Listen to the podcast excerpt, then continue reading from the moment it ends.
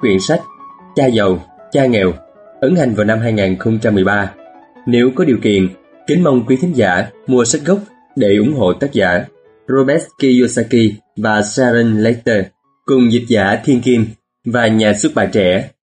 Quyển sách này bao gồm 10 chương và được chúng tôi chia thành 10 phần. Sau đây là phần đầu. Mời các bạn cùng nghe.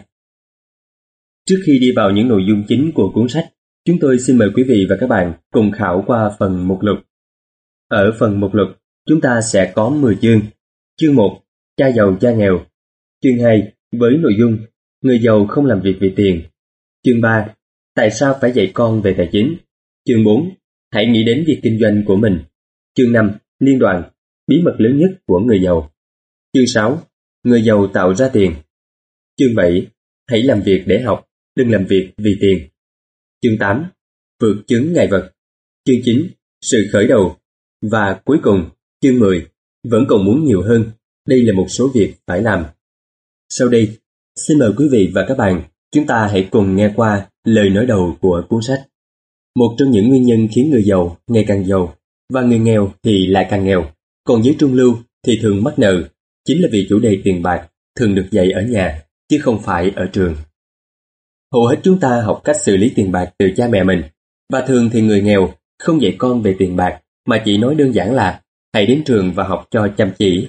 Và rồi đứa trẻ có thể sẽ tốt nghiệp với một số điểm xuất sắc, nhưng với một đầu óc nghèo nàn về cách quản lý tiền bạc. Vì trường học không dạy về chuyện tiền nông mà chỉ tập trung vào việc giáo dục sách vở và những kỹ năng nghề nghiệp mà không nói gì đến kỹ năng tài chính. Đó chính là lý do tại sao những nhân viên ngân hàng, bác sĩ, kế toán thông minh dù đạt được những số điểm xuất sắc nhưng lại gặp nhiều rắc rối trong tài chính suốt đời. Và những món nợ quốc gia chóng mặt thường bắt nguồn từ những vị lãnh đạo có học vấn cao nhưng chỉ được huấn luyện rất ít hoặc không có chút kỹ năng nào về vấn đề tài chính.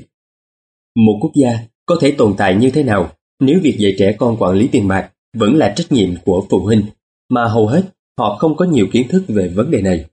Chúng ta phải làm gì để thay đổi số phận tiền bạc lần đận của mình? Nhà giàu đã làm giàu như thế nào từ hai bàn tay trắng? Có lẽ bạn sẽ tìm thấy cho mình những lời giải đáp về các vấn đề đó trong cuốn sách này. Tuy nhiên, nó khác biệt về văn hóa, tập quán và chính thể. Có thể một số phần nào đó của cuốn sách sẽ khiến bạn thấy lạ lẫm, thậm chí chưa đồng tình. Dù rằng đây là một cuốn sách đã được đón nhận nồng nhiệt ở rất nhiều nước trên thế giới. Chúng tôi giới thiệu cuốn sách này với mong muốn giúp bạn có thêm được nguồn tham khảo về một trong những lĩnh vực cần dạy cho con trẻ biết trước khi vào đời của các bậc phụ huynh ở các nước khác. Rất mong nhận được những ý kiến đóng góp của các bạn. Xin chân thành cảm ơn. Bây giờ, mời quý vị và các bạn chúng ta hãy đến với nội dung của chương 1 Cha giàu, cha nghèo. Robert Kiyosaki kể Tôi có hai người cha, một người giàu và một người nghèo. Một người cha ruột và một người cha nuôi, cha của Mai bạn tôi. Cha ruột tôi đã có bằng thạc sĩ, còn người cha nuôi thì chưa học hết lớp 8. Nhưng cả hai người đều thành công trong sự nghiệp và có ảnh hưởng đến người khác. Cả hai đều khuyên bảo tôi rất nhiều điều, nhưng những lời khuyên đó không giống nhau. Cả hai đều tin tưởng mãnh liệt vào sự học, nhưng lại khuyên tôi học những khóa học khác nhau. Nếu tôi chỉ có một người cha, tôi sẽ hoặc chấp nhận hoặc phản đối ý kiến của ông. Có hai người cha dạy bảo, tôi thấy được những quan điểm trái ngược nhau giữa một người giàu và một người nghèo. Và thay vì chỉ đơn giản chấp nhận hay phản đối người này hay người kia, tôi đã cố suy nghĩ nhiều hơn, so sánh và lựa chọn cho chính mình. Cả hai người cha của tôi khi bắt đầu tạo dựng sự nghiệp đều phải đấu tranh với chuyện tiền nông, nhưng cả hai có những quan điểm khác nhau về vấn đề tiền bạc. Ví dụ, cha ruột tôi thường nói, ham mê tiền bạc là nguồn gốc của mọi điều xấu. Còn cha nuôi của tôi lại bảo, thiếu thốn tiền bạc là nguồn gốc của mọi điều xấu. Những sự khác nhau trong quan điểm của họ, nhất là khi đề cập đến tiền bạc, khiến tôi trở nên tò mò và bắt đầu suy nghĩ. Vì có hai người cha đầy ảnh hưởng, tôi đã học từ cả hai người. Tôi suy nghĩ về lời khuyên của mỗi người, và nhờ vậy tôi có được một hiểu biết sâu sắc về quyền lực và tác động của những suy nghĩ lên cuộc sống con người như thế nào. Ví dụ, cha ruột của tôi thường nói, tôi không mua nổi vật đó, còn cha nuôi thì cấm tôi nói như vậy. Ông muốn tôi nói, làm thế nào để mua được vật đó? Một bên là câu khẳng định, còn bên kia là câu hỏi. Một bên khiến bạn rũ bỏ trách nhiệm, còn bên kia buộc bạn phải suy nghĩ. Hai người cha của tôi có những quan điểm cực kỳ khác biệt. Chẳng hạn, một người bảo phải học cho giỏi thì mới được làm việc ở những công ty tốt. Còn người kia bảo học cho giỏi thì mới mua được những công ty tốt. Một người tin rằng ngôi nhà là số đầu tư nhiều nhất và là tài sản lớn nhất của chúng ta. Người kia lại nghĩ khác. Ngôi nhà cũng là một khoản tiền phải trả và nếu ngôi nhà là khoản đầu tư lớn nhất của con thì con gặp rắc rối rồi đấy. Cả hai người cha đều trả tiền hóa đơn đúng thời hạn, nhưng một người luôn trả đầu tiên, còn người kia luôn trả sau cùng. Một người vật lộn để tiết kiệm từng đồng một, người kia chỉ làm một việc đơn giản là đầu tư. Một người dạy tôi cách viết một lá đơn xin việc thế nào cho ấn tượng để có thể tìm được việc làm tốt. Người kia dạy tôi cách viết một dự án kinh doanh tài chính như thế nào để có thể tạo ra công việc. Được huấn luyện bởi hai người cha, tôi có thể quan sát tác động và những suy nghĩ khác nhau lên cuộc sống con người. Tôi thấy người ta thực sự định hình cuộc sống của họ qua suy nghĩ của chính họ. Ví dụ, người cha nghèo của tôi luôn phàn nàn, tôi sẽ không bao giờ giàu lên nổi. Và lời tiên đoán đó đã trở thành sự thật. Ngược lại, người cha giàu của tôi luôn nói những câu đại khái như Tôi là một người giàu, mà người giàu thì không làm những việc đó. Ngay cả khi ông gặp thất bại thảm hại sau một cuộc đầu tư lớn không thành, ông vẫn nghĩ mình là một người giàu. Ông nói, có khác biệt giữa nghèo nàn và phá sản. Phá sản chỉ là tạm thời, nhưng nghèo nàn thì vĩnh viễn. Những quyền lực của suy nghĩ không bao giờ có thể đo hay đánh giá được, nhưng đó là một điều hiển nhiên mà tôi nhận thức được ngay từ khi còn nhỏ. Tôi thấy rằng người cha nghèo không phải nghèo vì số tiền mà ông kiếm được, mà vì những suy nghĩ và hành động của ông. Dù cả hai người cha của tôi đều rất tôn trọng việc giáo dục và học hỏi, nhưng họ lại bất đồng về việc học cái gì là quan trọng. Một người muốn tôi học hành chăm chỉ, có thứ hạng chuyên môn cao để có công việc tốt, kiếm được nhiều tiền. Người kia khuyến khích tôi học để trở thành giàu có, để hiểu tiền bạc làm việc như thế nào và học cách bắt tiền bạc phải làm việc cho mình. Ông thường nhắc đi nhắc lại, tôi không làm việc vì tiền, tiền bạc phải làm việc vì tôi. Năm lên 9 tuổi, tôi quyết định nghe theo và học hỏi từ người cha giàu về vấn đề tiền bạc. Vì lúc đó, tôi chỉ mới 9 tuổi, nên những bài học cha nuôi của tôi dạy rất đơn giản. Thực ra tất cả chỉ có 6 bài học lặp đi lặp lại, và quyển sách này nói về 6 bài học đó, cũng theo thứ tự đơn giản như khi cha nuôi của tôi dạy tôi. Những bài học này là những lời hướng dẫn giúp bạn và con cái của bạn trở nên giàu có hơn. Bất kể điều gì xảy ra trên thế giới không chắc chắn và đang thay đổi nhanh chóng như hiện nay. Quý vị và các bạn vừa nghe xong nội dung của chương 1 Cha giàu, cha nghèo. Tiếp theo, mời quý vị và các bạn đón nghe chương 2 Người giàu không làm việc vì tiền. Mời quý vị và các bạn đến với nội dung của chương 2, bài 1 Người giàu không làm việc vì tiền. Bài học bắt đầu. Ta sẽ trả cho các con 10 xu một giờ. Ngay cả vào những năm 1956, 10 xu một giờ cũng là quá thấp. Buổi sáng hôm ấy, cha của Mai hẹn gặp tôi và nó lúc 8 giờ. Vì là chủ của một kho hàng, một công ty xây dựng, một số cửa hiệu và ba quán ăn, nên ông rất bận rộn. Khi chúng tôi đến, cha Mai đang nói chuyện điện thoại và chúng tôi phải ngồi chờ ông ở băng ghế ngoài hiên sau. Cùng với hai người phụ nữ và một người đàn ông trung niên làm nhiệm vụ quản lý nhà hàng và coi kho cho cha của Mai. Hai đứa tôi đã ngồi chờ rất lâu, rồi khi tôi cảm thấy mình đã bắt đầu mất hết kiên nhẫn, thình lình cha của Mai xuất hiện. Mai và tôi giật mình, bật đứng lên. Sẵn sàng học chưa, các con? Cha mày hỏi, kéo một cái ghế đến ngồi với chúng tôi. Tôi và Mai cùng gật đầu. Cha sẽ dạy các con, nhưng không phải theo kiểu trong lớp học. Nếu các con làm việc cho cha, cha sẽ dạy các con cách làm giàu. Nếu không, cha sẽ không dạy.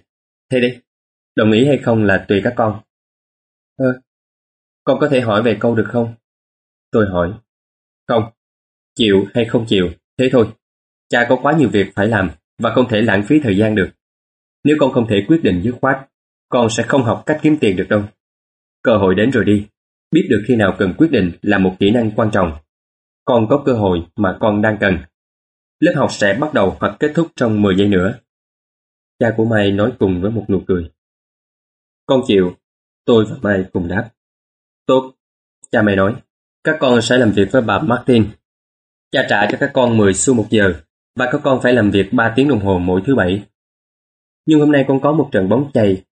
Tôi nói, cha Mai trầm giọng nghiêm khắc. Làm hay không làm nào? Con làm ạ, tôi trả lời. Quyết định làm việc và học hỏi thay vì đi chơi bóng. 30 xu sau đó, bà đốc công Martin bắt chúng tôi làm việc không ngơi tay.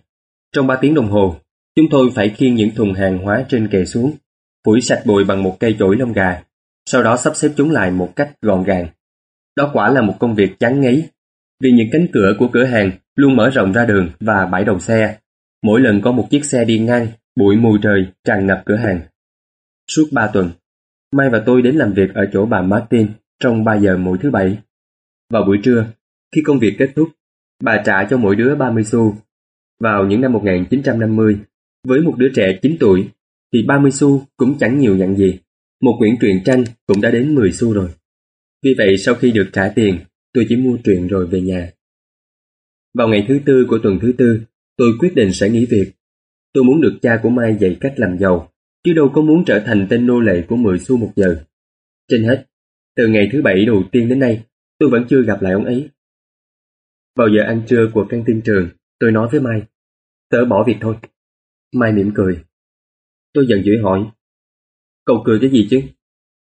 Cha tớ nói rằng cậu sẽ xin nghỉ.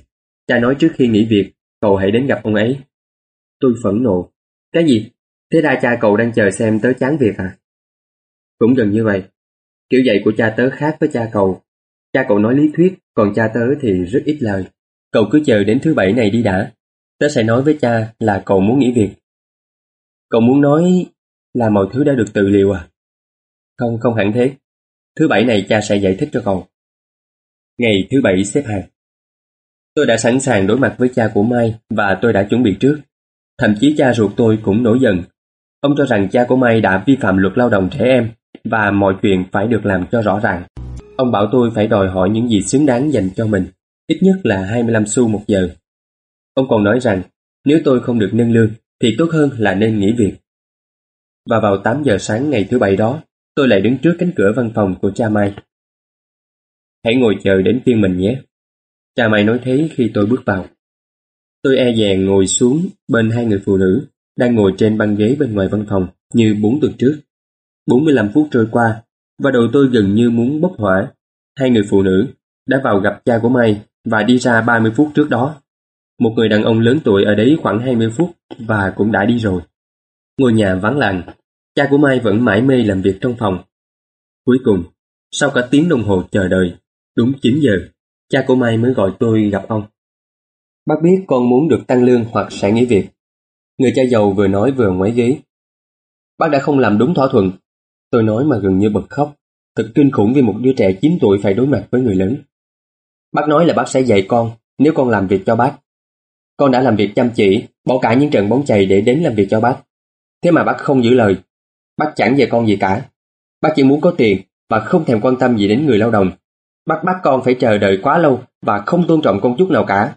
Con chỉ là một đứa trẻ và con cần phải được đối xử tốt hơn chứ. Tôi ấm ức tuôn ra một tràng. Người cha giàu nhìn chầm chầm vào tôi, rồi thông thả nói. Không tệ.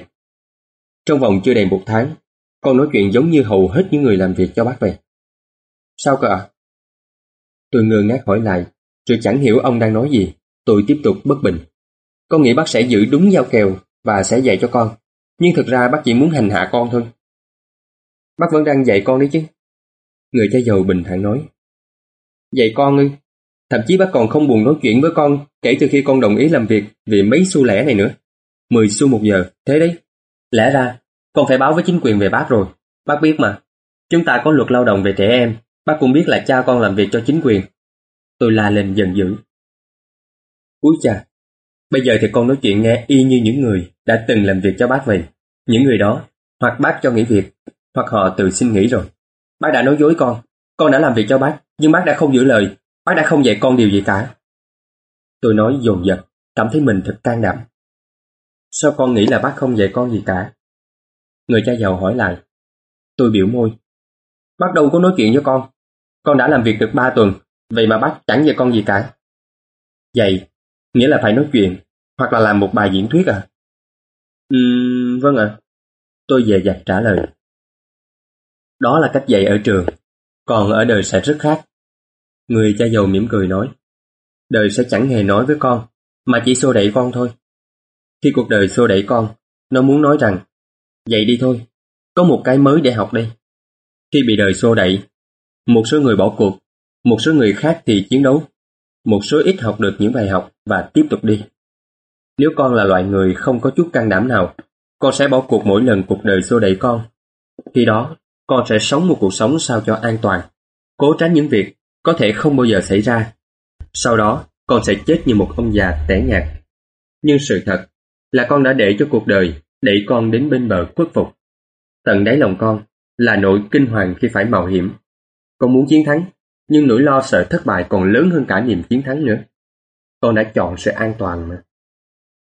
Tôi nhìn cha Mai một lúc lâu, rồi bật hỏi, thế ra bác đã xô đẩy con ư? Người cha giàu mỉm cười. Bác muốn cho con nếm thử mùi vị của cuộc đời. Các con là những người đầu tiên đề nghị bác dạy cách làm giàu. Bác có hơn 150 nhân công, nhưng chẳng ai hỏi bác về điều đó cả. Họ hỏi bác về công việc tiền lương mà không hề yêu cầu bác dạy về tiền bạc. Do đó, hầu hết mọi người dùng những năm tháng tốt nhất trong cuộc đời để làm việc vì tiền, mà thực sự không hiểu họ đang làm việc vì cái gì. Tôi ngồi im lặng lắng nghe. Khi Mai nói với bác là con muốn học cách làm giàu, bác quyết định sẽ thiết kế một khóa học thật gần với cuộc sống thực. Vì thế mà bác để cho đời xô đẩy con một chút. Khi đó, con sẽ thấm những điều bác nói. Chính vì vậy, bác chỉ trả cho con 10 xu một giờ. Vậy bài học mà con học được khi làm việc để có 10 xu một giờ là gì? Là bác đã quá keo kiệt và bóc lột nhân công à? Tôi vàng lại. Người cha giàu bật cười thật to. Đừng đổ lỗi cho bác và đừng nghĩ bác là nguồn gốc của mọi vấn đề. Nếu con nhận ra rằng vấn đề là ở chính bản thân con, con mới có thể thay đổi chính mình, học được cái gì đó và trở nên khôn ngoan hơn. Hầu hết mọi người đều muốn người khác thay đổi chứ không muốn mình thay đổi. Khi không được như ý, họ nghỉ việc và đi tìm một việc khác, lương cao hơn, vì họ nghĩ rằng những điều đó sẽ giải quyết được vấn đề. Nhưng họ đã lầm. Trong hầu hết mọi trường hợp thì không đâu. Thế cái gì sẽ giải quyết vấn đề? Tôi hỏi. Tiếp tục làm việc 10 xu một giờ và cố vui à? Đó là điều mà những người còn lại sẽ làm, chấp nhận tiền lương thấp, dù biết rằng họ và gia đình họ sẽ gặp khó khăn về tài chính. Họ trông chờ được nâng lương, hoặc làm thêm một công việc thứ hai, hy vọng rằng có nhiều tiền sẽ giải quyết được vấn đề. Bài học số 1 Người nghèo làm việc vì tiền bạc, người giàu buộc tiền bạc làm việc cho mình. Người cha giàu tiếp tục giảng bài đầu tiên cho tôi. Bác rất mừng khi con nổi giận vì làm việc 10 xu một giờ. Nếu con không tức giận và chấp nhận nó một cách vui vẻ, bác sẽ không thể dạy con được. Con thấy đó, việc học thực sự phải mất công sức, phải có sự đam mê và khát khao cháy bỏng. Sự giận dữ là một phần lớn trong công thức đó. Vì niềm đam mê là kết hợp của tình yêu và cơn giận dữ. Khi nói đến tiền bạc, hầu hết mọi người đều muốn được an toàn và bảo đảm. Vì vậy, không phải niềm đam mê mà chính sự an ngại sẽ hướng dẫn họ. Nhiều tiền chưa hẳn đã giải quyết được vấn đề. Hãy nhìn cha con mà xem. Ông ấy làm ra nhiều tiền, nhưng vẫn không thể chi trả hết những hóa đơn. Hầu hết mọi người được cho tiền chỉ để mắc nợ nhiều hơn mà thôi. Nguyên do vì ở trường, họ chẳng được học gì về tiền bạc cả. Vì vậy, họ tin rằng phải làm việc để kiếm tiền. Còn bác không nghĩ vậy à? Không, không hẳn thế. Nếu con muốn học để làm việc vì tiền, hãy học ở trường. Còn nếu muốn học cách buộc tiền phải làm việc cho mình, bác có thể dạy con, nhưng chỉ khi con thực sự muốn học mà thôi. Thế không phải mọi người đều muốn học hay sao? Không, vì học làm việc để có tiền thì dễ hơn rất nhiều. Nhất là khi sự e ngại là cảm giác đầu tiên khi nhắc đến tiền bạc. Con không hiểu, tôi nhăn mặt nói. Chính sự lo ngại là nguyên nhân khiến người ta phải làm việc. Họ lo không có đủ tiền, lo phải bắt đầu lại từ đầu. Đó là cái giá của việc học một nghề nghiệp nào đó. Sau đó là phải làm việc vì tiền. Hầu hết mọi người trở thành nô lệ cho tiền bạc và sau đó họ nổi giận với ông chủ. Học cách buộc tiền bạc làm việc cho mình là một khóa học hoàn toàn khác hay sao à? Nhất định rồi. Người cha giàu nói, nhất định là vậy. Chúng tôi ngồi im lặng một lúc lâu.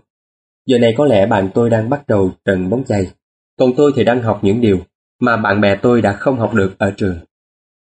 Lúc 9 tuổi, con đã được nếm thử cảm giác thế nào là làm việc vì tiền. Chỉ cần nhân một tháng vừa qua cho 50 năm, con sẽ hiểu người ta sẽ phải làm gì suốt đời. Người cha giàu nhẹ nhàng nói.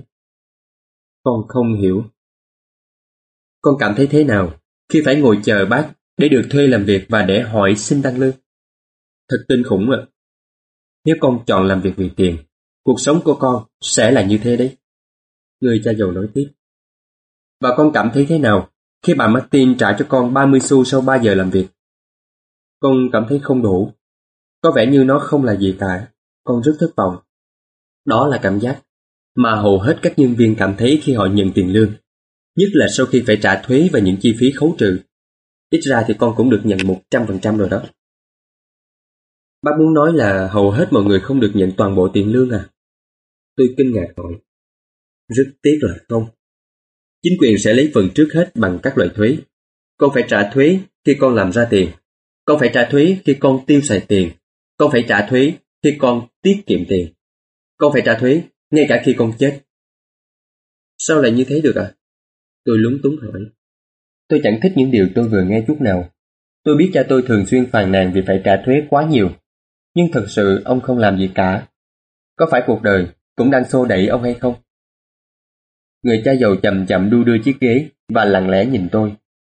Bác đã nói rồi, có rất nhiều điều để học. Học cách khiến tiền bạc phải làm việc cho mình là bài học suốt đời. Hầu hết mọi người học đại học trong 4 năm, sau đó không học nữa. Họ đi làm, lãnh lương, cân đối thu chi và thế thôi. Trên hết, họ vẫn tự hỏi tại sao họ gặp những rắc rối về tiền bạc. Và họ nghĩ rằng có nhiều tiền sẽ giải quyết được mọi chuyện. Một số rất ít nhận ra rằng chính vì họ không có kiến thức về vấn đề tài chính nên mới nảy sinh ra vấn đề khác. Hôm nay, bác chỉ muốn xem liệu con có đủ say mê để học về kiếm tiền hay không thôi. Hầu hết mọi người đều không có. Họ đến trường, học một nghề gì đó, vui vẻ làm việc và kiếm được nhiều tiền. Một ngày kia họ thức dậy với những rắc rối về tài chính khổng lồ và không thể ngưng làm việc được nữa. Đó là cái giá của việc chỉ biết làm việc vì tiền thay vì học cách buộc tiền phải làm việc cho mình. Vậy con có còn đủ say mê để học hay không? Tôi gật đầu. Tốt lắm. Người cha giàu nói. Bây giờ quay lại làm việc đi. Lần này, bác sẽ không trả con đồng nào cả. Sao ạ? Tôi kinh ngạc hỏi. Con nghe rồi đấy. Không trả gì cả. Con vẫn sẽ phải làm việc 3 giờ mỗi thứ bảy. Nhưng lần này, con sẽ không được trả 10 xu một giờ nữa. Con nói con muốn học không phải để làm việc vì tiền.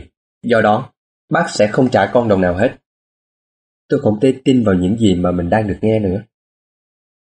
Bác đã nói chuyện này với Mai.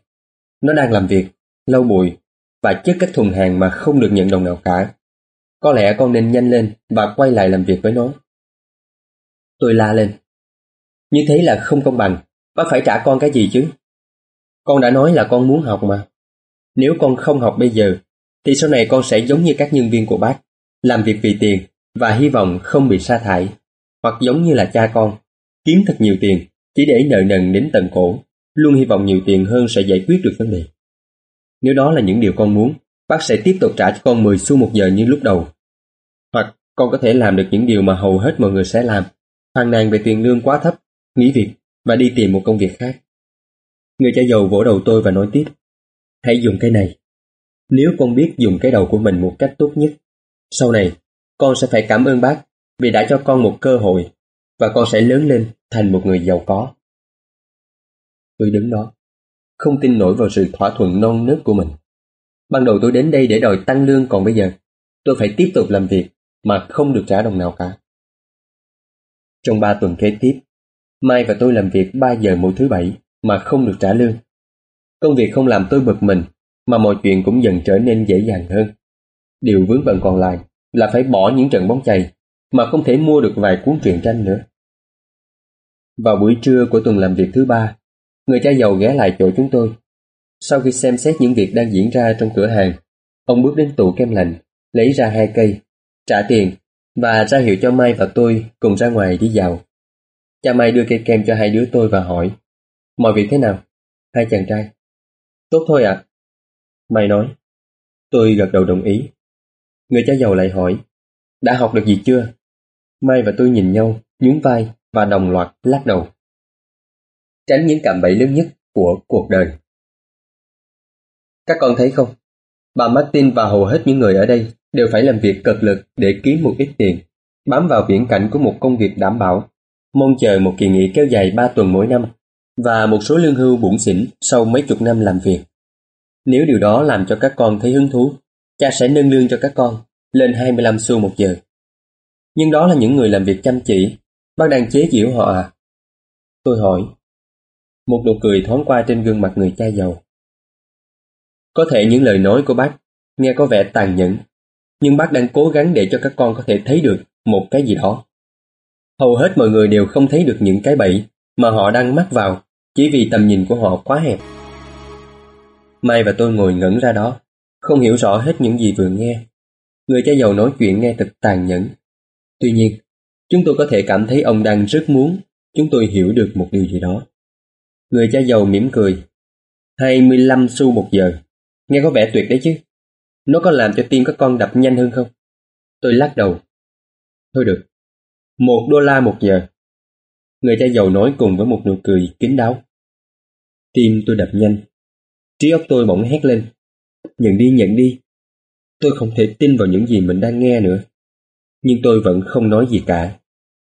À, thế thì hai đô la một giờ. Bộ óc và trái tim chín tuổi của tôi gần như muốn nổ tung. Tôi không thể tưởng tượng là mình có thể kiếm được ngần ấy tiền. Tôi muốn nói vâng à. Tôi như thấy rõ trước mắt một cái xe đạp mới, một bộ găng bóng chày mới và sự ngưỡng mộ của bạn bè vì tôi xòe tiền ra. Nhưng không biết tại sao, tôi vẫn im lặng. Cây kem đang chạy xuống tay tôi. Bây giờ chỉ còn lại cái que và ở dưới đất là những đống vani và sô-cô-la mà lũ Kiến rất khoái. Người cha giàu nhìn hai đứa trẻ đang chăm chăm ngó ông, mắt mở to và đầu óc trống rỗng. Ông biết rằng có một phần trong chúng tôi muốn đồng ý thỏa thuận này. Ông biết trong tâm hồn của mỗi người đều có một phần yếu đuối và tham lam mà người khác có thể mua được. Và ông cũng biết rằng trong tâm hồn của mỗi người đều có một phần mạnh mẽ và quyết tâm không bao giờ mua được cả. Vấn đề chỉ đơn giản là phần nào mạnh hơn mà thôi. Thôi được rồi, 5 đô la một giờ. Bỗng dưng, lòng tôi chợt lắng lại. Điều gì đó đã thay đổi. Lời mời chào trở nên quá lớn và đâm ra lố bịch.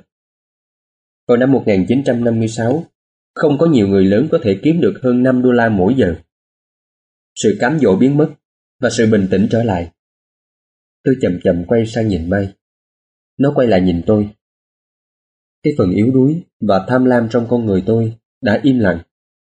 Có một sự điềm tĩnh và chắc chắn về tiền bạc đến với tôi, đến với trí óc và tâm hồn của tôi.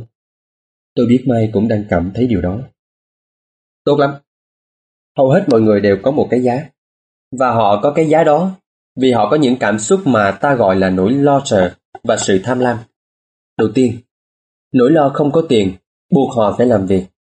Và khi họ lãnh lương thì sự tham lam hoặc lòng thèm muốn khiến họ bắt đầu nghĩ đến những thứ tuyệt vời hơn mà tiền bạc có thể mua được.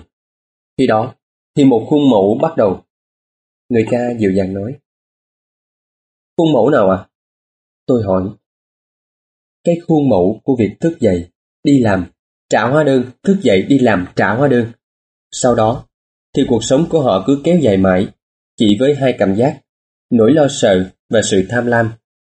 Khi được đưa ra nhiều tiền hơn, họ sẽ tiếp tục cái vòng luẩn quẩn nêu trên bằng cách gia tăng các chi phí. Đó là cái mà cha gọi là rat race. Có một con đường khác hả cha? Mai hỏi. Có đấy, nhưng chỉ một ít người tìm ra nó.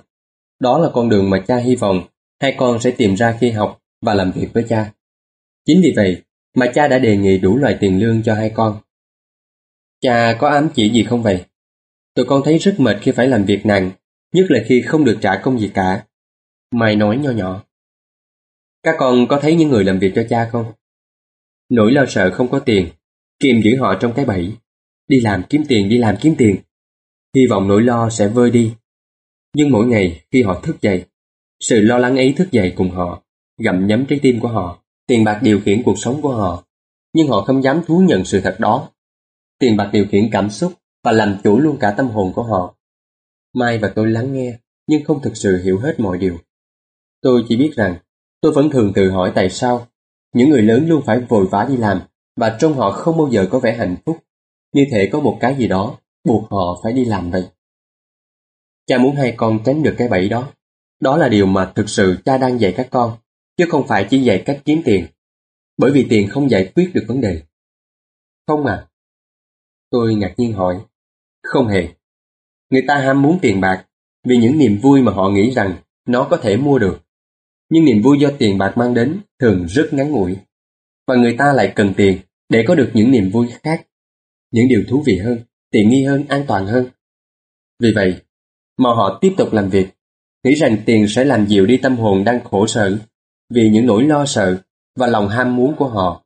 Nhưng tiền không thể làm được điều đó. Ngay cả với những người giàu sao? Ừ, ngay cả với những người giàu. Nhiều người giàu khao khát kiếm tiền không phải vì lòng ham muốn mà vì nỗi lo sợ bị nghèo túng. Vì vậy, họ tích lũy hàng tấn tiền chỉ để cho nỗi lo sợ ấy ngày càng tệ hại hơn. Cha biết nhiều người có hàng triệu đô la lại còn lo sợ hơn cả khi họ không có đồng nào trong túi. Họ rất lo bị mất tiền. Nỗi lo sợ đã giúp cho họ giàu có, nay lại càng tồi tệ hơn. Cái phần yếu đuối và tham lam trong tâm hồn họ đang hét lớn lên. Họ không muốn mất những ngôi nhà lớn, những chiếc xe hơi và một cuộc sống cao sang mà tiền bạc đã đem đến. Họ lo không biết bạn bè sẽ nói gì khi họ không có tiền nữa. Rất nhiều người cảm thấy tuyệt vọng và bị căng thẳng thần kinh dù trong họ rất lộng lẫy và đang có nhiều tiền. Thế những người nghèo có hạnh phúc hơn không ạ? À? Tôi rụt rè hỏi. Không. Sự tránh né tiền bạc cũng chỉ là một kiểu loạn thần kinh, giống như quá gắn bó với tiền mà thôi. Cha đã gặp rất nhiều người nói rằng họ không quan tâm đến tiền bạc, nhưng lại làm việc để kiếm tiền 8 giờ một ngày. Nếu họ không quan tâm đến tiền, thì họ đi làm kiếm tiền để làm gì? Kiểu suy nghĩ đó có lẽ còn tồi tệ hơn cả những người chuyên tích cóp tiền bạc nữa.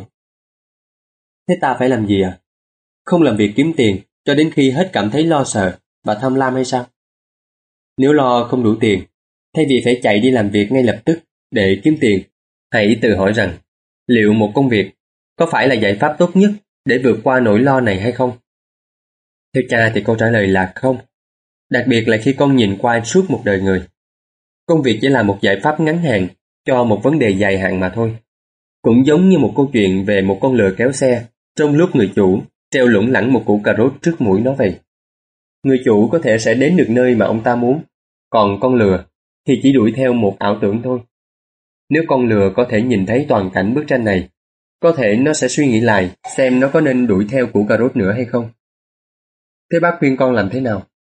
Tôi băn khoăn hỏi. Hãy cố nắm cho được sức mạnh của tiền bạc. Đừng e sợ nó. Nói cho cùng, thì chúng ta đều là những người làm công cả.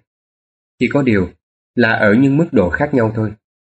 Cha chỉ muốn hai con có cơ hội để nhìn rõ cái cạm bẫy này. Cái cạm bẫy gây ra bởi nỗi lo sợ và lòng ham muốn. Hãy kéo chúng về phe mình, chứ đừng để chúng chống lại mình. Đó là điều mà cha muốn dạy các con. Nếu đầu tiên mà các con không thể giải quyết được nỗi lo sợ và lòng ham muốn, mà sau đó các con lại giàu lên, thì các con sẽ chỉ là những nô lệ được trả lương cao mà thôi.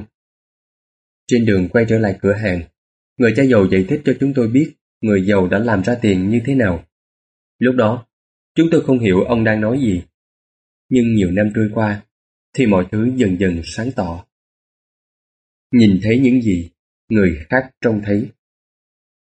Trước khi leo lên chiếc xe tải nhỏ bên ngoài cửa hàng, cha Mai nói với chúng tôi Hãy sử dụng đầu óc của mình cái đầu sẽ chỉ cho các con cách làm ra tiền còn nhiều hơn số tiền cha có thể trả.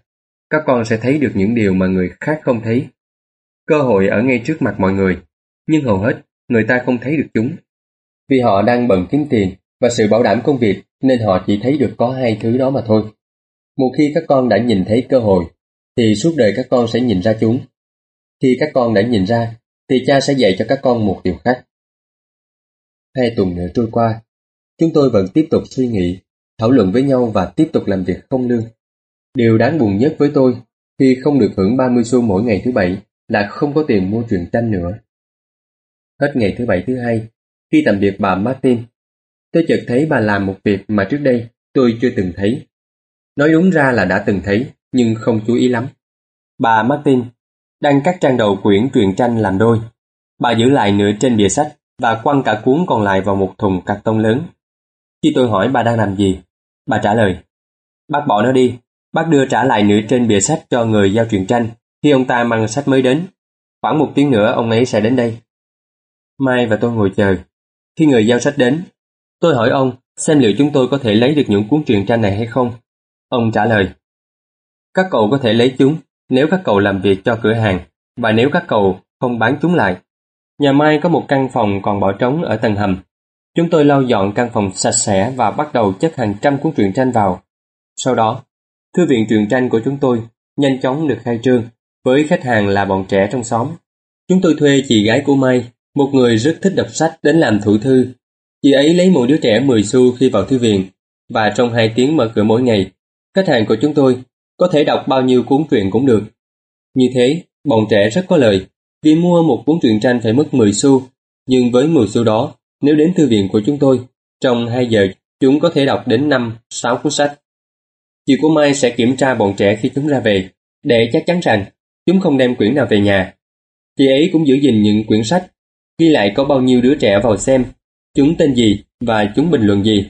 Tính trung bình sau 3 tháng, Mai và tôi kiếm được 9,5 đô la một tuần Mỗi tuần, chúng tôi trả cho chị Mai một đô la và cho chị ấy đọc truyện thoải mái, dù rất hiếm khi chị ấy đọc truyện, vì lúc nào chị ấy cũng phải học bài cả. Mai và tôi thu thập tất cả truyện tranh từ những cửa hàng khác. Chúng tôi giữ lời hứa với người giao sách là sẽ không bán đi cuốn truyện tranh nào cả. Khi chúng bị rách nát, chúng tôi đốt đi. Chúng tôi cố gắng mở ra một chi nhánh nữa, nhưng không thể tìm ra một người nào tốt bụng và có thể tin tưởng được như chị của Mai. Ngay từ khi còn nhỏ, Chúng tôi đã hiểu được rằng tìm được những nhân viên tốt là rất khó. Người cha giàu rất vui vì chúng tôi đã học bài học đầu tiên rất tốt. Học cách buộc tiền bạc phải làm việc cho mình. Không được trả lương cho công việc ở cửa hàng, chúng tôi đã bị buộc phải suy nghĩ để tìm ra một cơ hội kiếm tiền. Khi bắt đầu công việc kinh doanh, mở cửa thư viện truyền tranh, chúng tôi đã tự quản lý vấn đề tài chính của mình, không còn phụ thuộc vào một ông chủ nào khác nữa. Điều tốt nhất là việc kinh doanh này sẽ sinh ra tiền bạc cho chúng tôi, thậm chí cả khi chúng tôi không cần có mặt ở đó. Thay vì trả công, người cha giàu đã cho chúng tôi nhiều hơn thế. Quý vị và các bạn vừa nghe xong nội dung của chương 2, bài 1, Người giàu không làm việc vì tiền. Tiếp theo, co sách nói.com xin mời quý vị và các bạn đón nghe chương 3, bài 2, Tại sao phải dạy con về tài chính, ở file tiếp theo.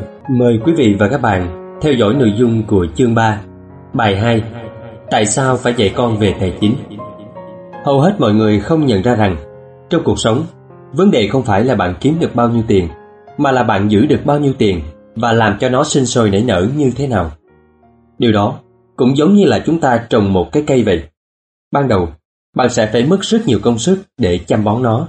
Đến một ngày nào đó, khi rễ cây đã đâm sâu vào lòng đất, cái cây đã đủ lớn để tự mình phát triển, bạn sẽ không cần phải tốn công chăm bón nó nữa mà vẫn có thể được hưởng những mùa quả ngọt lành. Muốn cho cái cây tiền bạc của bạn phát triển, bạn phải có nhiều kiến thức về tài chính để biết chăm bón nó thật đúng cách. Khi bắt đầu học cách làm giàu, tôi và Mai hãy còn là những đứa trẻ, nên người cha giàu đã nghĩ ra một cách đơn giản để dạy chúng tôi. Trong nhiều năm, ông đã vẽ những bức vẽ và sử dụng những từ ngữ đơn giản để Mai và tôi hiểu được những biệt ngữ và sự vận động của tiền bạc. Nhiều năm sau đó, ông mới bắt đầu thêm vào những con số. Tuy đơn giản, nhưng những bức vẽ này đã góp phần hướng dẫn hai đứa trẻ bé nhỏ trong một bài toán số học khổng lồ về tài chính, hình thành một nền tảng sâu sắc và kiên cố. Quy luật thứ nhất, bạn phải biết sự khác nhau giữa tài sản và tiêu sản, và để được giàu có, bạn phải mua tài sản. Nghe thì có vẻ đơn giản đến một cười, nhưng hầu hết mọi người đều không biết được nó uyên thâm đến mức nào. Vì họ không biết được sự khác nhau giữa một tài sản và một tiêu sản là ở đâu. Người giàu kiếm được tài sản, người nghèo và người trung lưu chỉ thu được tiêu sản, nhưng họ nghĩ rằng họ đã kiếm được tài sản. Khi người cha giàu giải thích điều này cho Mai và tôi, chúng tôi nghĩ ông đang nói đùa. Chúng tôi đang chờ đợi một bí mật làm giàu, vậy mà ông lại trả lời như thế đấy. Nó đơn giản đến mức chúng tôi phải khừng lại một lúc lâu để suy nghĩ về điều đó. Bác muốn nói tất cả những điều mà chúng con cần biết là tài sản là gì, sau đó phải đi kiếm nó và rồi chúng con sẽ giàu có sao? Tôi ngờ vực hỏi. Người cha giàu gật đầu. Đơn giản thế thôi. Nếu chỉ đơn giản như thế, tại sao những người khác không giàu được? Tôi lại hỏi. Người cha giàu mỉm cười. Vì người ta không biết được sự khác nhau giữa tài sản và tiêu sản. Tại sao người lớn lại ngớ ngẩn thế nhỉ? Nếu đó chỉ là một điều đơn giản nhưng quan trọng, thì tại sao người ta lại không muốn tìm hiểu? Người cha giàu phải mất vài phút mới giải thích được cho chúng tôi biết tài sản là gì và tiêu sản là gì. Là một người lớn, tôi cảm thấy giải thích điều này với những người lớn khác thật khó khăn. Vì sao vậy? Vì người lớn khôn ngoan hơn. Gần như trong mọi trường hợp, hầu hết người lớn không nắm được sự đơn giản của một ý tưởng vì họ được giáo dục khác nhau. Và một người lớn thông minh thường cảm thấy bị hạ thấp khi phải chú ý đến những khái niệm quá đơn giản. Người cha giàu tin vào quy luật KISS, giữ cho đơn giản. Keep it simple, stupid. Vì vậy, ông cố làm cho mọi thứ trở nên thật đơn giản với hai chúng tôi. Ông nói, những điều xác định nên một tài sản không phải là từ ngữ, mà là những con số.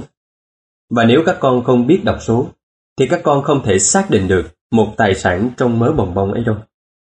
Trong kế toán, vấn đề không phải là bản thân những con số, mà là những con số ấy nói lên điều gì. Cũng như từ ngữ vậy, vấn đề không phải là ở bản thân từ ngữ, mà là câu chuyện những từ ngữ ấy kể. Nếu con muốn trở nên giàu có, con phải đọc được và hiểu được những con số. Người cha giàu lặp đi lặp lại câu nói ấy cả ngàn lần với chúng tôi. Người giàu kiếm được tài sản, người nghèo và người trung lưu chỉ kiếm được tiêu sản. Mô hình vòng quay của một tài sản Trang 36 Hình hộp ở trên là bảng kê lợi tức, hay còn gọi là bảng kê lợi lỗ. Nó đo các khoản thu nhập và chi phí, tiền vào và tiền ra. Cái hộp bên dưới là bảng cân đối thu chi. Nó được gọi như vậy vì nó đòi hỏi phải có sự cân đối giữa tài sản và tiêu sản. Lý do chính gây ra những cuộc vật lộn tài chính đơn giản là vì người ta không biết được sự khác nhau giữa một tài sản và một tiêu sản. Nguyên nhân của sự nhầm lẫn chính là vì định nghĩa của hai từ này. Càng cố tra từ điển, bạn sẽ chỉ càng nhầm lẫn nhiều hơn mà thôi. Người cha giàu đã nói với hai chúng tôi một cách đơn giản rằng Tài sản, bỏ tiền vào túi các con. Còn tiêu sản thì lôi tiền ra khỏi túi. Mô hình vòng quay của một tiêu sản, trang 37. Nếu bạn muốn trở nên giàu có, hãy mua tài sản. Nếu muốn trở nên nghèo đi, hãy mua tiêu sản. Chính vì không phân biệt được sự khác nhau này, mà rất nhiều người gặp các rắc rối về tài chính. Mù chữ và mù số đều là những nguyên nhân gây ra những khó khăn về tài chính. Nếu người ta gặp khó khăn về tài chính, nghĩa là đang có một điều gì đó mà họ không hiểu được, hoặc những từ ngữ hoặc những con số. Người giàu phát tài được là nhờ họ biết đọc biết viết trong nhiều lĩnh vực khác nhau hơn những người đang phải vật lộn về tài chính. Vì vậy, nếu bạn muốn giàu có và giữ được của cải, bạn cần phải hiểu biết về tài chính, cả về từ ngữ lẫn những con số. Mũi tên trong sơ đồ biểu thị vòng quay tiền mặt. Chỉ toàn những con số thì thể hiện được rất ít. Chỉ toàn từ ngữ cũng không nói lên được gì nhiều. Đó là câu chuyện về sự tính toán. Khi báo cáo tài chính, việc đọc những con số nghĩa là đang nhìn vào một cốt truyện, câu chuyện kể về nơi đến của vòng quay tiền mặt. Trong 80% các gia đình, câu chuyện tài chính kém vui không phải vì họ không làm ra tiền, mà vì họ dùng tiền để mua tiêu sản, chứ không mua tài sản.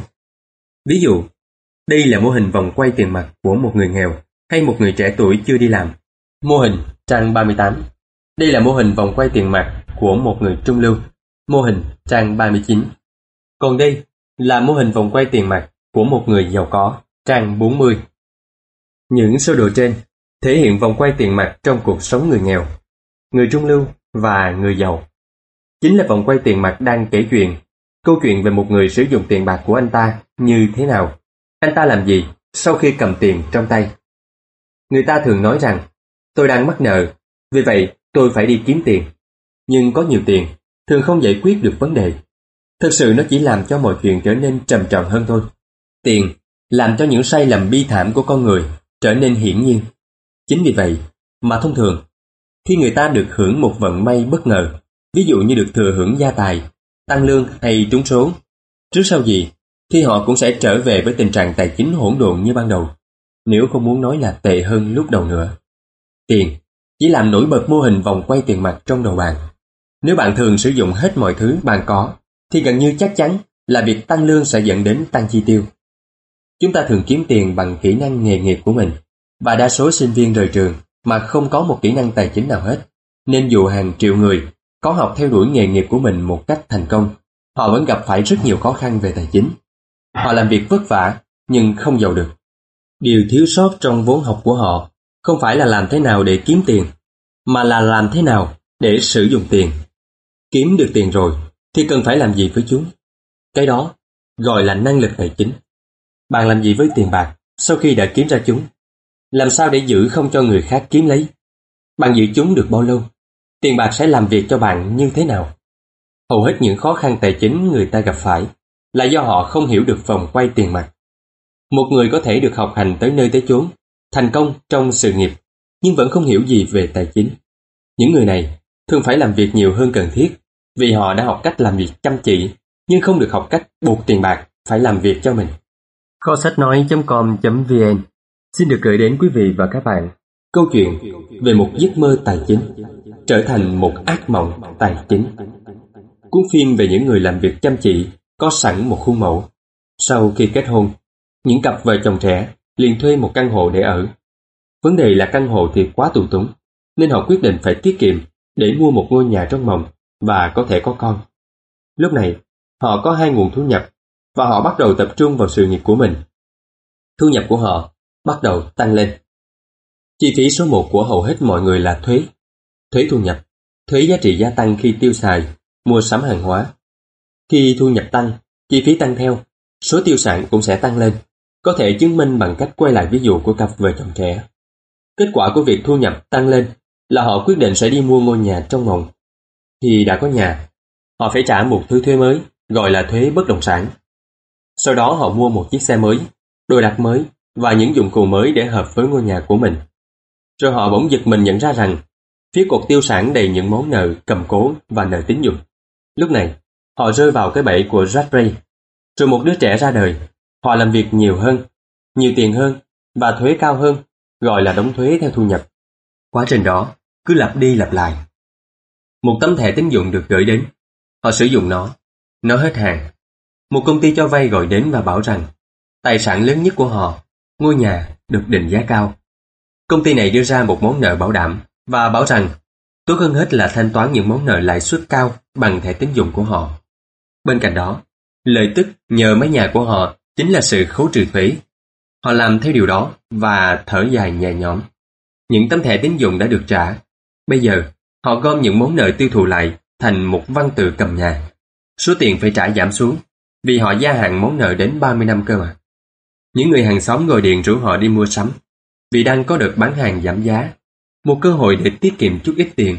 Họ tự nhủ, tôi sẽ không mua gì cả, tôi chỉ đi xem thôi.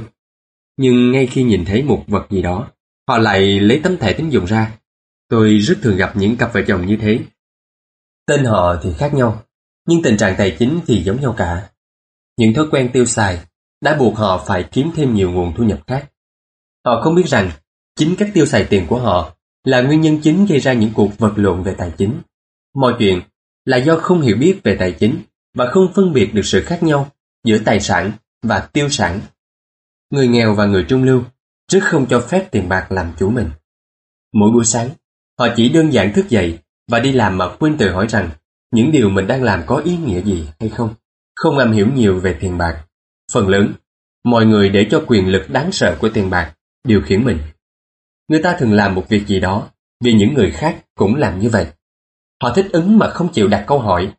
Họ lặp lại một cách không suy nghĩ những điều họ nghe được, những ý tưởng theo kiểu căn nhà là cả một tài sản, ngôi nhà là sự đầu tư lớn nhất của bạn. Hãy tìm một công việc an toàn, đừng mạo hiểm. Khi Mai và tôi 16 tuổi, chúng tôi bắt đầu làm việc cho cha Mai sau giờ học và mỗi cuối tuần. Chúng tôi thường ngồi cùng với cha Mai trong khi ông tiếp những nhân viên ngân hàng, luật sư, kế toán viên, người môi giới, nhà đầu tư, nhà quản lý và những người lao động. Cha Mai đã không đi theo đám đông. Ông có những suy nghĩ riêng và ông rất ghét câu nói. Chúng tôi phải làm vậy vì mọi người đều làm vậy. Ông cũng không ưa những từ như không thể. Nếu bạn muốn ông làm một điều gì đó, chỉ cần nói khích rằng tôi không nghĩ anh có thể làm được điều đó. Khi ngồi dự những buổi họp của ông, Mai và tôi học được nhiều thứ Cha của Mai không học nhiều ở các trường, nhưng ông rành về tài chính và cuối cùng đã thành công. Ông thường nói với chúng tôi, một người thông minh thuê những người còn thông minh hơn anh ta nữa. Chúng tôi bắt đầu hiểu ra vì sao người cha giàu bảo chúng tôi rằng trường học được thiết kế để tạo ra những người lao động tốt, chứ không phải những ông chủ giỏi. Khi tôi 16 tuổi, có lẽ tôi đã có một nền tảng tài chính tốt hơn nhiều so với cha mẹ tôi.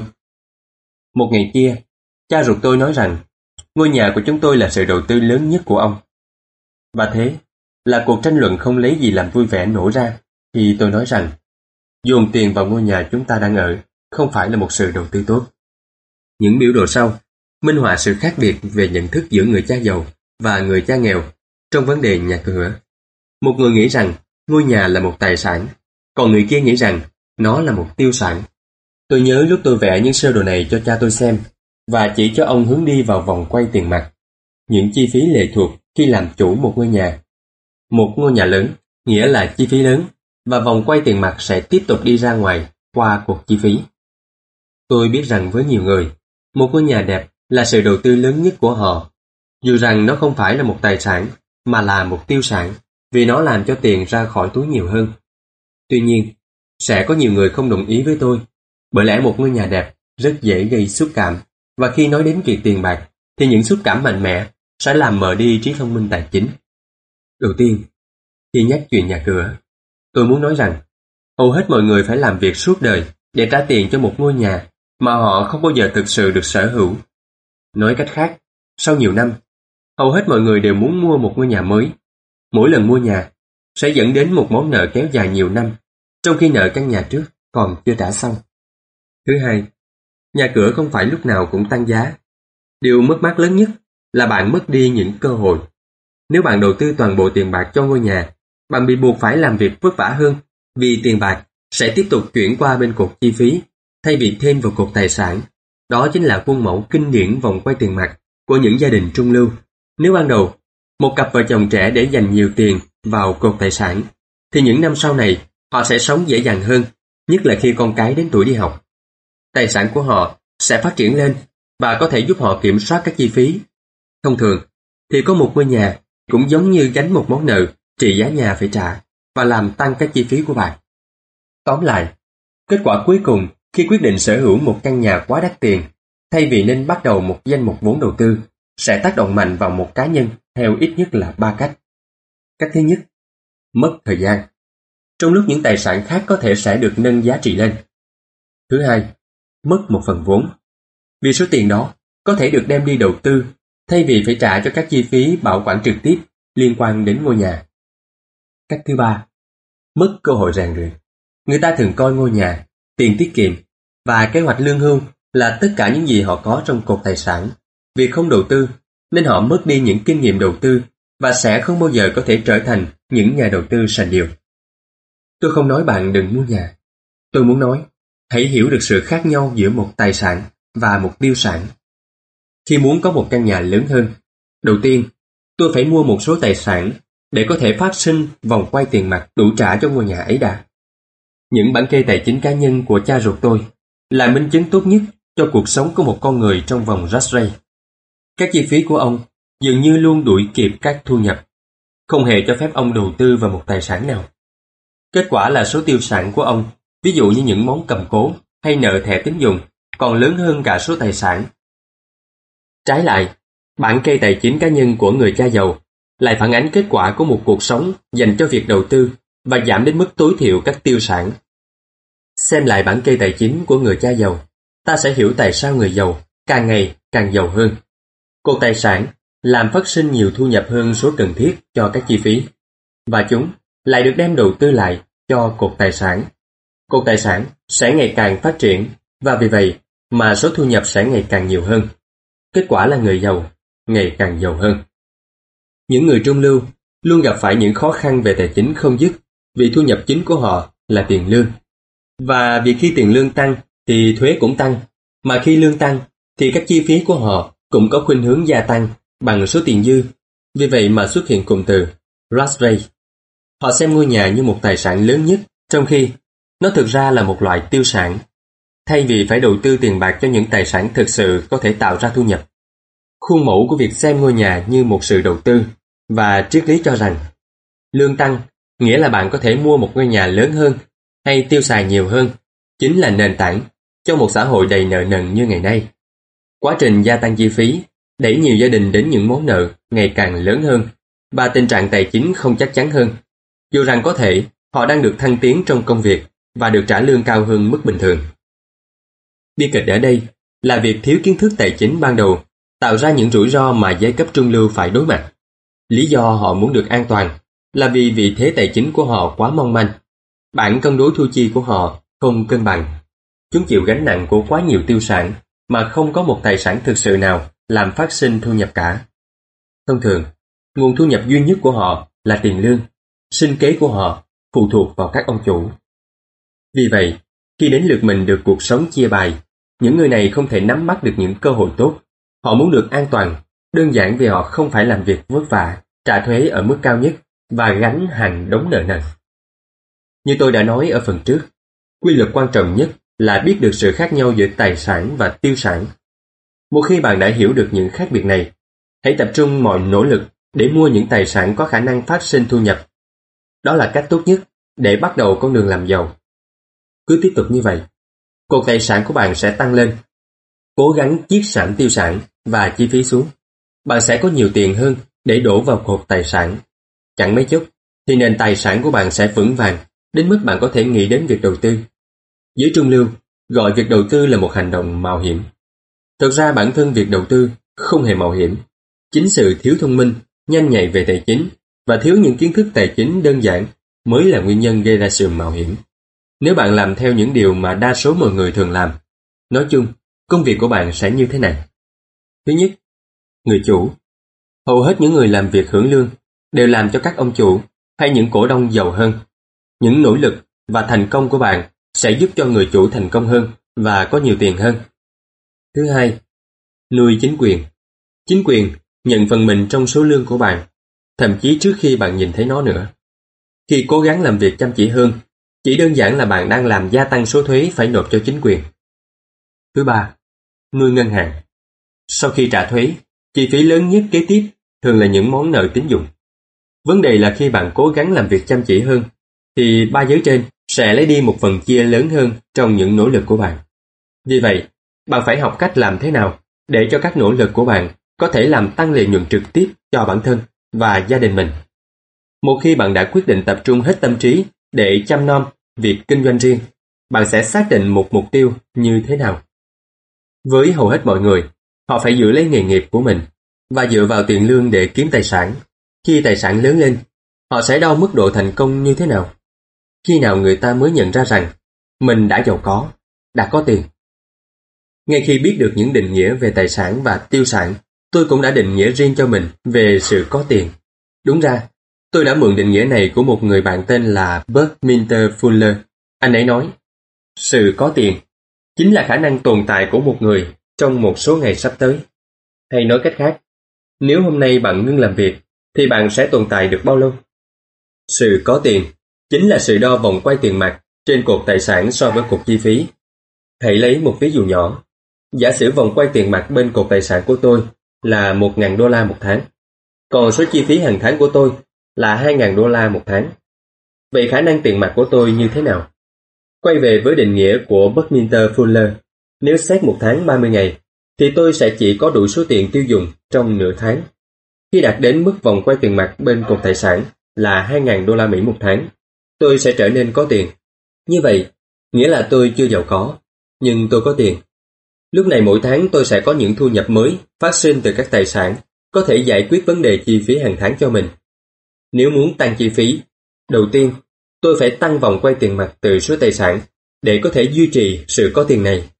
Chú ý rằng, vào thời điểm này, tôi không còn bị phụ thuộc vào tiền lương nữa. Tôi phải tập trung vào và phải thành công trong việc xây dựng cột tài sản đã giúp tôi trở nên sung túc về tài chính. Nếu hôm nay tôi nghỉ việc, tôi vẫn có thể trang trải các chi phí hàng tháng nhờ vào vòng quay tiền mặt tài sản của mình. Mục đích kế tiếp là phải có dư một số tiền trong vòng quay tiền mặt để đầu tư trở lại vào cuộc tài sản. Càng nhiều tiền đầu tư vào cuộc tài sản thì nó sẽ càng phát triển và chỉ cần giữ được số chi phí thấp hơn số tiền mặt phát sinh từ những tài sản này thì tôi sẽ càng trở nên giàu hơn với ngày càng nhiều thu nhập từ những nguồn khác ngoài sức lao động của mình. Hãy nhớ, người giàu mua tài sản, người trung lưu mua những tiêu sản và họ nghĩ là tài sản. Người nghèo chỉ có toàn chi phí. Quý vị và các bạn vừa theo dõi nội dung của chương 3, bài 2 Tại sao phải dạy con về tài chính? Tiếp theo, kho sách nói.com.vn xin mời quý vị và các bạn theo dõi nội dung của chương 4, bài 3 Hãy nghĩ đến việc kinh doanh của mình ở file tiếp theo. Người đọc Ngọc Đông. Ở đây, xin mời quý vị và các bạn đến với nội dung của chương 4, bài 3 Hãy nghĩ đến việc kinh doanh của mình. Một người bạn của tôi tên là Kay Cunningham khi đang theo học một lớp MBA của Đại học Texas ở Austin đã được nghe Ray Rock, người sáng lập McDonald nói chuyện. Ray đã hỏi cả lớp Đố các bạn, tôi kinh doanh cái gì? Hầu hết các sinh viên MBA đều cười vì nghĩ rằng Ray đang nói đùa. Không có ai trả lời cả. Ray lại hỏi lần nữa. Theo các bạn, thì tôi kinh doanh cái gì? Các sinh viên lại cười. Và cuối cùng, một người la to. Ray, ai mà không biết ông kinh doanh hamburger chứ? Ray tỏ ra khoái trá. Tôi cũng nghĩ anh sẽ nói như vậy. Ông ngừng một lúc và nói nhanh. Này các bạn, tôi không kinh doanh hamburger, tôi kinh doanh bất động sản. Ray đã dùng phần lớn thời gian hôm đó để giải thích những quan điểm của ông. Ray chú trọng vào việc bán hamburger, nhưng ông không bao giờ quên để mắt tới vị trí buôn bán. Ông biết rằng bất động sản và vị trí của nó là nhân tố quan trọng nhất trong sự thành công của việc kinh doanh. Về cơ bản, người mua hàng cũng phải trả một phần tiền để mua đất kinh doanh cho tổ chức của Ray Rock. Khi còn trẻ, chúng tôi không sống gần một cửa hàng McDonald nào cả. Tuy nhiên, người cha giàu đã dạy cho Mai và tôi cùng một bài học mà Ray đã nói ở trường đại học Texas. Đó là bí mật thứ ba của những người giàu có. Bí mật đó là hãy nghĩ đến việc kinh doanh của chính mình. Những khó khăn tài chính thường là kết quả trực tiếp cho người ta suốt đời phải làm việc cho người khác. Sau những chuỗi ngày làm việc vất vả, nhiều người không có được gì cả. Đây là biểu đồ thu nhập và cân đối thu chi mô tả tốt nhất lời khuyên của Brerock. Biểu đồ, trang 58. Hệ thống giáo dục hiện tại tập trung vào việc chuẩn bị cho thanh niên có được một việc làm tốt bằng cách phát triển những kỹ năng sách vở. Cuộc sống của họ sẽ xoay tròn quanh số lương tháng, hay như mô tả ở trên, quanh cột thu nhập của họ. Và sau khi phát triển được những kỹ năng sách vở, họ tiến đến một bậc học cao hơn để nâng cao những kỹ năng chuyên môn cho phép họ gia nhập vào một lực lượng lao động và làm việc kiếm tiền. Có một khác biệt lớn giữa nghề nghiệp chuyên môn và việc kinh doanh. Tôi thường hỏi mọi người rằng, anh kinh doanh cái gì? Và họ trả lời, tôi làm việc ở ngân hàng. Sau đó tôi hỏi họ, có phải là chủ ngân hàng không? Và họ thường lắc đầu. Không, tôi chỉ làm việc ở đó thôi. Trong trường hợp này, họ đã nhầm lẫn giữa nghề nghiệp chuyên môn và việc kinh doanh. Nghề chuyên môn của họ có thể là một nhân viên ngân hàng, nhưng họ vẫn cần có việc kinh doanh riêng của mình. Ray Rock phân biệt rất rõ ràng giữa nghề chuyên môn và việc kinh doanh của ông. Nghề chuyên môn thì lúc nào cũng giống nhau.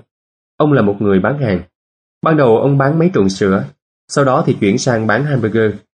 Nhưng trong khi nghề chuyên môn của ông là bán hamburger, thì việc kinh doanh của ông là tích lũy những bất động sản có thể phát sinh thu nhập. Suy nghĩ của đa số thanh niên là học gì thì sẽ làm nấy. Nếu học luật, bạn sẽ trở thành một luật sư, còn nếu học cơ khí thì bạn sẽ trở thành thợ máy. Sai lầm trong vấn đề này là rất nhiều người quên nghĩ đến việc kinh doanh riêng của mình. Suốt đời họ quan tâm đến việc kinh doanh của một người nào khác và giúp cho người đó giàu lên. Muốn được an toàn tài chính, một người cần phải nghĩ đến việc kinh doanh riêng của mình. Công việc kinh doanh sẽ quay tròn quanh một cột tài sản, chứ không phải là một cột thu nhập. Như đã nói lúc đầu, quy luật thứ nhất là biết được sự khác biệt giữa tài sản và tiêu sản, rồi phải biết mua tài sản. Người giàu tập trung vào cột tài sản, trong lúc những người khác thường chỉ tập trung vào bảng kê lợi tức.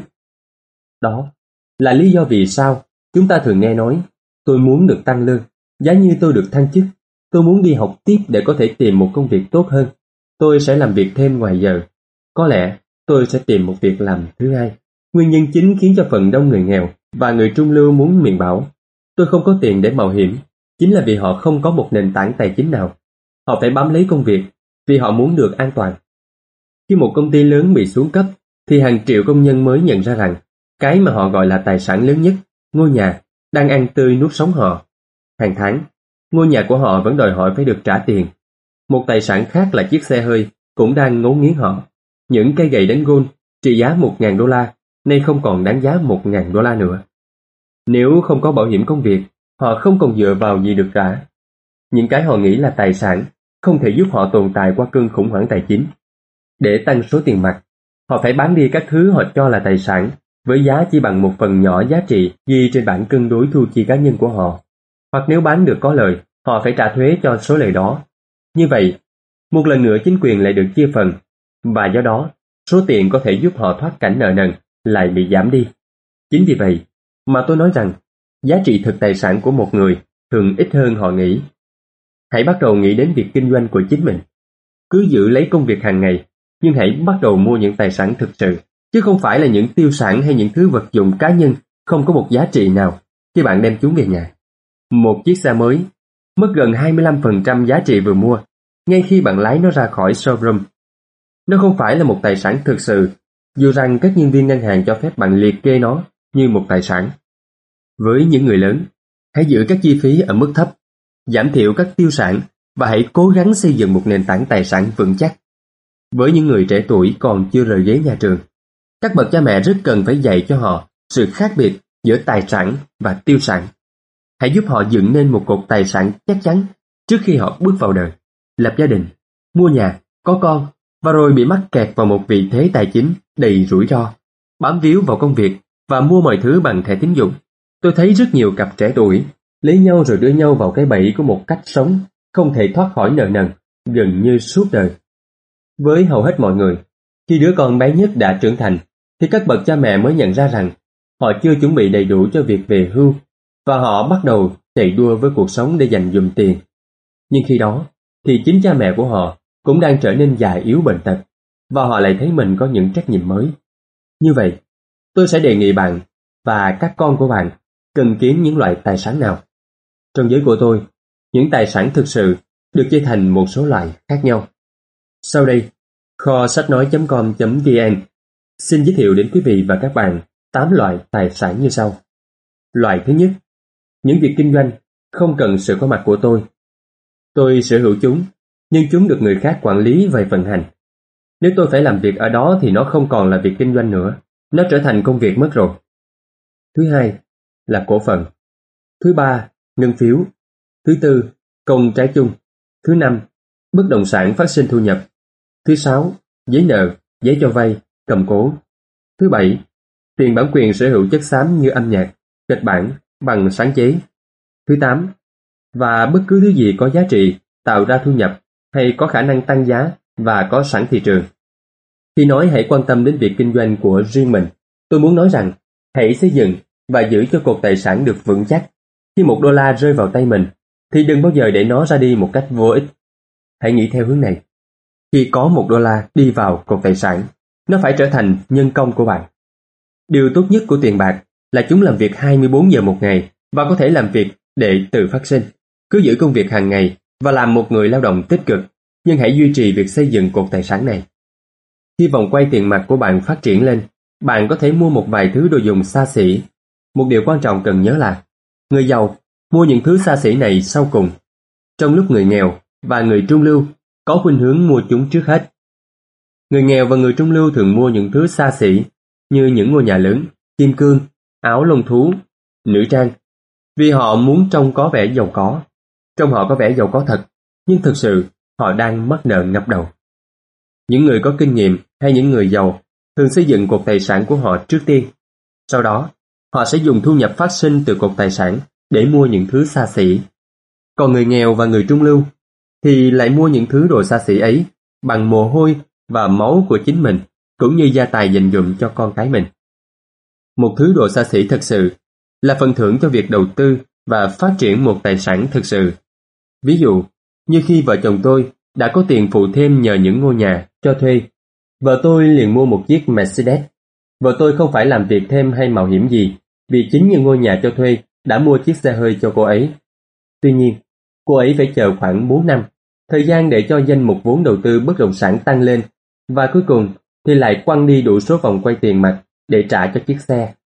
Nhưng thứ đồ xa xỉ này, chiếc xe Mercedes, lại là một phần thưởng thực sự vì cô ấy đã chứng minh được rằng cô ấy biết cách phát triển cuộc tài sản của mình. Với cô ấy, chiếc xe hơi này có ý nghĩa rất nhiều, chứ không chỉ đơn giản là một chiếc xe thông thường. Thì cô ấy đã sử dụng thông minh tài chính của mình để mua được nó. Điều mà hầu hết mọi người thường làm là vội vàng chạy đi mua một chiếc xe hơi thay vì một thứ đồ vật xa xỉ nào đó bằng thẻ tín dụng. Có thể họ sẽ mau cảm thấy chán và muốn có một thứ đồ chơi mới. Thường thì khi mua một thứ đồ xa xỉ bằng thẻ tín dụng, sớm muộn gì, người ta cũng thấy không hài lòng với nó, vì món nợ mà nó mang lại trở thành một gánh nặng tài chính cho họ. Sau khi bạn đã dành thời gian đầu tư và xây dựng việc kinh doanh cho riêng mình, lúc này chắc hẳn bạn sẽ sẵn sàng để học thêm một bí mật nữa, bí mật lớn nhất của những người giàu. Một bí mật luôn đặt những người giàu đứng trước mọi người. Phần thưởng dành cho sự kiên trì ở cuối đoạn đường, dành thời gian nghĩ đến việc kinh doanh của riêng mình. Quý vị và các bạn vừa nghe xong nội dung của chương 4, bài 3. Hãy nghĩ đến việc kinh doanh của mình qua giọng đọc của Ngọc Đông. Tiếp theo, kho sách nói.com.vn mời quý vị và các bạn theo dõi nội dung của chương 5, bài 4, Liên đoàn, bí mật lớn nhất của người giàu ở file tiếp theo kho sách nói.com.vn Xin mời quý vị và các bạn đến với nội dung của chương 5, bài 4, Liên đoàn, bí mật lớn nhất của người giàu. Trong thời kỳ còn thuyền buôn, người giàu đã biết cách thiết lập các liên minh như một cách hạn chế mạo hiểm tài sản trong một chuyến buôn. Người giàu bỏ tiền vào một liên đoàn tài trợ cho chuyến đi. Sau đó, liên đoàn này sẽ thuê một thủy thủ đoàn lái thuyền đi. Nếu chiếc thuyền gặp sự cố, sự thua lỗ của người giàu chỉ giới hạn trong số tiền họ đầu tư cho chuyến đi đó mà thôi. Sơ đồ sau diễn tả cấu trúc của một liên đoàn nằm ngoài bản kê lợi tức và bản thu chi cá nhân. Sơ đồ, trang 65. Chính kiến thức về quyền lực của một cấu trúc liên đoàn hợp pháp đã cho người giàu một thuận lợi rất lớn so với người nghèo và người trung lưu. Cho dù đám đông lấy của người giàu có lên đến đâu đi nữa, thì người giàu vẫn luôn tìm được cách vượt qua. Chính vì vậy mà cuối cùng thuế lại đè nặng lên giai cấp trung lưu. Người giàu qua mặt những người lao động trí óc chỉ vì họ hiểu được quyền lực của tiền bạc, một chủ đề không được dạy trong trường học. Người giàu qua mặt những người lao động trí óc như thế nào? Những nhà tư bản thực sự tìm đến sự bảo vệ của liên đoàn. Một liên đoàn bảo vệ người giàu, nhưng có một điều mà những người chưa bao giờ thiết lập liên đoàn không thể biết được. Đó là một liên đoàn không thực sự phải là một cái gì đó.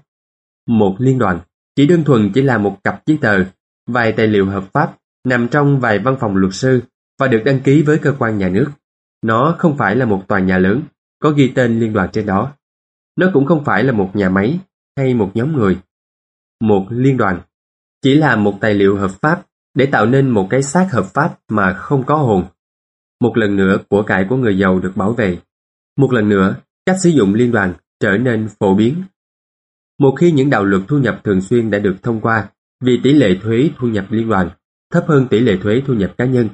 Ngoài ra, như đã nói ở trên, một liên đoàn có một số chi phí nhất định phải trả trước khi trả thuế. Mỗi khi người ta muốn trừng phạt người giàu, người giàu không chỉ đơn giản tuân theo, họ phản ứng lại. Họ có đủ tiền bạc và quyền lực để thay đổi nhiều thứ. Họ không chịu ngồi tự giác trả nhiều thuế hơn. Họ tìm mọi cách để giảm thiểu tối đa gánh nặng thuế mà họ phải chịu. Họ thuê những luật sư và kế toán viên khôn ngoan, nhanh nhạy. Họ thuyết phục các nhà chính trị thay đổi luật lệ hay tạo ra một vài lỗ hổng. Họ có đủ mọi phương cách để thực hiện các thay đổi đó. Người nghèo và người trung lưu không có những kế sách như vậy, đơn giản vì họ sợ chính quyền, và tôi biết các nhân viên thu thuế của chính quyền đáng sợ đến thế nào. Người cha nghèo của tôi không bao giờ có ý phản kháng, người cha giàu cũng không. Ông chỉ chơi trò chơi một cách khôn khéo hơn, và ông làm điều đó thông qua các liên đoàn, bí mật lớn nhất của người giàu. Bạn hãy nhớ lại bài học đầu tiên tôi học từ người cha giàu. Lúc ấy tôi là một đứa trẻ 9 tuổi, phải ngồi chờ để được nói chuyện với ông. Tôi ngồi trong văn phòng và chờ ông chú ý đến mình, trong khi ông thì cố tình phớt lờ tôi.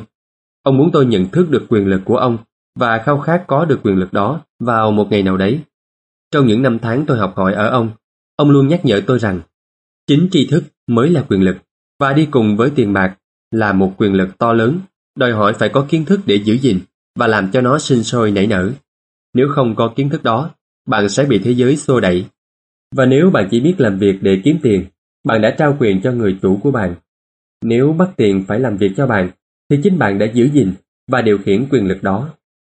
Khi chúng tôi đã nắm vững cách khiến tiền bạc làm việc cho mình, người cha giàu muốn chúng tôi trở nên khéo léo hơn về tài chính và phải hiểu xem luật pháp làm việc như thế nào. Nếu không hiểu rõ, bạn rất dễ bị bắt nạt. Nếu bạn biết mình đang nói gì, bạn đã có cơ hội để đấu tranh. Đó chính là lý do vì sao ông trả công rất hậu cho những kế toán viên và các luật sư thuế vụ khôn ngoan sắc sảo. Bài học hay nhất của ông đối với tôi, bài học mà tôi sử dụng hầu như suốt đời, là hãy khéo léo hơn và bạn sẽ không bị xô đẩy nhiều. Người cha giàu hiểu biết luật pháp, vì nếu không biết sẽ phải trả giá rất đắt. Nếu bạn biết là bạn đúng, bạn sẽ không lo sợ gì khi phải đấu tranh. Người cha nghèo luôn khuyến khích tôi tìm một công việc tốt trong một liên đoàn vững chắc. Ông nói về những ưu điểm của việc leo lên những nước thang liên đoàn. Ông không hiểu rằng nếu chỉ dựa vào tiền lương của người chủ liên đoàn, tôi sẽ chỉ là một con bò dễ bảo, luôn sẵn sàng cho người ta vắt sữa. Khi tôi kể cho người cha giàu nghe những lời khuyên của cha ruột tôi, ông cười và hỏi lại, thế tại sao không làm chủ cái thang đó? Là một đứa trẻ, tôi không hiểu người cha giàu ngụ ý gì khi nói rằng phải làm chủ liên đoàn của chính mình. Điều đó nghe thật đáng sợ và dường như không thể thực hiện được. Dù rất hứng thú với ý tưởng này, nhưng tuổi còn quá trẻ không cho phép tôi hình dung được hết những triển vọng về một ngày nào đó. Những người lớn sẽ làm việc cho một công ty do chính mình làm chủ. Năm 16 tuổi, tôi biết mình sẽ không đi theo con đường mà hầu hết những người bạn học của tôi đang đi. Quyết định đó đã làm thay đổi cả cuộc đời tôi. Nhiều người chủ cho rằng khuyên nhân viên lo kinh doanh riêng sẽ có hại cho việc kinh doanh của họ. Nhưng với tôi, việc tập trung vào kinh doanh riêng và phát triển tài sản giúp tôi trở thành một nhân viên tốt hơn. Lúc này, tôi có một mục đích để phấn đấu. Tôi đi làm sớm và làm việc chăm chỉ, tích lũy càng nhiều tiền càng tốt để có thể bắt đầu những vụ đầu tư nho nhỏ của mình. Những lời khuyên của người cha giàu trở nên có ý nghĩa. Tiền bạc làm việc rất chăm chỉ để kiếm thêm tiền cho tôi. Mỗi đồng đô la trong cột tài sản là một nhân viên tích cực, làm việc để có thêm nhiều nhân viên nữa, và mua cho ông chủ của chúng một chiếc Porsche bằng số tiền trước thuế. Nhờ sử dụng những bài học từ người cha giàu, tôi có thể thoát khỏi vòng rat race của một nhân viên ngay từ khi còn trẻ. Nếu không có vốn kiến thức này, tôi gọi là EQ tài chính. Con đường của tôi hẳn sẽ khó khăn hơn nhiều. Bây giờ tôi dạy lại người khác trong những chuyên đề nghiên cứu. Hy vọng có thể chia sẻ vốn kiến thức này với họ. Mỗi lần nói chuyện, tôi luôn nhắc nhở mọi người rằng EQ tài chính được xây dựng nhờ những kiến thức từ bốn lĩnh vực chuyên môn khái quát. Sau đây, kho sách nói.com.vn xin được giới thiệu đến quý vị và các bạn bốn lĩnh vực chuyên môn cụ thể như sau. Lĩnh vực thứ nhất, kế toán hay sự hiểu biết tài chính, một kỹ năng cực kỳ quan trọng nếu bạn muốn xây dựng một đế chế kinh doanh.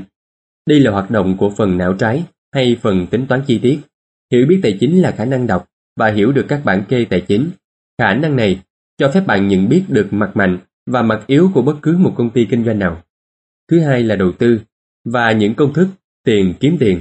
Đây là hoạt động của phần não phải hay phần sáng tạo. Thứ ba, hiểu biết thị trường hay ngành khoa học của cung và cầu. Cần nắm vững những khía cạnh kỹ thuật của thị trường do cảm xúc làm chủ đạo. Một nhân tố thị trường khác là giác quan kinh tế khi đầu tư.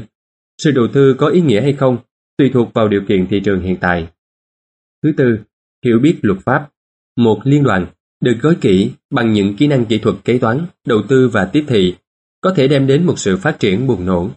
Một cá nhân có kiến thức về những thuận lợi thuế vụ và được liên đoàn bảo vệ có thể trở nên giàu có nhanh hơn rất nhiều so với những nhân viên hay chủ sở hữu các doanh nghiệp nhỏ đơn độc.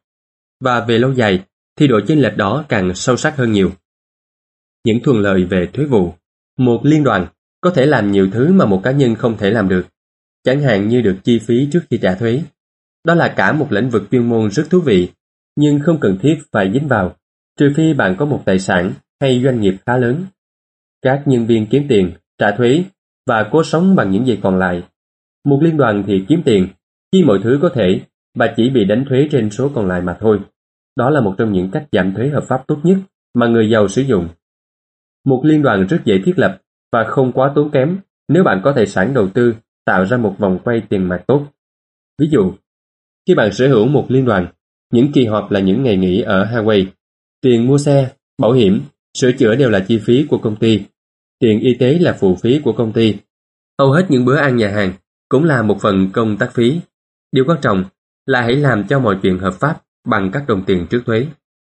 Biện pháp tránh khỏi kiện cáo Chúng ta sống trong một xã hội luôn tranh chấp Người giàu che giấu phần nhiều tài sản của họ bằng các phương tiện như liên đoàn và tín dụng để bảo vệ tài sản của mình. Khi ai đó kiện tụng một người giàu, họ thường gặp phải nhiều lớp bảo vệ hợp pháp và thường thì họ thấy rằng người giàu này thực sự không có gì cả. Họ điều khiển mọi thứ nhưng không sở hữu một cái gì hết. Còn người nghèo và người trung lưu thì lại cố sở hữu mọi thứ rồi để chúng lại rơi vào tay chính quyền hoặc những người thích kiện tụng người giàu. Hãy nhớ, người giàu với liên đoàn, thứ nhất là kiếm tiền, thứ hai dùng tiền, thứ ba trả thuế. Người làm việc cho liên đoàn, thứ nhất kiếm tiền, thứ hai trả thuế và thứ ba dùng tiền. Chúng tôi thành thật khuyên bạn nên sở hữu một liên đoàn của riêng mình trong số tài sản của bạn như là một phần của chiến lược tài chính tổng thể. Quý vị và các bạn vừa nghe hết nội dung của chương 5, bài 4 Liên đoàn, bí mật lớn nhất của người giàu qua giọng đọc của Ngọc Đông. Xin mời quý vị và các bạn đến với chương 6 bài 5 Người giàu tạo ra tiền. Trong mỗi chúng ta đều ẩn chứa những tiềm năng to lớn, những năng khiếu bẩm sinh. Tuy nhiên, điều kìm nén chúng ta chính là sự thiếu tự tin. Khi rời trường, hầu hết chúng ta đều biết rằng thế giới thực ngoài của trường học đòi hỏi những điều khác ngoài các điểm số. Những từ như gan góc, can đảm, bào dạng, khéo léo, táo bạo, kiên quyết, tài giỏi mới là những từ quan trọng trong câu chuyện tương lai của chúng ta, chứ không phải là những điểm số. Những tính cách tốt đẹp đó đều có trong mỗi con người chúng ta, nhưng yếu đuối, bất tài và hèn kém cũng có nữa. Sau một năm làm phi công cho Mary Corp ở Việt Nam, tôi thực sự hiểu được cả hai khía cạnh này trong con người mình. Không có tính cách nào nổi trội hơn tính cách nào cả. Tuy nhiên, là một giáo viên, tôi nhận ra rằng ở chính nỗi sợ hãi và tự nghi ngờ quá mức là sự tự dèm pha thiên tư của chính bản thân mình lớn nhất. Tôi cảm thấy thắt lòng khi nhìn những sinh viên biết câu trả lời nhưng lại không đủ can đảm để nói ra. Thông thường trong cuộc sống thực, không phải sự thông minh mà chính là sự táo bạo sẽ giúp bạn vượt lên. Theo kinh nghiệm cá nhân tôi, năng lực tài chính đòi hỏi cả kiến thức, kỹ thuật lẫn sự can đảm. Nếu nỗi sợ quá lớn thì thiên tư sẽ bị ác đi. Trong lớp học, tôi luôn thúc đẩy các sinh viên học cách mạo hiểm, để thiên tư của họ biến nỗi sợ thành quyền lực và tài hoa. Nỗi sợ sẽ làm việc cho một số người và làm khiếp sợ những người khác. Tôi thấy hầu hết mọi người khi nói đến tiền bạc đều muốn được an toàn. Tôi đã gặp phải những câu hỏi như Tại sao phải mạo hiểm? Tại sao tôi phải quan tâm đến y quy tài chính của mình? Tại sao phải hiểu biết về tài chính? Và tôi trả lời Chỉ để có nhiều lựa chọn hơn. 300 năm trước, đất đai là của cải. Vì vậy có đất là có vàng. Ngày nay là thời đại thông tin. Ai có những thông tin đúng lúc nhất, người đó sẽ làm giàu. Vấn đề là các thông tin bay vòng quanh thế giới bằng tốc độ ánh sáng. Loại của cải mới này không bị ngăn chặn bởi những đường biên giới như với đất đai và nhà máy. Nó thay đổi nhanh hơn và đột ngột hơn. Số lượng các nhà đa triệu phú gia tăng một cách đầy ấn tượng. Tuy nhiên, cũng không ít người bị rơi lại phía sau. Ngày nay tôi thấy rất nhiều người phải đấu tranh với cuộc sống. Thường thì họ cố làm việc chăm chỉ hơn, đơn giản vì họ còn gắn bó với những quan niệm cũ. Họ muốn mọi thứ đều theo lệ thường. Họ phản đối các thay đổi. Tôi biết rằng, có những người bị mất việc hay mất nhà, và họ đổ thừa mọi thứ cho công nghệ, cho nền kinh tế hay cho ông chủ của họ. Đáng buồn là họ không hề nhận ra rằng chính họ mới là vấn đề. Những suy nghĩ lỗi thời chính là tiêu sản lớn nhất của họ. Đơn giản vì họ không nhận thức được rằng cách suy nghĩ hay cách làm việc của họ chỉ là tài sản trong ngày hôm qua mà thôi. Mà ngày hôm qua thì đã qua rồi. Một hôm, khi tôi đang hướng dẫn một nhóm học viên cách chơi một trò chơi có tên là phòng quay tiền mặt, thì một phụ nữ tình cờ đến lớp học và tham dự vào cuộc chơi. Người phụ nữ này vừa mới ly dị, bị cháy túi vì những thỏa thuận ly hôn, nên bà đang phải đi tìm một giải pháp. Trò chơi vòng quay tiền mặt của tôi được thiết kế để giúp mọi người hiểu được tiền bạc làm việc như thế nào. Khi chơi trò chơi này, người ta học được sự tương tác giữa bảng kê lợi tức và bảng cân đối thu chi, biết được tiền mặt sẽ quay như thế nào giữa hai bảng kê này. Và con đường đi đến giàu có sẽ là cố gắng gia tăng vòng quay tiền mặt hàng tháng, từ cột tài sản đến mức vượt qua số chi phí hàng tháng. Một khi đã đạt được điều này, bạn sẽ có thể thoát khỏi vòng rat race, cái vòng luẩn quẩn kiếm tiền, trả hóa đơn và mắc nợ của những người nghèo, để đến đường fast track, sự tự do tài chính của những người giàu đúng nghĩa. Với trò này, một số người thích, một số người không thích, còn một số khác lại bỏ qua ngay ở vòng đầu. Người phụ nữ đã nói ở trên rút trúng một lá bài có hình chiếc du thuyền trên đó. Ban đầu bà rất vui vẻ. À, tôi có một chiếc du thuyền. Sau đó, khi người bạn giải thích về những con số đang làm việc trên bảng cây lợi tức, bảng cân đối thu chi và vòng quay tiền mặt hàng tháng của bà, thì bà giật mình thấy rằng chiếc du thuyền đang nuốt sống mình. Với bà, đó quả là một trò chơi kinh khủng. Trong năm 1984, tôi bắt đầu dạy học qua các trò chơi. Tôi luôn khuyến khích những sinh viên trưởng thành chú ý xem trò chơi phản ánh lại những gì họ biết và những gì họ cần học. Điều quan trọng nhất là trò chơi phản ánh cách cư xử của mỗi người. Nó là một hệ thống phản hồi lập tức. Thay vì các giáo viên diễn thuyết thì trò chơi cung cấp bài diễn thuyết cho từng cá nhân và được viết riêng cho bạn. Cũng như một trò chơi, thế giới luôn cung cấp cho chúng ta những phản hồi lập tức. Ta có thể học được rất nhiều nếu biết tự điều chỉnh. Một ngày trước đây không lâu, tôi phàn nàn với vợ tôi rằng hẳn chất tẩy trong quần áo đã làm cho cái quần của tôi bị rút lại. Vợ tôi cười và lấy tay nhấn vào bụng tôi cho tôi thấy rằng không phải cái quần bị rút lại mà chính tôi đã phình ra. Trò chơi vòng quay tiền mặt được thiết kế để cung cấp phản hồi cho từng người chơi. Mục đích của nó là đặt ra cho bạn các lựa chọn. Nếu bạn rút phải một lá bài hình chiếc du thuyền và nó làm bạn mang nợ, câu hỏi sẽ là bây giờ bạn có thể làm gì? Lúc này bạn sẽ có bao nhiêu lựa chọn khác nhau? Đó chính là mục đích của trò chơi. Dạy cho người chơi cách suy nghĩ và tìm ra nhiều lựa chọn tài chính khác nhau. Tôi đã quan sát hơn hàng ngàn người chơi trò chơi này.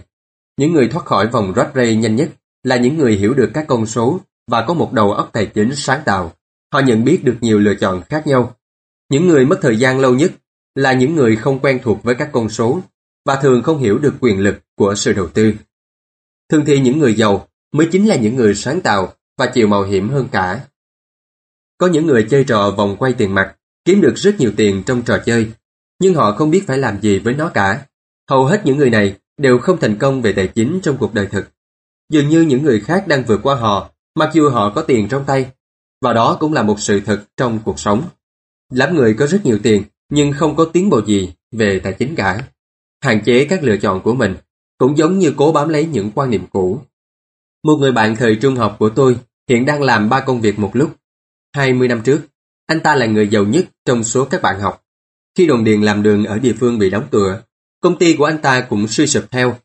Trong đầu anh ta chỉ có một lựa chọn duy nhất, làm việc tích cực hơn. Vấn đề là anh ta không thể tìm được một công ty tương đương và những thâm niên làm việc như ở công ty cũ. Kết quả là anh ta có dư khả năng cho công việc hiện tại, nhưng vẫn phải chấp nhận một mức lương thấp hơn. Hiện nay anh ta làm một lúc ba việc thì mới đủ sống. Tôi đã thấy nhiều người chơi trò vòng quay tiền mặt, than phiền rằng những lá bài cơ hội thích hợp không bao giờ đến tay họ cả. Vì vậy mà họ chỉ ngồi yên đó. Tôi biết trong cuộc sống thực có những người như thế, họ ngồi chờ một cơ hội thích hợp. Tôi đã thấy nhiều người có được lá bài cơ hội thích hợp, nhưng lại không có tiền. Sau đó họ ca cẩm rằng, đáng lý ra, họ đã thoát khỏi vòng rat race nếu họ có đủ tiền, và họ cũng ngồi yên đó. Tôi biết trong cuộc sống cũng có những người như thế, họ thấy được các cơ hội, nhưng họ không có tiền.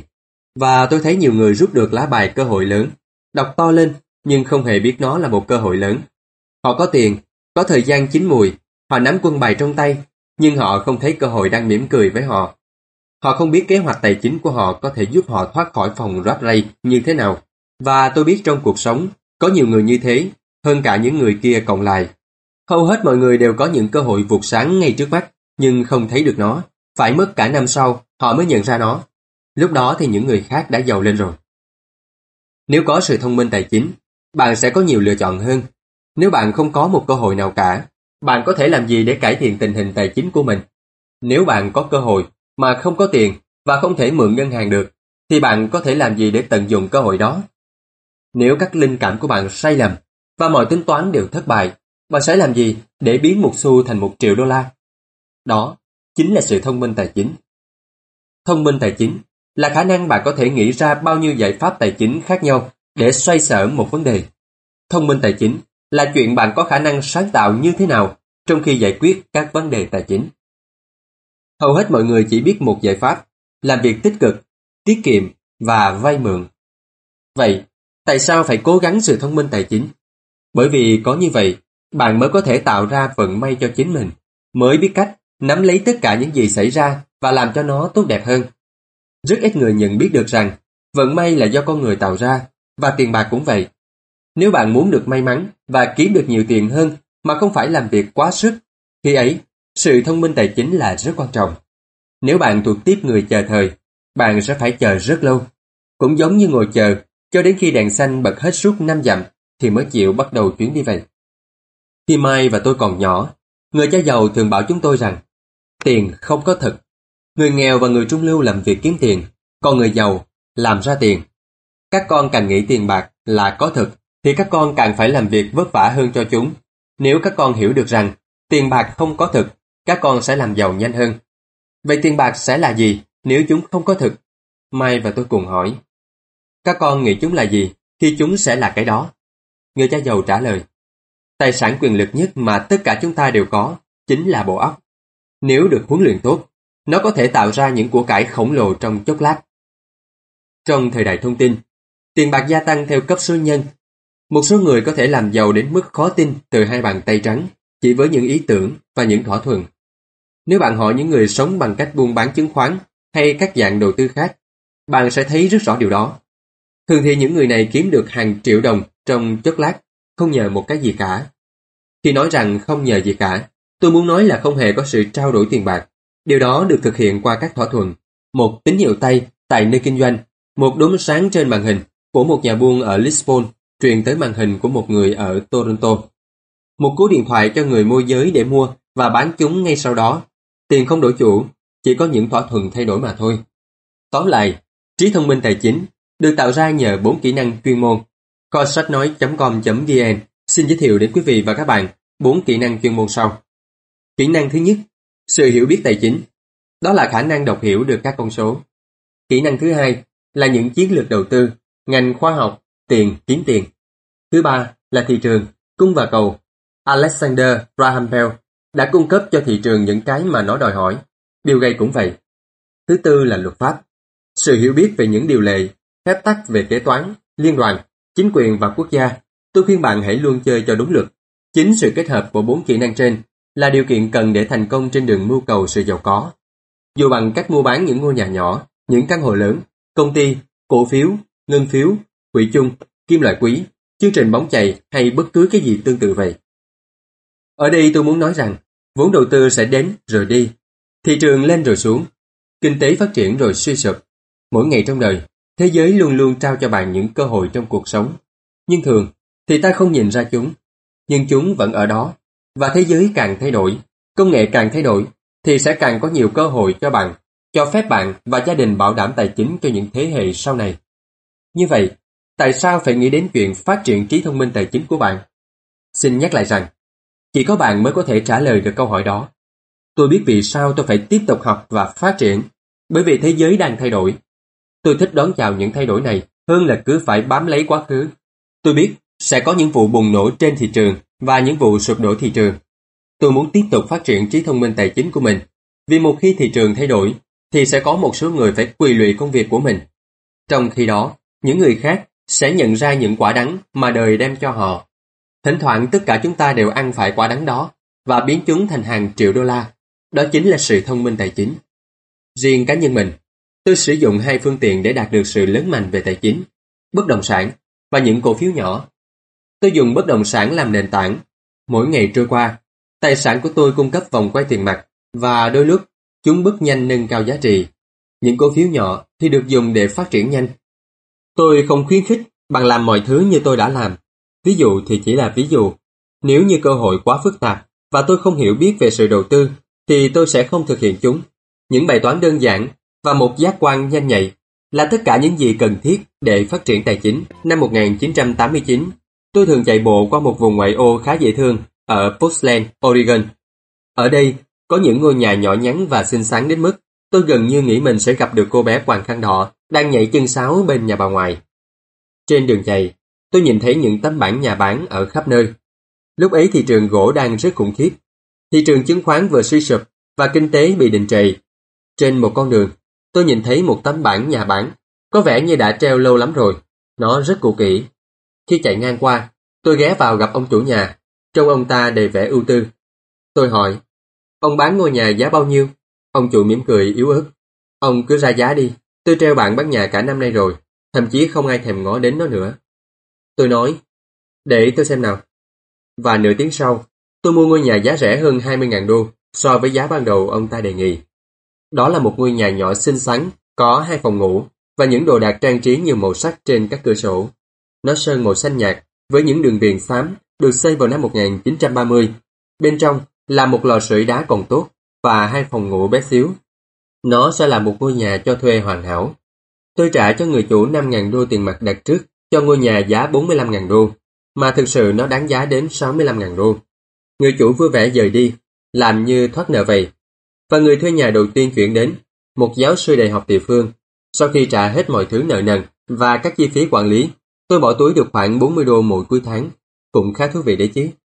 Một năm sau, thị trường bất động sản đình trệ ở Oregon bắt đầu hồi phục. Những nhà đầu tư California lắm tiền từ thị trường bất động sản vẫn đang phát triển của họ chuyển dần sang miền Bắc đến vùng Oregon và Washington. Tôi bán ngôi nhà nhỏ này cho một cặp vợ chồng trẻ ở California với giá 95.000 đô. Số vốn của tôi đã đem đến gần 40.000 đô tiền lời nhờ luật thanh toán thuế trễ hạn 1031 và tôi tiếp tục tìm chỗ đầu tư số tiền này. Điểm chính trong ví dụ này là một số tiền nhỏ có thể phát triển thành một số tiền lớn như thế nào. Một lần nữa, đó là vấn đề hiểu biết của các bản kê tài chính, chiến lược đầu tư, nhạy bén thị trường và luật pháp. Nếu người ta không thành thạo những chủ đề này, thì hiển nhiên là họ sẽ tuân theo những giáo lý chuẩn mực, hướng mọi người làm sao cho an toàn. Những thỏa thuận nóng sốt nhất thường không đến với những người mới học việc. Thường thì những vụ buôn bán tốt nhất làm cho người giàu ngày càng giàu hơn, đều dành riêng cho những người am hiểu trò chơi này. Tôi càng trở nên sành sỏi, thì tôi sẽ càng có nhiều cơ hội trên đường đời của mình. Và trí thông minh tài chính của bạn càng cao, thì nó sẽ càng dễ dàng mách bảo bạn là một thỏa thuận như vậy có tốt hay không. Chính sự hiểu biết của bạn sẽ chỉ ra những vụ giao dịch tệ hại hoặc làm cho một vụ buôn bán tồi tệ trở nên tốt đẹp hơn. Tôi càng học được nhiều và có rất nhiều thứ để học. Tôi sẽ càng làm ra nhiều tiền.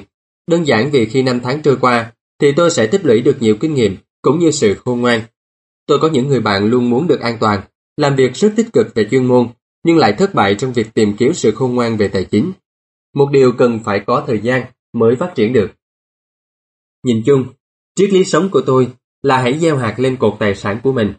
Tôi bắt đầu gieo trồng bằng những hạt giống nhỏ, một số hạt lớn lên, còn một số hạt thì không, nhưng tôi chẳng vì thế mà chùn bước. Trong liên minh bất động sản, chúng tôi có một số tài sản trị giá vài triệu đô la, đó là rate của chúng tôi, còn gọi là bất động sản đầu tư hủy thác, Real Estate Investment Trust. Điều tôi muốn làm rõ ở đây là phần lớn trong vài triệu đô la này đều bắt đầu từ những con số đầu tư nhỏ từ 5.000 đến 10.000 đô. Toàn bộ số tiền này đều thuận lợi trong việc bắt kịp một thị trường phát triển nhanh chóng, tăng số miễn thuế, buôn bán trao đổi vài lần trong nhiều năm. Chúng tôi cũng sở hữu một danh mục vốn đầu tư chứng khoán, bao quanh là một liên minh mà vợ chồng tôi gọi là quỹ chung cá nhân. Chúng tôi có những người bạn giao dịch buôn bán với những nhà đầu tư như chúng tôi và có một số tiền phụ thêm mỗi tháng để đầu tư tiếp tục. Chúng tôi mua những công ty riêng vừa mới cổ phần hóa trong thị trường chứng khoán Mỹ hay Canada để đầu tư, chấp nhận mạo hiểm cao. Chúng tôi đã từng mua 100.000 cổ phần với giá mỗi cổ phần là 25 xu trước khi cổ phần hóa một công ty. 6 tháng sau, công ty được lên danh sách là 100.000 cổ phần này trị giá mỗi phần 2 đô la. Nếu công ty được quản lý tốt, cái giá sẽ tiếp tục tăng lên và mỗi cổ phần có thể lên đến 20 đô hay hơn nữa. Có những lúc 25.000 đô của chúng tôi lên đến 1 triệu đô trong vòng chưa đầy một năm. Đây không phải là một trò may rủi nếu bạn biết bạn đang làm gì, chứ không phải chỉ quăng tiền vào vụ giao dịch rồi ngồi nhà cầu nguyện. Cần phải sử dụng kiến thức chuyên môn, sự khôn ngoan và lòng say mê trong trò chơi này để hạn chế rủi ro. Dĩ nhiên có nhiều rủi ro là không thể tránh được, nhưng chính trí thông minh tài chính sẽ giúp bạn cải thiện tình hình. Đó là lý do đầu tiên mà tôi không ngừng khuyến khích mọi người đầu tư nhiều hơn vào việc giáo dục kỹ năng tài chính hơn là vào các cổ phần, bất động sản hay những thị trường khác. Càng khôn khéo, bạn sẽ càng có nhiều cơ hội đánh bại đối thủ. Những cuộc chơi chứng khoán mà cá nhân tôi đầu tư vào, đối với nhiều người, thường là quá mạo hiểm và tôi hoàn toàn không khuyến khích bạn làm như vậy. Tôi đã chơi trò chơi này từ năm 1979 và thường được trả nhiều hơn số phần mà đúng ra mình sẽ được hưởng.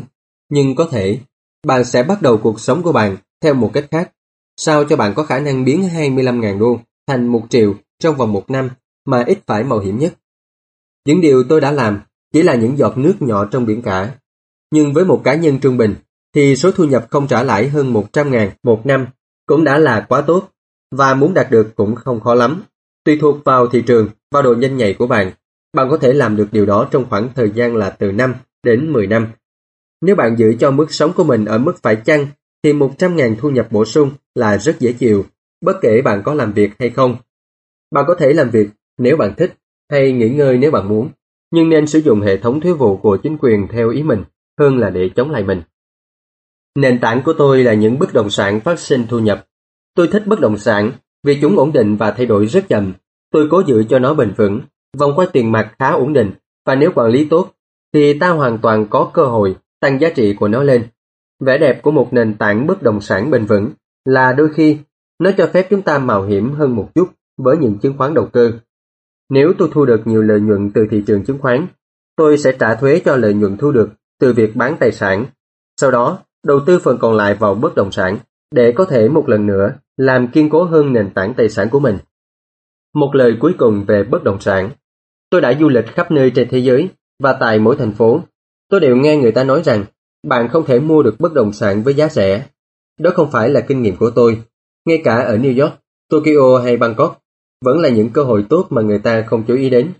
Vì vậy, khi tôi nghe người ta bảo rằng anh không làm được như vậy ở đây đâu, tôi sẽ nhắc nhở họ rằng thực ra câu nói đó chính là tôi không biết làm sao để làm như vậy ở đây. Bạn chỉ có thể nhìn thấy những cơ hội tốt bằng cái đầu của bạn và bằng sự nhạy cảm về tài chính đã được huấn luyện. Hầu hết mọi người không giàu lên được đơn giản vì họ không được huấn luyện về tài chính để nhận ra những cơ hội ngay trước mắt. Trong chương cuối cùng, tôi đưa ra 10 bước mà tôi đã đi trên con đường tự do tài chính của mình. Nhưng phải nhớ là, hãy tìm thấy niềm vui trong đó. Đây chỉ là một trò chơi, thỉnh thoảng bạn chiến thắng, và đôi lúc bạn phải học hỏi, nhưng hãy vui đùa với nó. Hầu hết mọi người không bao giờ chiến thắng vì họ sợ phải thất bại. Trong trường, chúng ta học rằng phạm lỗi là một điều xấu, và nếu phạm lỗi, chúng ta sẽ bị phạt. Tuy nhiên, nếu bạn nhìn ra quá trình học tập của con người, bạn sẽ thấy chúng ta học bằng cách phạm lỗi. Chúng ta học đi bằng cách té. Nếu chúng ta không bao giờ té ngã, thì chúng ta sẽ không bao giờ đi được. Tập chạy xe đạp cũng thế. Tôi đã bị vài vết sẹo trên đầu gối khi tập xe. Nhưng ngày nay, tôi có thể lái một chiếc xe đạp mà không cần suy nghĩ. Và làm giàu cũng như vậy thôi. Nhưng không may, lý do chính mà hầu hết mọi người không giàu lên được là vì họ sợ mất mát. Những người chiến thắng không sợ thất bại, nhưng chính những người thất bại lại sợ điều đó. Thất bại là mẹ của thành công. Những người né tránh sự thất bại cũng sẽ không gặp những thành công. Tôi xem tiền bạc cũng như môn quần vợt vậy. Tôi chơi tích cực, phạm lỗi rồi sửa chữa, phạm lỗi nhiều hơn, sửa chữa nhiều hơn và ngày càng giỏi hơn. Nếu thua, tôi sẽ đi ngang qua cái lưới, bắt tay đối thủ, mỉm cười và nói, thứ bảy tới gặp lại nhé. Từ kinh nghiệm của mình, tôi chia đầu tư ra làm hai dạng. Dạng thứ nhất và thông thường nhất là mua đầu tư trọn gói. Nhà đầu tư gọi điện cho một đại lý bán vé, ví dụ như công ty bất động sản, nhà buôn cổ phần chứng khoán hay người lập kế hoạch tài chính để mua một cái gì đó. Có thể là một quỹ chung, một cổ phần hay một ngân phiếu. Đó là một cách đầu tư đơn giản và nhanh gọn. Cũng đơn giản như một người mua hàng, đi đến cửa hàng máy tính và mua cả cái máy tính nằm ngay trên kệ vậy. Dạng thứ hai là tạo ra đầu tư. Những nhà đầu tư dạng này thường thu thập các thỏa thuận, cũng giống như người ta mua từng linh kiện máy tính về và ráp lại vậy. Đó là một dạng làm theo yêu cầu. Tôi không hề biết gì về chuyện ráp máy tính cả, nhưng tôi biết làm thế nào để ráp từng mảnh cơ hội lại với nhau, hoặc tôi biết ai có thể làm điều đó. Một nhà đầu tư theo dạng thứ hai có thể gọi là một nhà đầu tư chuyên nghiệp. Có khi phải mất hàng năm mới ráp được các mảnh này lại và cũng có khi không thể nào gom chúng lại được. Người cha giàu luôn khuyến khích tôi trở thành một nhà đầu tư hàng thứ hai. Khi đó, việc học về cách ráp các mảnh lại lại là rất quan trọng, vì đó là một chiến thắng to lớn, và đôi lúc, nếu bạn đi ngược dòng nước, thì đó cũng sẽ là một thất bại khổng lồ. Nếu muốn trở thành một nhà đầu tư chuyên nghiệp, bạn cần phải phát triển ba kỹ năng chính. Những kỹ năng này bổ sung thêm vào bốn kỹ năng yêu cầu để trở thành một người có sự thông minh về tài chính. Thứ nhất, làm thế nào để tìm ra một cơ hội mà người khác bỏ lỡ? Bằng đầu óc, bạn có thể nhìn thấy những thứ mà người khác không nhìn thấy được bằng mắt thường. Ví dụ, một anh bạn mua một ngôi nhà cũ kỹ ọp ẹp, trông như một ngôi nhà ma vậy. Mọi người tự hỏi tại sao anh ta lại mua nó. Điều anh thấy được còn người khác không thấy được chính là vì ngôi nhà đi kèm với 4 lô đất phụ thêm. Sau khi mua ngôi nhà, anh phá sập nó và bán 5 lô đất cho một nhà xây dựng gấp 3 lần cái giá mà anh đã mua trọn gói. Anh kiếm được 75 ngàn chỉ trong 2 tháng làm việc. Số tiền này không phải là nhiều, nhưng chắc chắn là vượt xa một số lương ít ỏi và điều này hoàn toàn không khó khăn gì về mặt kỹ thuật. Thứ hai, làm cách nào để tăng tiền? Những người bình thường chỉ biết một cách duy nhất là đi đến ngân hàng, còn những nhà đầu tư chuyên nghiệp biết nhiều cách tăng vốn mà không cần phải đến ngân hàng. Để bắt đầu, tôi học cách mua nhà mà không cần ngân hàng. Những ngôi nhà không tốn quá nhiều tiền, nhưng kỹ năng tăng tiền mà tôi học được thì quả là vô giá. Tôi rất thường nghe mọi người hay nói, ngân hàng không cho tôi mượn tiền, hay tôi không đủ tiền mua. Nếu bạn muốn làm một nhà đầu tư chuyên nghiệp, bạn cần phải học cách làm những điều mà hầu hết mọi người không làm được. Nói cách khác, phần lớn vì thiếu tiền nên không làm ăn được. Nếu có thể tránh được chướng ngại này, bạn sẽ có được hàng triệu đô la. Nhiều lần tôi mua một căn hộ, một lớp cổ phần hay cả một tòa nhà mà không cần đến một xu trong ngân hàng. Có lần tôi mua một tòa nhà giá 1,2 triệu đô la. Tôi làm theo kiểu mà người ta gọi là giữ tiền lại, với một hợp đồng viết tay giữa người mua và người bán. Tôi gọi đặt cọc 100.000 đô. Nó cho phép tôi có 90 ngày để tăng phần còn lại của số tiền. Tại sao tôi làm thế? Đơn giản vì tôi biết rằng ngôi nhà trị giá đến 2 triệu đô la. Tôi không tăng tiền lên. Thay vào đó, người đã nhờ đặt trước 100 ngàn sẽ cho tôi 50 ngàn đô. Vì đã làm được vụ giao dịch, anh ta thế chỗ tôi, còn tôi ra đi. Tổng thời gian làm việc là 3 ngày. Một lần nữa, điều chính yếu là cái bạn muốn chứ không phải là cái bạn mua. Đầu tư không phải là mua bán, đó là sự hiểu biết. Thứ ba, là làm sao tổ chức được những người thông minh. Người thông minh là người thuê muốn hay làm việc chung với những người thông minh hơn anh ta. Khi bạn cần lời khuyên thì hãy chắc chắn rằng bạn đã chọn cố vấn cho mình một cách khôn ngoan. Có quá nhiều điều phải học, nhưng phần thưởng thì vô cùng to lớn. Nếu bạn không muốn học những kỹ năng này, thì hãy là một nhà đầu tư dạng thứ nhất. Chính những điều bạn biết là tài sản lớn nhất. Chính những điều bạn không biết là rủi ro lớn nhất. Luôn luôn có những rủi ro. Vì vậy, hãy học cách xoay sở những rủi ro này thay vì né tránh chúng. Quý vị và các bạn vừa nghe xong nội dung của chương 6 bài 5 Người giàu tạo ra tiền qua giọng đọc của Ngọc Đông. Tiếp theo kho sách nói.com.vn Xin mời quý vị và các bạn theo dõi nội dung của chương 7, bài 6 Hãy làm việc để học, đừng làm việc vì tiền. Ở file tiếp theo, xin mời quý vị và các bạn đến với nội dung của chương 7, bài 6 Hãy làm việc để học, đừng làm việc vì tiền. Năm 1995, tôi được một tờ báo ở Singapore phỏng vấn Người nữ phóng viên trẻ tuổi đến rất đúng giờ và cuộc phỏng vấn bắt đầu ngay lập tức. Chúng tôi ngồi trong đại sảnh của một khách sạn sang trọng, nhấm nháp cà phê và thảo luận về một mục đích chuyến viếng thăm Singapore của tôi. Tôi cùng đứng trên bục diễn thuyết với Zig Zitla. Ông ấy nói về những động cơ, còn tôi nói về những bí mật của người giàu. Người nữ phóng viên nói, một ngày nào đó, tôi cũng sẽ là tác giả của những cuốn sách bán chạy nhất như anh vậy. Tôi đã đọc một số bài báo của cô viết và rất lấy làm thú vị. Cô có cách viết cứng cỏi và rõ ràng. Những bài báo cô viết rất được độc giả yêu thích. Tôi trả lời, văn phòng của cô rất hay. Điều gì đã khiến cô không đạt được giấc mơ của mình vậy? Cô gái nói, có vẻ như những tác phẩm của tôi không đến được với mọi người. Ai cũng nói rằng, những tiểu thuyết của tôi rất tuyệt, nhưng không có gì xảy ra cả. Vì vậy mà tôi giữ nghề làm báo. Ít nhất thì cũng có cái để trả hóa đơn. Anh có khuyên tôi gì không? Tôi hào hứng nói, có đấy, ở Singapore tôi có một người bạn quản lý một trường học dạy cách buôn bán. Anh ta điều hành khóa huấn luyện thương mại cho rất nhiều công ty đứng đầu ở Singapore. Tôi nghĩ nếu cô tham dự một lớp học của anh ta, cô sẽ đẩy mạnh sự nghiệp của cô lên được nhiều đấy. Anh muốn nói là tôi phải đến trường ấy để học cách bán sách à? Cô gái hỏi lại một cách gay gắt. Tôi gật đầu. Anh đùa hả? Tôi lắc đầu. Lúc này tôi cảm thấy dội. Cô gái cảm thấy mình bị xúc phạm và tôi ước sao mình chưa hề nói gì cả. Tôi có bằng cử nhân văn chương Anh. Tại sao tôi phải đi học cách làm người bán sách chứ? Tôi là một nhà chuyên môn. Tôi đến trường và được huấn luyện một nghề nghiệp để không phải là một người buôn bán. Tôi ghét những người bán hàng. Tất cả những gì họ muốn chỉ là tiền thôi. Cô gái thu dọn giấy tờ một cách giận dữ. Cuộc phỏng vấn chấm dứt. Trên chiếc bàn cà phê là một trong những cuốn sách bán chạy nhất mà tôi đã viết.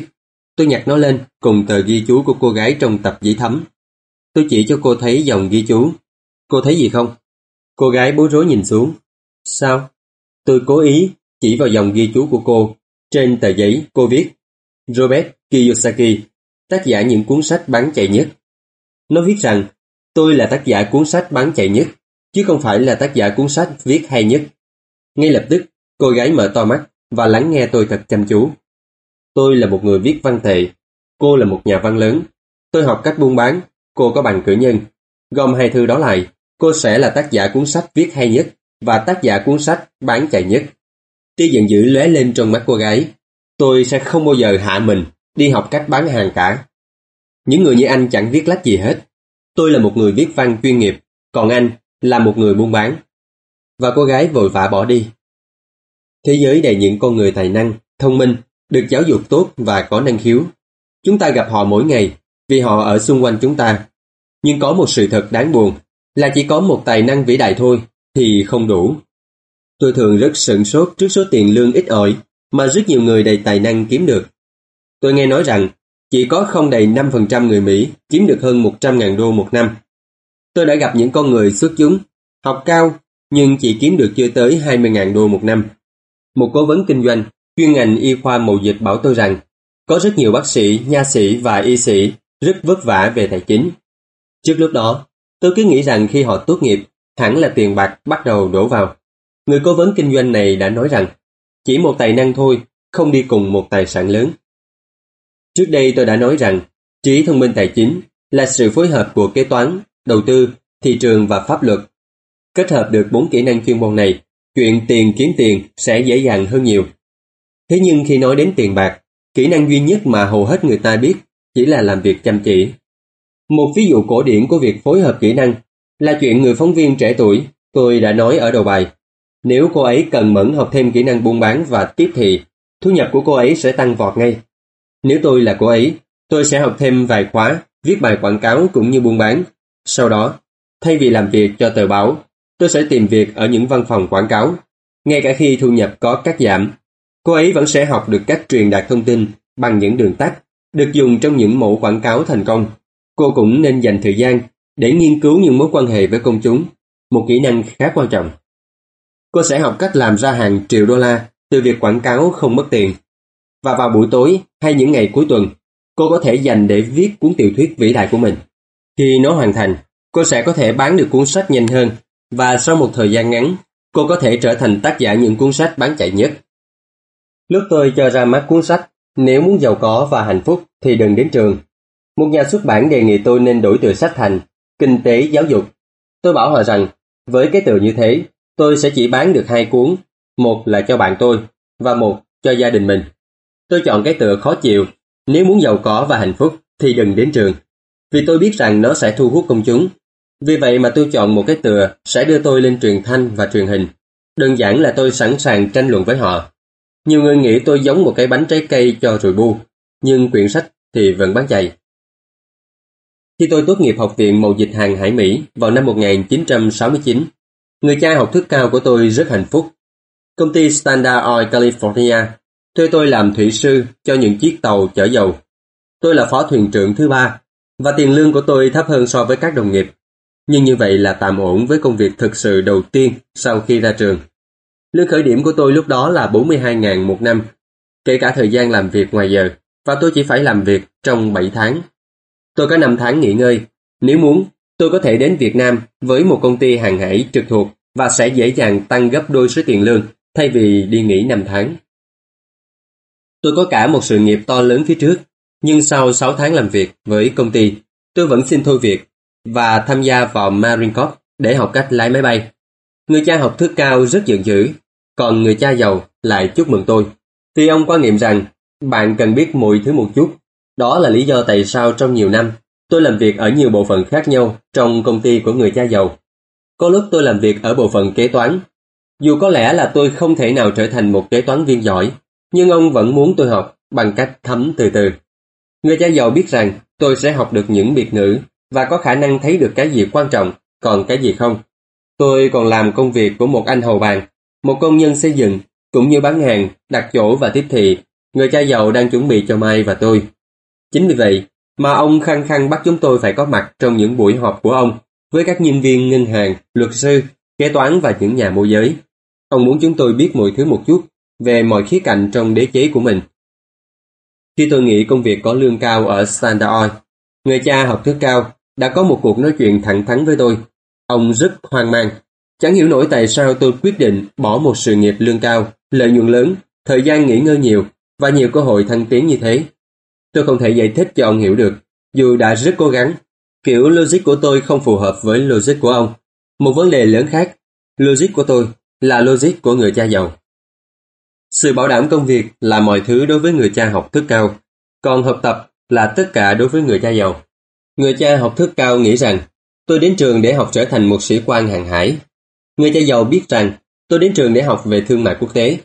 Là một sinh viên, tôi học trong nom hàng hóa, lái tàu chở hàng, tàu chở dầu và tàu chở khách sang vùng Viễn Đông và Nam Thái Bình Dương. Người cha dầu nhấn mạnh việc tôi nên ở lại Thái Bình Dương thay vì lái tàu sang châu Âu vì ông biết rằng những nước đang nổi là những nước châu Á chứ không phải là châu Âu. Trong khi những người bạn học của tôi đang bận tham gia vào hội học sinh sinh viên thì tôi học cách kinh doanh, học về những kiểu người và những nền văn hóa Nhật, Đài Loan, Thái Lan, Singapore, Hồng Kông, Việt Nam, Triều Tiên, Tahiti, Samoa và Philippines. Nhờ những việc học đó, tôi đã nhanh chóng trưởng thành.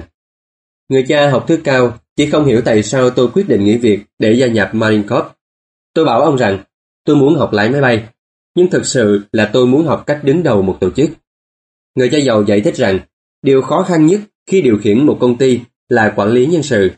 Ông đã có 3 năm phục vụ trong quân ngũ, còn người cha có học thức của tôi thì được miễn quân dịch. Người cha giàu cho tôi biết những giá trị của việc học cách lãnh đạo mọi người trong những tình huống nguy hiểm. Ông nói, khả năng lãnh đạo là điều kế tiếp mà con cần phải học. Nếu con không phải là một nhà lãnh đạo giỏi, con sẽ bị bắn sau lưng. Trong kinh doanh cũng giống như vậy. Năm 1973, tôi từ Việt Nam trở về và xin thôi việc. Dù tôi rất thích được bay, tôi làm việc ở Sedocop. Tôi tham gia vào đây là vì một lý do riêng mà không phải vì lợi nhuận.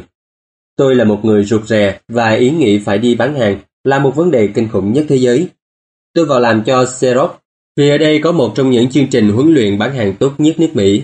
Người cha giàu rất tự hào về tôi, còn người cha học thức cao lại cảm thấy xấu hổ. Là một người lao động trí óc, ông nghĩ rằng những người bán hàng thuộc tầng lớp thấp kém.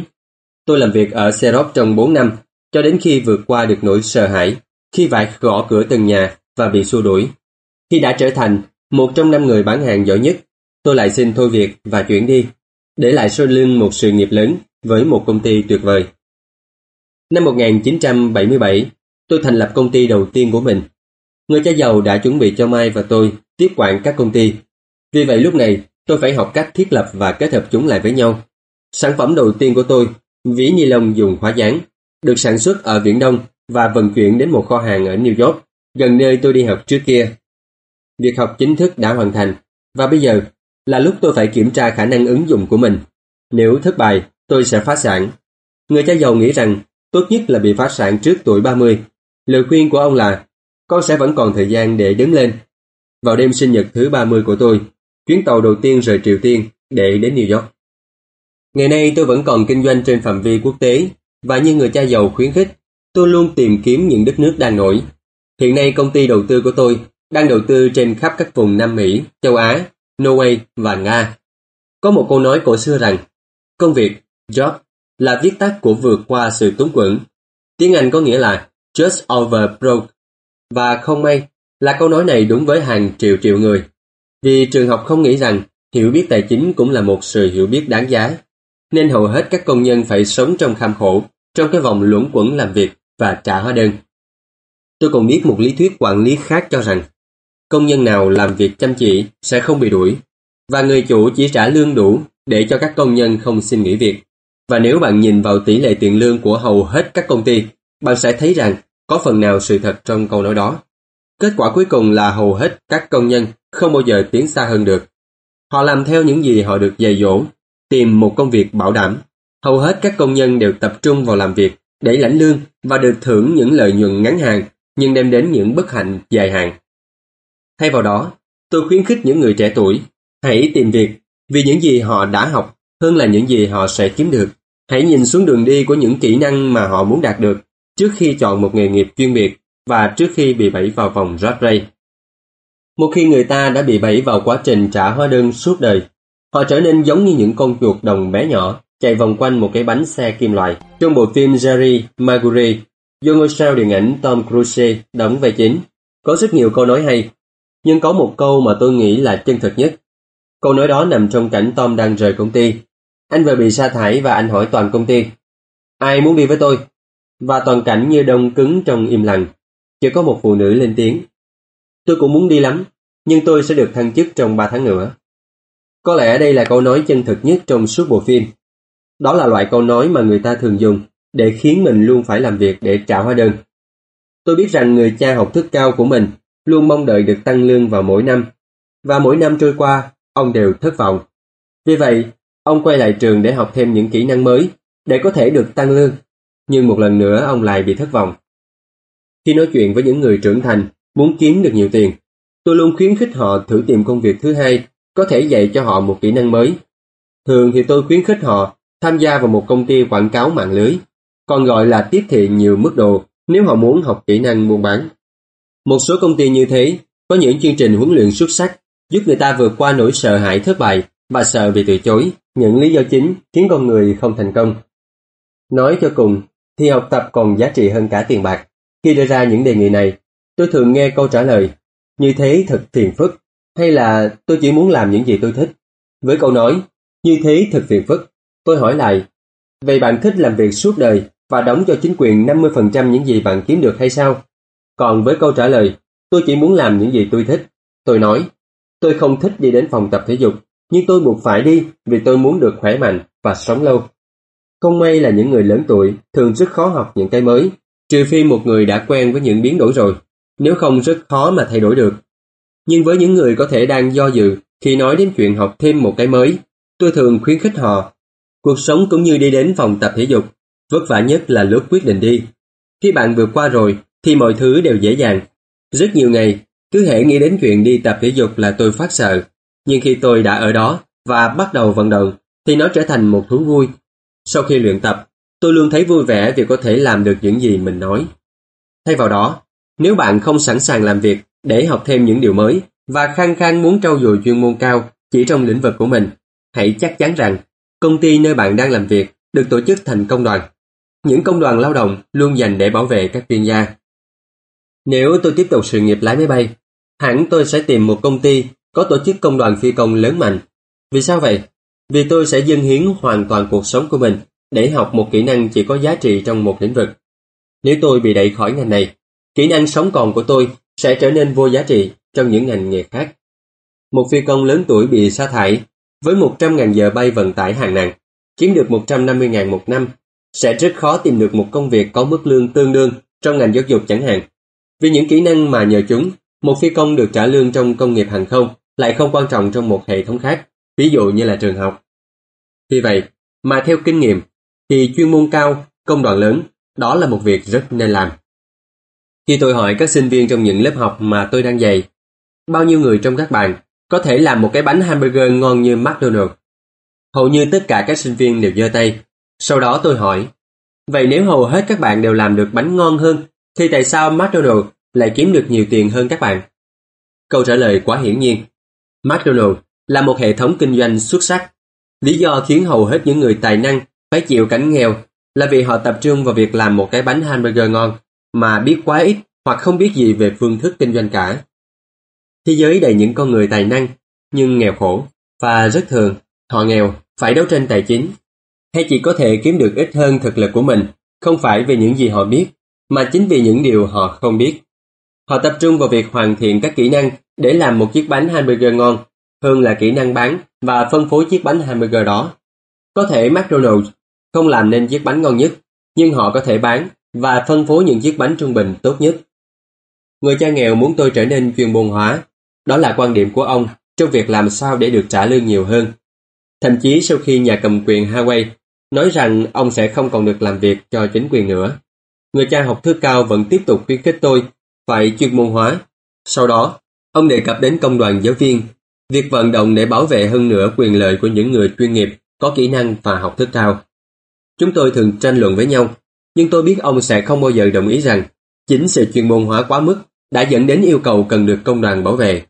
Ông không bao giờ hiểu được rằng bạn càng trở nên chuyên môn hóa, thì bạn sẽ càng dễ bị rơi vào bẫy, và càng bị phụ thuộc vào chuyên ngành đó nhiều hơn. Người cha giàu khuyên Mai và tôi phải chuẩn bị cho chính mình. Nhiều công ty kinh doanh cũng làm như vậy. Họ tìm những sinh viên trẻ tuổi, sáng dạ, trong trường kinh tế và bắt đầu chuẩn bị cho những người này để một ngày nào đó sẽ tiếp quản công ty. Vì vậy những nhân viên trẻ này không được chuyên môn hóa trong một phòng ban nào. Họ được chuyển từ phòng này sang phòng khác để học mọi khía cạnh trong hệ thống kinh doanh. Người giàu thường chuẩn bị cho con cái của họ hay con người khác như thế. Bằng cách này, đứa trẻ sẽ có được một kiến thức tổng quát về việc kinh doanh và sự tương quan giữa các phòng ban khác nhau. Đối với những thế hệ sinh ra trong chiến tranh thế giới thứ hai, việc chuyển từ công ty này sang công ty khác được xem là một việc xấu xa. Ngày nay thì đó là một việc khôn ngoan. Người ta chuyển từ công ty này sang công ty khác mà không tìm kiếm khả năng chuyên môn hóa hơn. Vậy tại sao không tìm để học hơn là để kiếm tiền? Trong tương lai gần, có thể bạn sẽ kiếm được ít tiền hơn, nhưng trong tương lai xa, bạn sẽ được thưởng thưởng qua các cổ tức lớn. Những kỹ năng quản lý chính cần thiết để đạt được thành công. Thứ nhất, quản lý vòng quay tiền mặt. Thứ hai, quản lý toàn bộ hệ thống, kể cả bản thân bạn và thời gian dành cho gia đình. Thứ ba, quản lý nhân sự. Kỹ năng chuyên môn hóa quan trọng nhất là kỹ năng bán hàng và hiểu biết thị trường. Khả năng bán hàng hay khả năng giao tiếp với những người khác. Một khách hàng, nhân viên, ông chủ, vợ hoặc chồng hay ngay cả con cái mình chính là kỹ năng cơ bản đem đến sự thành công cá nhân. Những kỹ năng giao tiếp như viết, nói và đàm phán là những điều cốt yếu của một cuộc sống thành công. Đó là một kỹ năng mà tôi liên tục rèn luyện, tham dự các khóa học hay mua những cuộn băng giáo dục để mở rộng kiến thức. Như tôi đã nói, người cha học thức cao, càng làm việc chăm chỉ, tích cực hơn thì ông càng thành thạo hơn. Và càng chuyên môn hóa hơn thì ông càng mắc bẫy nhiều hơn. Dù tiền lương tăng lên, nhưng những lựa chọn của ông bị giới hạn lại. Ngay sau khi nghỉ làm việc cho chính quyền, ông mới thấy rằng thực sự ông dễ bị tổn thương về mặt công việc như thế nào. Cũng giống như một vận động viên chuyên nghiệp, Thinh linh bị chấn thương hay quá lớn tuổi, không thể chơi được nữa. Cái vị trí được trả lương cao mà họ từng nắm giữ đã trôi qua, và bây giờ họ phải dùng đến những khả năng hạn chế của mình. Tôi cho rằng đó là lý do tại sao người cha có học thức cao của tôi phải dựa quá nhiều vào công đoàn như vậy. Người cha giàu khuyến khích Mai và tôi tìm hiểu mọi thứ một chút.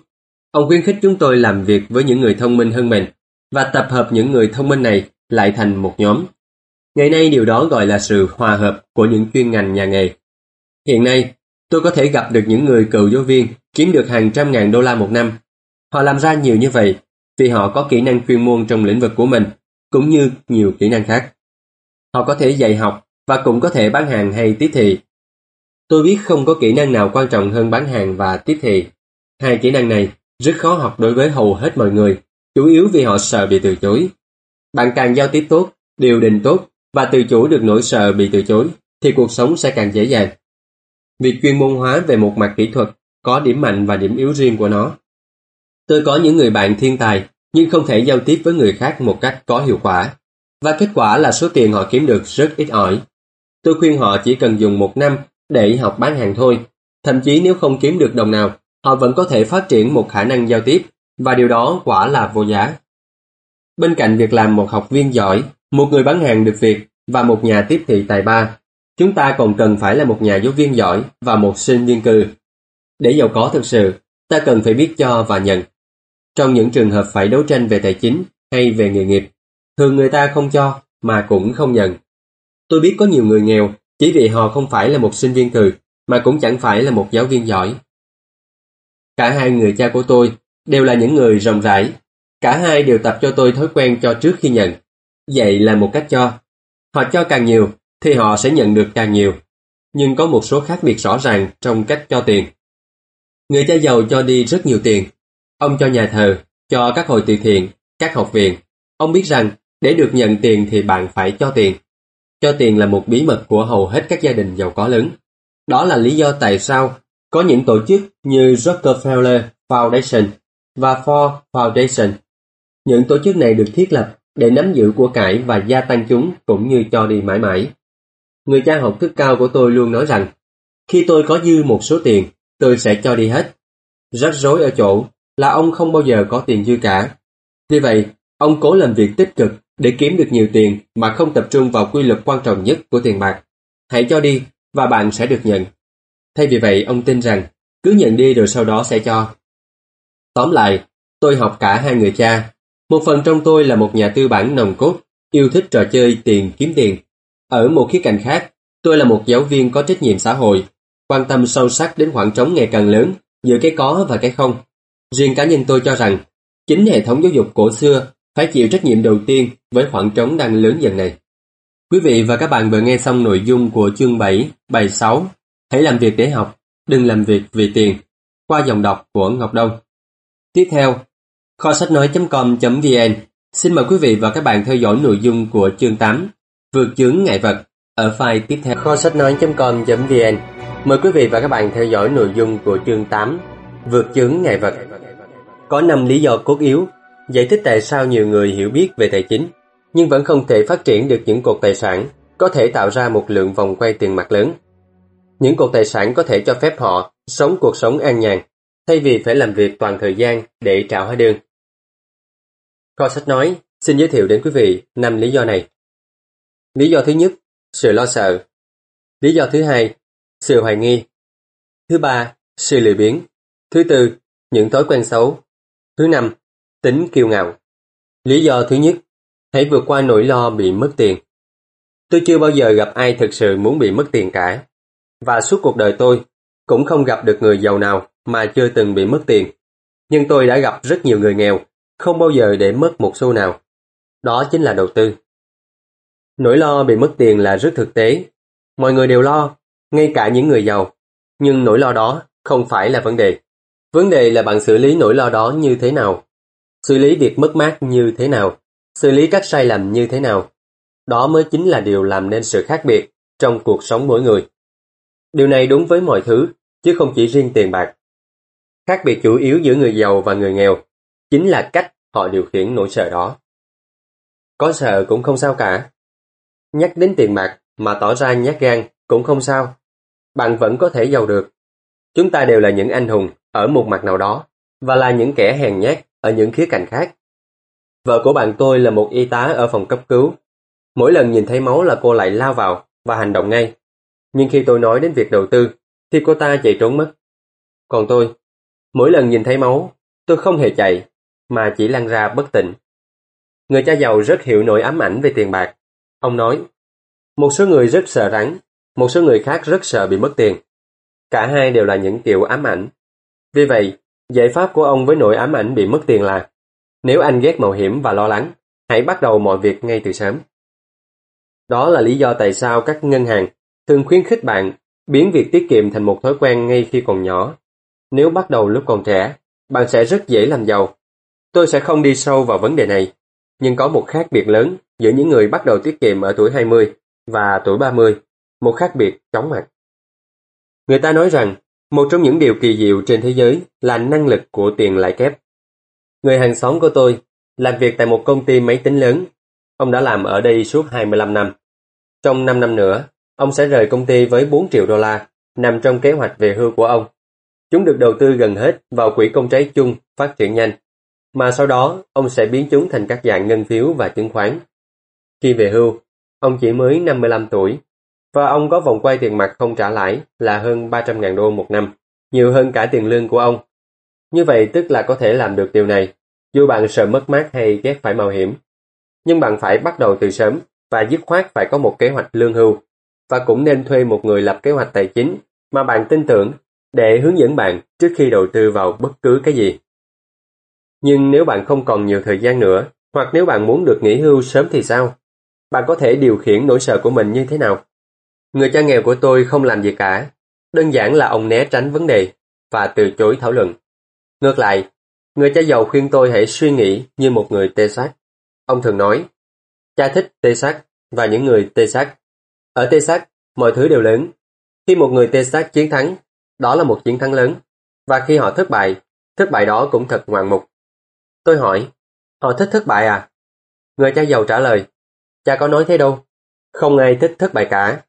Con hãy chỉ ra một người thua trận vui vẻ, và cha sẽ cho con thấy thế nào là một người thua trận thực sự. Đó chính là thái độ của người tê sắc khi đối mặt với sự mạo hiểm, sự tưởng thưởng và sự thất bại mà cha đang nói tới. Đó là cách mà họ xử lý cuộc sống. Họ sống rất phóng khoáng, không như hầu hết những người xung quanh đây. Mỗi khi nói đến chuyện tiền bạc là lại giống như những con gián vậy. Gián rất sợ người ta chiếu ánh sáng lên người chúng. Còn những người này rên rỉ khi bị người giúp việc ở cửa hàng tạp phẩm lừa gạt mất 25 xu. Người cha giàu tiếp tục giải thích, điều cha thích nhất là thái độ của người tê sắc. Họ tự hào khi chiến thắng và họ khoác lác khi thua cuộc. Tê sắc có câu nói, nếu anh sắp bị phá sản thì hãy phá sản sao cho to tát. Họ không muốn thừa nhận họ bị phá sản vì một ngôi nhà. Hầu hết mọi người xung quanh đây sợ bị mất đến nỗi họ không có cái nhà nào để mất cả. Người cha giàu thường bảo Mai và tôi rằng lý do lớn nhất dẫn đến việc không thành công tài chính là vì hầu hết mọi người muốn được an toàn. Ông nói, người ta sợ thất bại đến nỗi họ thất bại thật. Ron Tarkenton, một tiền vệ xuất sắc của NFL, nói điều này theo một cách khác. Chiến thắng nghĩa là không sợ thất bại. Trong cuộc sống, tôi thấy rằng chiến thắng thường đi sau sự thất bại. Trước khi có thể chạy xe đạp, tôi đã bị ngã rất nhiều lần. Tôi chưa bao giờ gặp người chơi gôn nào chưa từng bị mất trái banh. Tôi chưa bao giờ gặp một người đang yêu nào chưa từng đau khổ. Và tôi chưa bao giờ gặp một người giàu nào chưa từng bị mất tiền.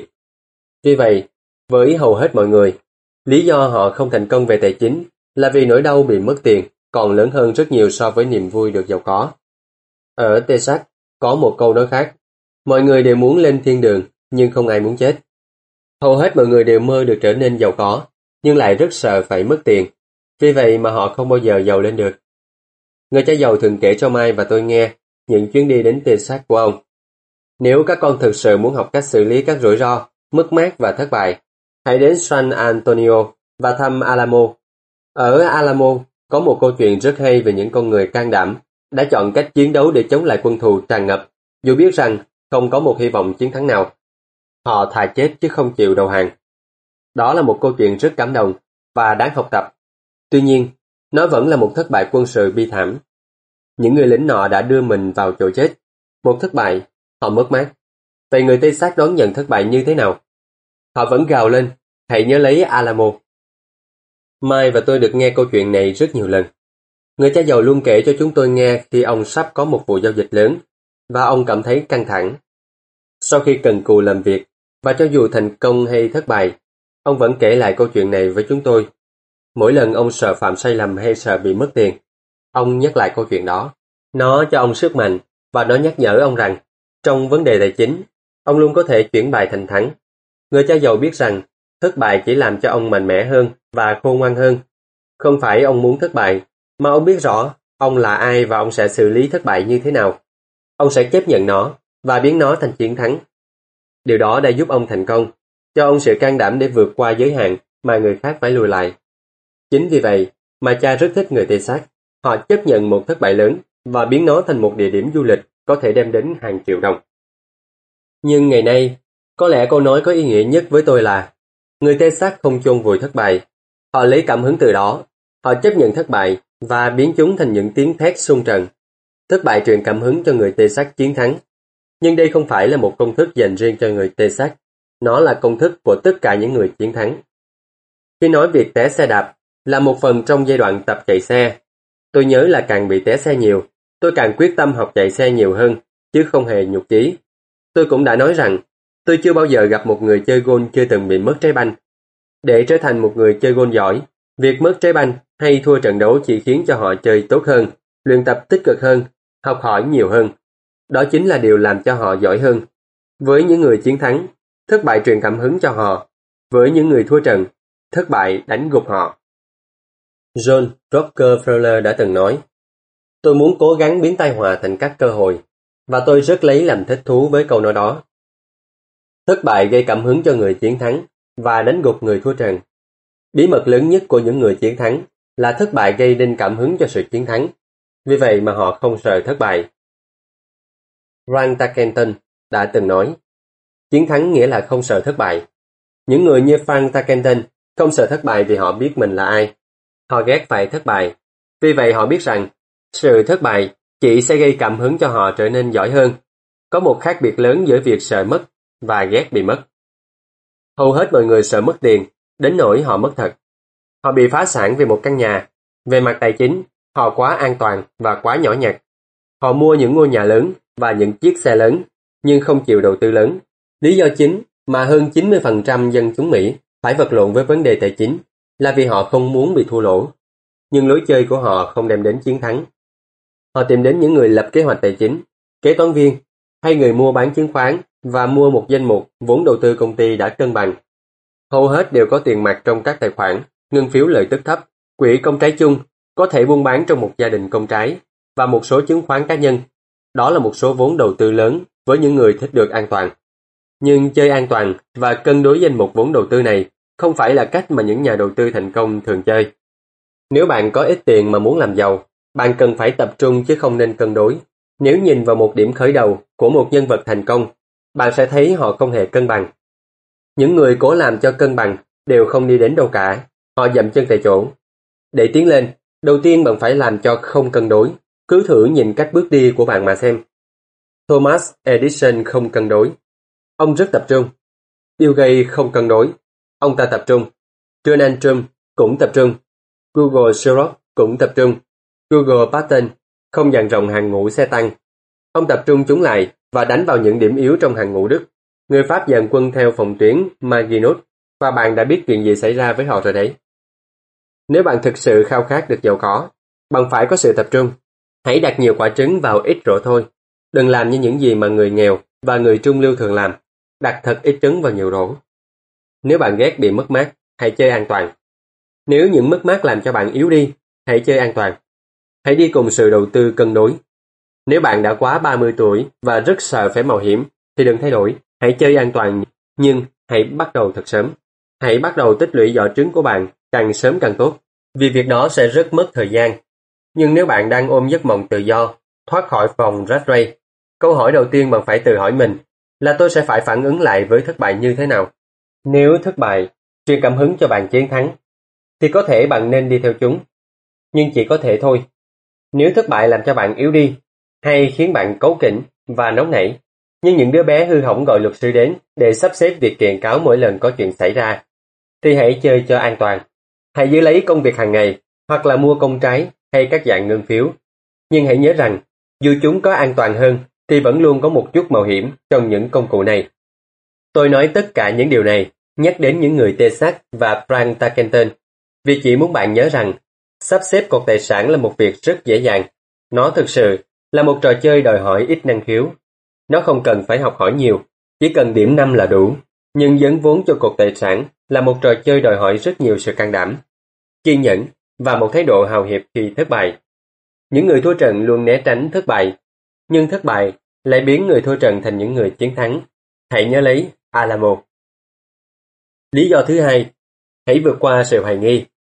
Trời sắp sập, trời sắp sập. Nếu hết chúng ta đều biết câu chuyện về chú gà con, chạy quanh sân gà vịt, thông báo một sự tần số sắp đến. Sâu thẳm trong tâm hồn của mỗi chúng ta đều có một chú gà con như vậy. Tất cả chúng ta đều là những chú gà con khi nỗi sợ hãi và sự nghi ngờ che phủ suy nghĩ của chúng ta. Tất cả chúng ta đều có những mối nghi ngờ, đại loại như tôi không khôn ngoan, tôi không đủ khả năng. Có rất nhiều người tài giỏi hơn tôi, và những mối nghi ngờ này làm tê liệt chúng ta, hoặc chúng ta luôn tự hỏi, điều gì sẽ xảy ra nếu nền kinh tế bị khủng hoảng ngay sau khi tôi bỏ tiền đầu tư? Điều gì sẽ xảy ra nếu tôi không làm chủ được và không thể lấy tiền lại? Điều gì sẽ xảy ra nếu mọi thứ không theo kế hoạch? Hoặc chúng ta có những người bạn hay những người ta yêu mến luôn nhắc nhở chúng ta về những thiếu sót của chúng ta, bất kể chúng ta hỏi họ chuyện gì. Họ thường nói, sao anh lại nghĩ rằng anh có thể làm được điều đó chứ? Nếu đó là một ý tưởng hay, thì tại sao không ai chịu làm? Điều đó không bao giờ thực hiện được. Anh không biết anh đang nói gì cả. Những lời lẽ đầy nghi hoặc này thường nhiệt tình đến mức chúng ta không thể bắt tay hành động được nữa.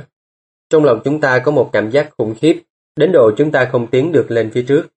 Vì vậy mà ta đứng lại với những gì an toàn và để cơ hội vượt qua. Chúng ta nhìn đời trôi đi khi chúng ta ngồi im bất động với khối u nhạt nhẽo trong cơ thể. Tất cả chúng ta đều cảm thấy điều này vào một lúc nào đó trong cuộc sống. Một số người thường xuyên hơn những người khác. Bettely ở quỹ công trái danh tiếng Fidelity Magellan nói rằng việc cảnh báo trời sập cũng giống như một thứ tiếng ồn mà tất cả chúng ta đều nghe thấy. Tiếng ồn này được tạo ra trong đầu chúng ta hoặc đến từ bên ngoài, thường là từ những người bạn, gia đình, đồng nghiệp hoặc các phương tiện truyền thông. Lin nhắc lại những năm 1950, khi mối đe dọa về một cuộc chiến tranh hạt nhân phổ biến trên báo chí đến nỗi Người ta bắt đầu xây dựng hầm trú ẩn, tránh phóng xạ, dự trữ thức ăn và nước uống. Nếu lúc ấy họ đầu tư tiền bạc vào thị trường một cách khôn ngoan, thay vì xây dựng hầm trú ẩn, có lẽ ngày nay họ đã trở nên sung túc về tài chính. Hầu hết mọi người đều nghèo, vì cứ hãy nói đến chuyện đầu tư, là thế giới này lại đầy những chú gà con chạy quanh và la lên. Trời sắp sập, trời sắp sập. Và vì những chú gà con này đều hiện diện trong mỗi chúng ta, nên phải rất can đảm mới không để cho những lời đồn về sự bất hạnh u ám tác động lên mối hoài nghi và nỗi lo sợ của bạn. Một ví dụ khác, tôi để một phần nhỏ của cột tài sản trong giấy chứng nhận thế chấp nợ thay vì cất trong tài khoản. Với số tiền này, tôi kiếm được khoản lời 16% một năm. Chắc chắn là nhiều hơn con số 5% do ngân hàng đưa ra. Tờ chứng nhận được bảo đảm bằng bất động sản và có hiệu lực theo luật pháp bang, còn tốt hơn hầu hết các ngân hàng. Cách thức mua bán giúp cho chúng an toàn. Chúng chỉ không có khả năng thanh toán ngay bằng tiền mặt thôi. Vì vậy mà tôi xem chúng như những tài khoản từ 2 đến 7 năm. Hầu như mỗi khi tôi kể cho người khác nghe, nhất là nếu họ cất tiền trong ngân hàng, rằng tôi giữ tiền bằng cách này, họ đều nói như vậy là mạo hiểm. Họ cho tôi biết những lý do vì sao không nên làm thế. Khi tôi hỏi họ lấy thông tin từ đâu, họ nói từ bạn bè hay từ một tạp chí đầu tư nào đó. Họ không bao giờ làm điều này. Và họ cho những người đang làm điều đó biết lý do tại sao không nên làm. Lợi nhuận thấp nhất mà tôi mong đợi là 16%, nhưng những người đầy nghi ngờ thì luôn sẵn sàng chấp nhận 5%. Sự hoài nghi có cái giá quá đắt. Quan niệm của tôi là chính những hoài nghi và yếm thế này làm cho người ta nghèo đi trong khi cả thế giới đang chờ bạn giàu lên. Chỉ vì nghi ngờ và bám víu vào sự an toàn mà người ta cứ nghèo mãi. Như tôi đã nói, xét về mặt kỹ thuật thì thoát khỏi vòng rác ray là một việc rất đơn giản, không cần phải học thật cao mới làm được. Nhưng chính sự hoài nghi đã làm luận bại mọi người. Người cha giàu nói, những người yểm thế không bao giờ chiến thắng. Sự nghi ngờ cùng với nỗi lo sợ chính là hai nhân tố tạo nên một người yểm thế. Những người yểm thế thì hay phê bình, còn những người chiến thắng thì phân tích mọi việc. Người cha giàu giải thích rằng, những lời chỉ trích làm cho người ta mù quáng, còn những lời phân tích lại giúp con người sáng mắt ra. Sự phân tích giúp người chiến thắng nhận ra những cơ hội mà người khác bỏ qua, và đây chính là chìa khóa của mọi thành công. Trong thị trường chứng khoán, tôi thường nghe người ta nói, tôi không muốn mất tiền. À, vậy thì điều gì làm cho họ nghĩ là tôi hay những người khác thích được mất tiền chứ? Họ không làm ra tiền vì họ đã chọn không để mất tiền. Thay vì phân tích sự việc, họ từ chối một phương tiện đầu tư đầy quyền lực khác. Tháng 12 năm 1996, tôi đạp xe đi dạo với một người bạn ngang qua trạm xăng của người hàng xóm. Anh ta nhìn bản báo và thấy giá dầu tăng. Xin hỏi thêm là anh bạn tôi luôn ôm một khối ưu tư lo lắng, hay cũng có thể gọi anh ta là một chú gà con. Với anh ta, bầu trời thường xuyên sắp sập. Khi về nhà, anh ta nói với tôi về những con số thống kê cho thấy giá dầu sẽ tiếp tục tăng lên như thế nào trong những năm tới. Những thông tin này tôi chưa bao giờ nghe nói đến, mặc dù tôi đang sở hữu một số lớn cổ phần quan trọng của một công ty dầu hiện tại. Với những thông tin này, ngay lập tức tôi bắt đầu tìm kiếm và phát hiện ra một công ty dầu mới tinh đang tìm kiếm các mỏ dầu. Người môi giới của tôi rất hứng thú với công ty mới này và tôi mua 15.000 cổ phần với giá một cổ phần là 65 xu. Tháng 2 năm 1997, cũng anh bạn này cùng tôi đi ngang qua trạm xăng ấy và rõ ràng là giá tiền của mỗi lít dầu đã tăng lên gần 15%. Một lần nữa, chú gà con lại lo lắng và phàn nàn. Tôi thì chỉ mỉm cười vì trong tháng Giêng của năm 1997, công ty dầu bé nhỏ của tôi đã thành công với trị giá 15.000 cổ phần kia tăng đến 3 đô một phần. Và giá dầu sẽ còn tăng lên nữa nếu như những gì anh bạn tôi nói là sự thật. Thay vì phải phân tích mọi chuyện, những chú gà con này lại không chịu suy nghĩ. Nếu hầu hết mọi người đều hiểu được rằng một lệnh stop làm việc như thế nào trong việc đầu tư thị trường chứng khoán, hẳn sẽ có nhiều người đầu tư để chiến thắng hơn là những người đầu tư chỉ để chuốt lấy thất bại. Lệnh stop đơn giản là một lệnh trong máy tính cho phép tự động bán các cổ phần khi giá bắt đầu hạ, giúp bạn giảm thiểu việc bị thua lỗ và tăng tối đa lợi nhuận. Đó là một công cụ có ích cho những người sợ bị mất mát. Mỗi khi tôi thấy người ta tập trung quá nhiều vào chuyện tôi không muốn hơn là những gì họ thực sự muốn, tôi biết rằng tiếng ồn trong đầu họ quá lớn. Những chú gà con đã chiếm lĩnh đầu óc của họ và đang la um lên, trời sắp sập. Vì vậy mà họ né tránh những gì họ không muốn, nhưng họ phải trả một cái giá quá lớn. Có thể họ sẽ không bao giờ đạt được những gì họ muốn. Người cha giàu hay kể chúng tôi nghe câu chuyện về đại tá Sander và ông thường kết luận hãy làm như đại tá Sander đã làm. Năm 66 tuổi, Sander làm ăn thất bại và phải sống bằng những tấm ngân phiếu phúc lợi xã hội. Không hề nản lòng, Sander bắt đầu đi vòng quanh nước Mỹ, bán công thức làm món gà rán.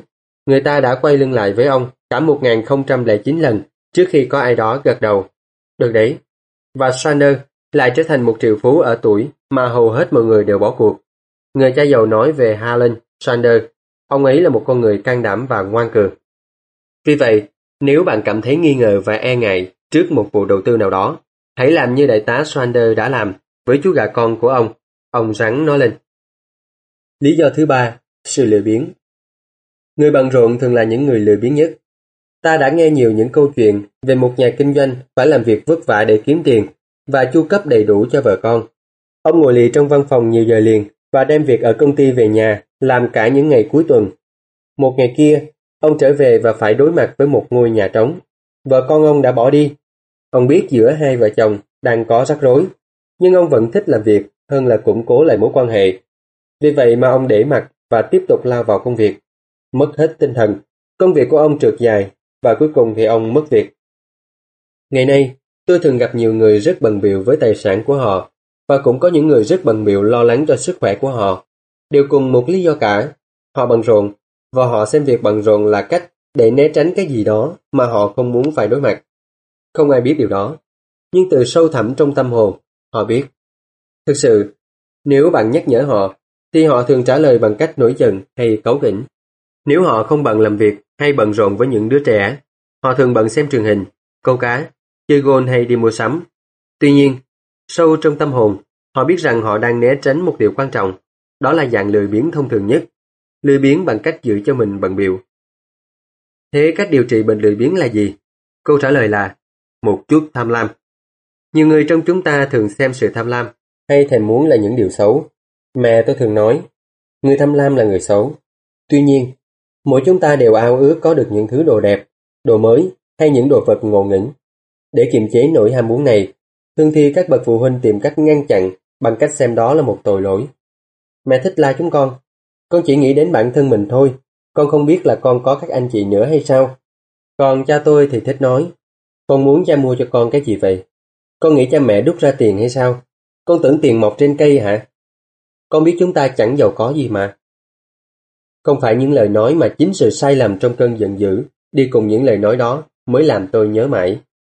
Có những câu nói sai lầm theo kiểu khác như Cha đã hy sinh cả đời để mua nó cho con. Cha mua nó cho con vì chưa bao giờ cha có được nó khi còn nhỏ. Tôi có một người hàng xóm không khá giả lắm, nhưng cái gara của ông lại chứa đầy đồ chơi của bọn trẻ, đến độ chẳng đầu xe vào đó được. Những đứa trẻ con ông có mọi thứ mà chúng đòi hỏi. Lời nói cửa miệng của ông là Tôi không muốn chúng phải nếm trải cảm giác thèm khát như tôi hồi nhỏ. Ông không có gì để dành dụm cho việc học hành của chúng hay cho tuổi già của mình, nhưng bọn trẻ thì có mọi thứ đồ chơi mà người ta chế tạo ra. Gần đây ông vừa có một tấm thẻ tín dụng mới và dẫn bọn trẻ đi Las Vegas chơi. Ông nói bằng một giọng hy sinh to lớn.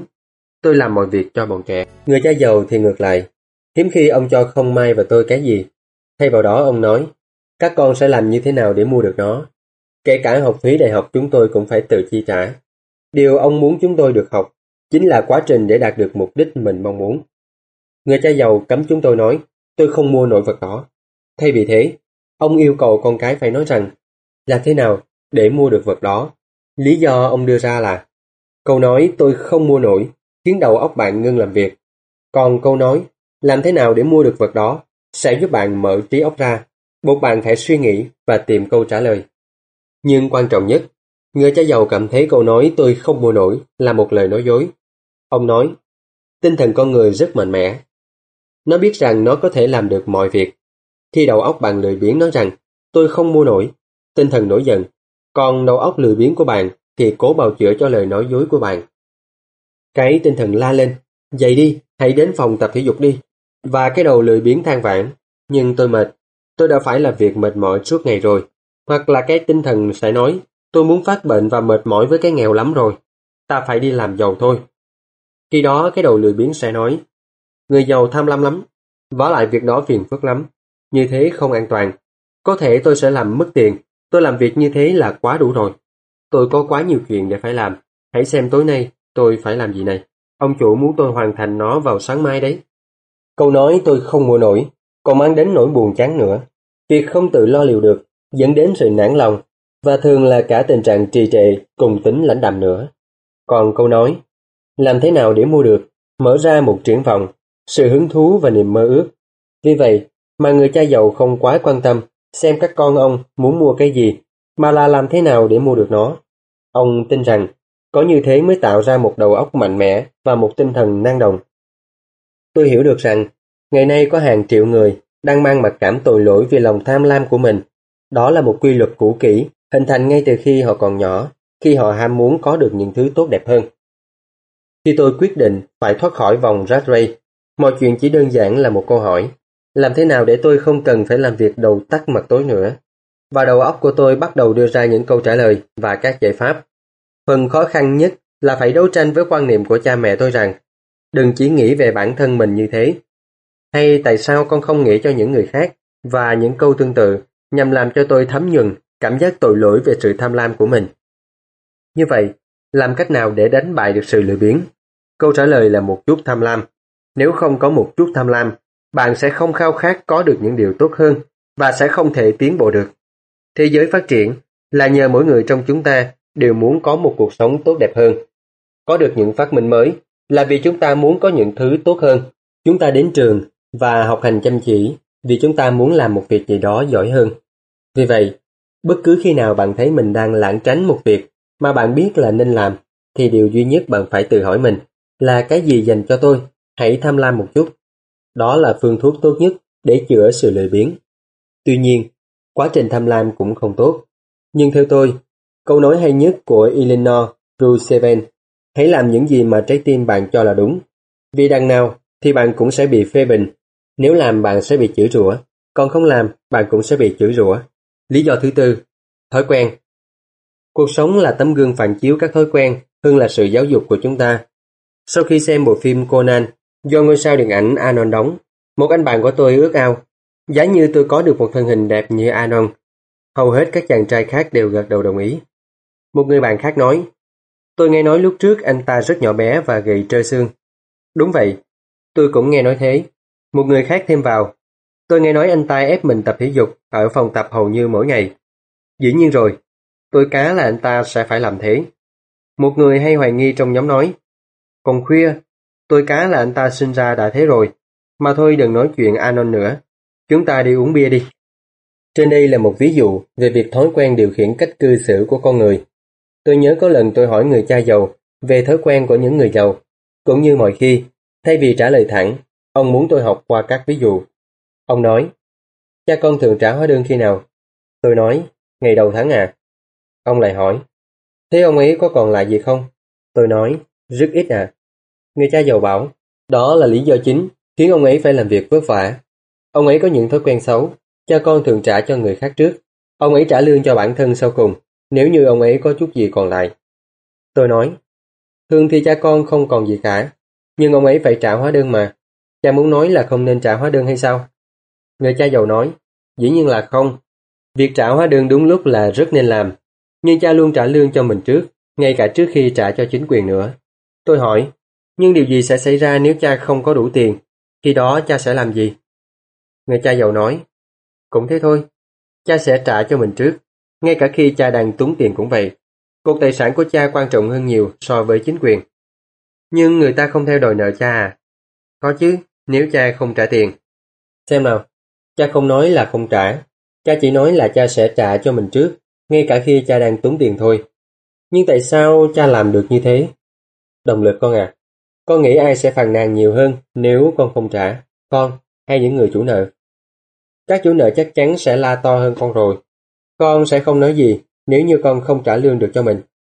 Con thấy đấy, sau khi trả lương cho mình xong, áp lực trả thuế và trả cho các chủ nợ lớn đến nỗi buộc cha phải tìm kiếm những dạng thu nhập khác. Áp lực trả nợ trở thành động lực của cha.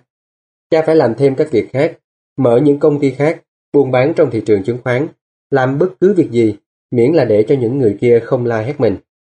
Áp lực đó buộc cha phải làm việc tích cực hơn, buộc cha phải suy nghĩ, và trên hết nó buộc cha phải khôn ngoan hơn và chủ động hơn mỗi khi nói đến tiền bạc. Nếu cha trả lương cho mình sau, hẳn cha sẽ không bị áp lực nào cả, nhưng cha sẽ khánh kiệt, nghĩa là chính nội sợ chính quyền và những người mà cha thiếu nợ đã thúc đẩy cha. Đúng đấy con ạ. À. Con biết câu chuyện về một người yếu đuối để cho người khác đá cát vào mặt mình chưa? Tôi gật đầu. Con đã thấy một quảng cáo cho các bài học tuổi tà và rèn luyện thân thể trong truyện tranh. À, hầu hết mọi người đều để cho những kẻ hay bắt nạt ấy đá cát vào mặt. Cha quyết định tận dụng sự sợ hãi này để làm cho mình mạnh mẽ hơn, trong khi người khác trở nên yếu hơn, buộc mình phải nghĩ xem làm thế nào để kiếm thêm tiền, cũng giống như đi tập thể dục và làm việc với những cái tạ vậy. Càng bắt các cơ bắp tinh thần của mình luyện tập thì cha càng mạnh mẽ hơn. Bây giờ thì cha không e ngại gì những người thu thuế hay thu tiền hóa đơn nữa. Vì vậy mà nếu cha trả lương cho mình trước, cha sẽ càng mạnh mẽ hơn, cả về tinh thần và về tài chính phải không ạ? Người cha giàu gật đầu, tôi nói tiếp. Và nếu cha trả cho mình sau cùng, hoặc không trả gì cả, cha sẽ bị yếu đi. Khi đó những người như chủ công ty, quản lý, người thu thuế, thu tiền hóa đơn và các chủ đất sẽ xô đẩy cha suốt đời. Chỉ vì cha không có những thói quen tốt về tiền bạc. Người cha giàu lại gật đầu, cũng như anh chàng yếu ớt bị đá cát vào mặt vậy. Lý do thứ năm, tính kiêu ngạo. Sự kiêu ngạo là một cái tôi quá lớn cộng với sự thiếu hiểu biết. Người cha giàu thường bảo tôi, những gì cha biết giúp cha kiếm tiền, những gì cha không biết làm cho cha mất tiền. Mỗi lần kiêu ngạo, cha lại bị mất tiền, vì khi tỏ ra kiêu ngạo, cha thực sự tin rằng những gì mình không biết là không hề quan trọng. Tôi thấy có nhiều người dùng sự kiêu ngạo như một tấm bình phong để cố che giấu sự thiếu hiểu biết của mình. Điều này thường xảy ra khi tôi thảo luận các vấn đề tài chính với những người kế toán viên hay thậm chí là những nhà đầu tư khác. Họ cố thổi phồng bản thân họ qua cuộc thảo luận. Với tôi, thì rõ ràng là họ không biết mình đang nói gì cả. Tôi không muốn nói là họ nói dối, nhưng sự thật là họ không nói thật.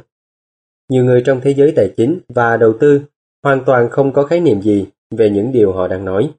Hầu hết, mọi người trong ngành công nghiệp tiền bạc này chỉ phun ra những lời giao hàng như những người bán xe hơi cũ vậy. Khi bạn biết rằng mình không hiểu biết về một lĩnh vực nào đó, hãy bắt đầu tự giáo dục chính mình bằng cách tìm một chuyên gia hay tìm đọc một cuốn sách nói về lĩnh vực ấy. Quý vị và các bạn vừa nghe xong nội dung của chương 8 Vượt chướng ngại vật qua giọng đọc của Ngọc Đông. Để trả lời câu hỏi, tôi có thể bắt đầu như thế nào? Tôi thường đưa ra phương pháp suy nghĩ mà tôi đã trải nghiệm qua một thời gian dài. Thực sự rất dễ tìm được những vụ giao dịch lớn. Tôi thề như thế đấy. Cũng như tập chạy xe đạp vậy thôi. Sau một chút lão đảo ban đầu, thì mọi việc cũng giống như ăn bánh vậy. Nhưng khi nói đến tiền bạc, thì quyết định vượt qua giai đoạn lão đảo này là chuyện riêng của mỗi người. Để tìm được vụ giao dịch cả đời, trị giá hàng triệu đô la, chúng ta phải kêu gọi đến khả năng tài chính bẩm sinh của mình. Tôi tin rằng mỗi người chúng ta đều có một khả năng tài chính thiên bẩm. Vấn đề là thiên tư này hãy còn yên ngủ và đang chờ được đánh thức. Nó ngủ yên vì nền văn hóa của chúng ta đã giáo dục chúng ta rằng sự yêu thích tiền bạc là nguồn gốc của mọi tai họa. Nó khuyến khích chúng ta học một nghề nghiệp để có thể làm việc kiếm tiền, nhưng nó không dạy chúng ta phải làm thế nào để kiếm tiền bạc làm việc cho mình. Nó bảo chúng ta đừng lo lắng về vấn đề tài chính trong tương lai vì công ty chính quyền sẽ chăm sóc cho chúng ta khi ta về hưu. Tuy nhiên, cuối cùng thì chính con cái của chúng ta cũng được giáo dục trong hệ thống trường học y như vậy. Sẽ phải trang trải những điều đó. Những gì được truyền lại là hãy làm việc tích cực, kiếm tiền và dùng tiền. Khi nào túng bẩn thì luôn có thể đi mượn. Không may là đa số người ta tin vào những giáo điều trên. Đơn giản vì tìm việc và kiếm tiền luôn dễ dàng hơn nhiều. Nếu bạn không nằm trong số đông này, tôi xin đưa ra 10 bước để đánh thức khả năng tài chính thiên bẩm của bạn. Đây là 10 bước mà cá nhân tôi đã thực hiện và thấy rất hữu hiệu. Nếu bạn muốn làm theo một vài điều trong số này thì rất tốt. Nếu không, thì hãy dựa vào khả năng tài chính thiên bẩm của mình để phát triển một danh sách riêng của bạn. Khi ở Peru với một người đã làm công việc đào vàng suốt 45 năm, tôi hỏi ông ấy vì sao lại quá tự tin trong việc tìm vàng như vậy. Ông trả lời, vàng ở mọi nơi, nhưng hầu hết mọi người đều không được huấn luyện để nhìn thấy nó. Và đó quả là sự thật. Đối với bất động sản, tôi có thể đi ra ngoài và trở về với 4 hay 5 vụ giao dịch lớn trong một ngày, trong khi một người bình thường sẽ đi và không tìm thấy gì cả, cho dù cả hai cùng đi đến một vùng như nhau.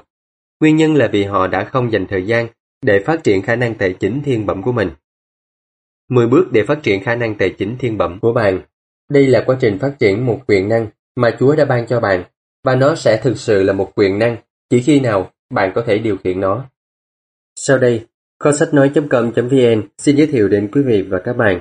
Bước đầu tiên, tôi cần một lý do hơn là một thực tế. Sức mạnh của tinh thần Nếu bạn hỏi mọi người xem họ có thích được giàu có và tự do tài chính hay không, họ sẽ trả lời là có. Nhưng con đường này có vẻ quá dài và phải leo quá nhiều đồi núi, trong khi chỉ cần làm việc kiếm tiền và trao số tiền còn dư cho người môi giới sẽ dễ dàng hơn rất nhiều. Có lần tôi gặp một cô gái trẻ ôm mộng có mặt trong đội bơi Olympic của Mỹ. Trong thực tế, cô gái phải thức dậy lúc 4 giờ sáng mỗi ngày để tập bơi trong 3 giờ trước khi đến trường. Cô không đủ thời gian để tham gia tiệc tùng với bạn bè và những buổi tối thứ bảy, nhưng cô vẫn phải học và cố đạt điểm cao như mọi người khác. Khi tôi hỏi điều gì đã thúc đẩy cô đến mức có sự hy sinh siêu phàm như vậy, cô nói một cách đơn giản. Tôi làm điều đó cho bản thân mình và cho những người mà tôi yêu mến. Chính tình yêu đã giúp tôi vượt qua trở ngại và hy sinh. Một lý do hay một mục đích là sự kết hợp giữa cái muốn và cái không muốn. Khi người ta hỏi tôi nguyên nhân của việc muốn trở nên giàu có là gì, tôi thường trả lời, đó chính là sự kết hợp giữa những cảm xúc sâu sắc, muốn và không muốn. Tôi sẽ liệt kê ra vài ví dụ. Đầu tiên là cái không muốn, vì nó tạo ra cái muốn. Tôi không muốn phải làm việc đầu tắt mặt tối suốt đời. Tôi không thích phải làm một nhân viên suốt đời.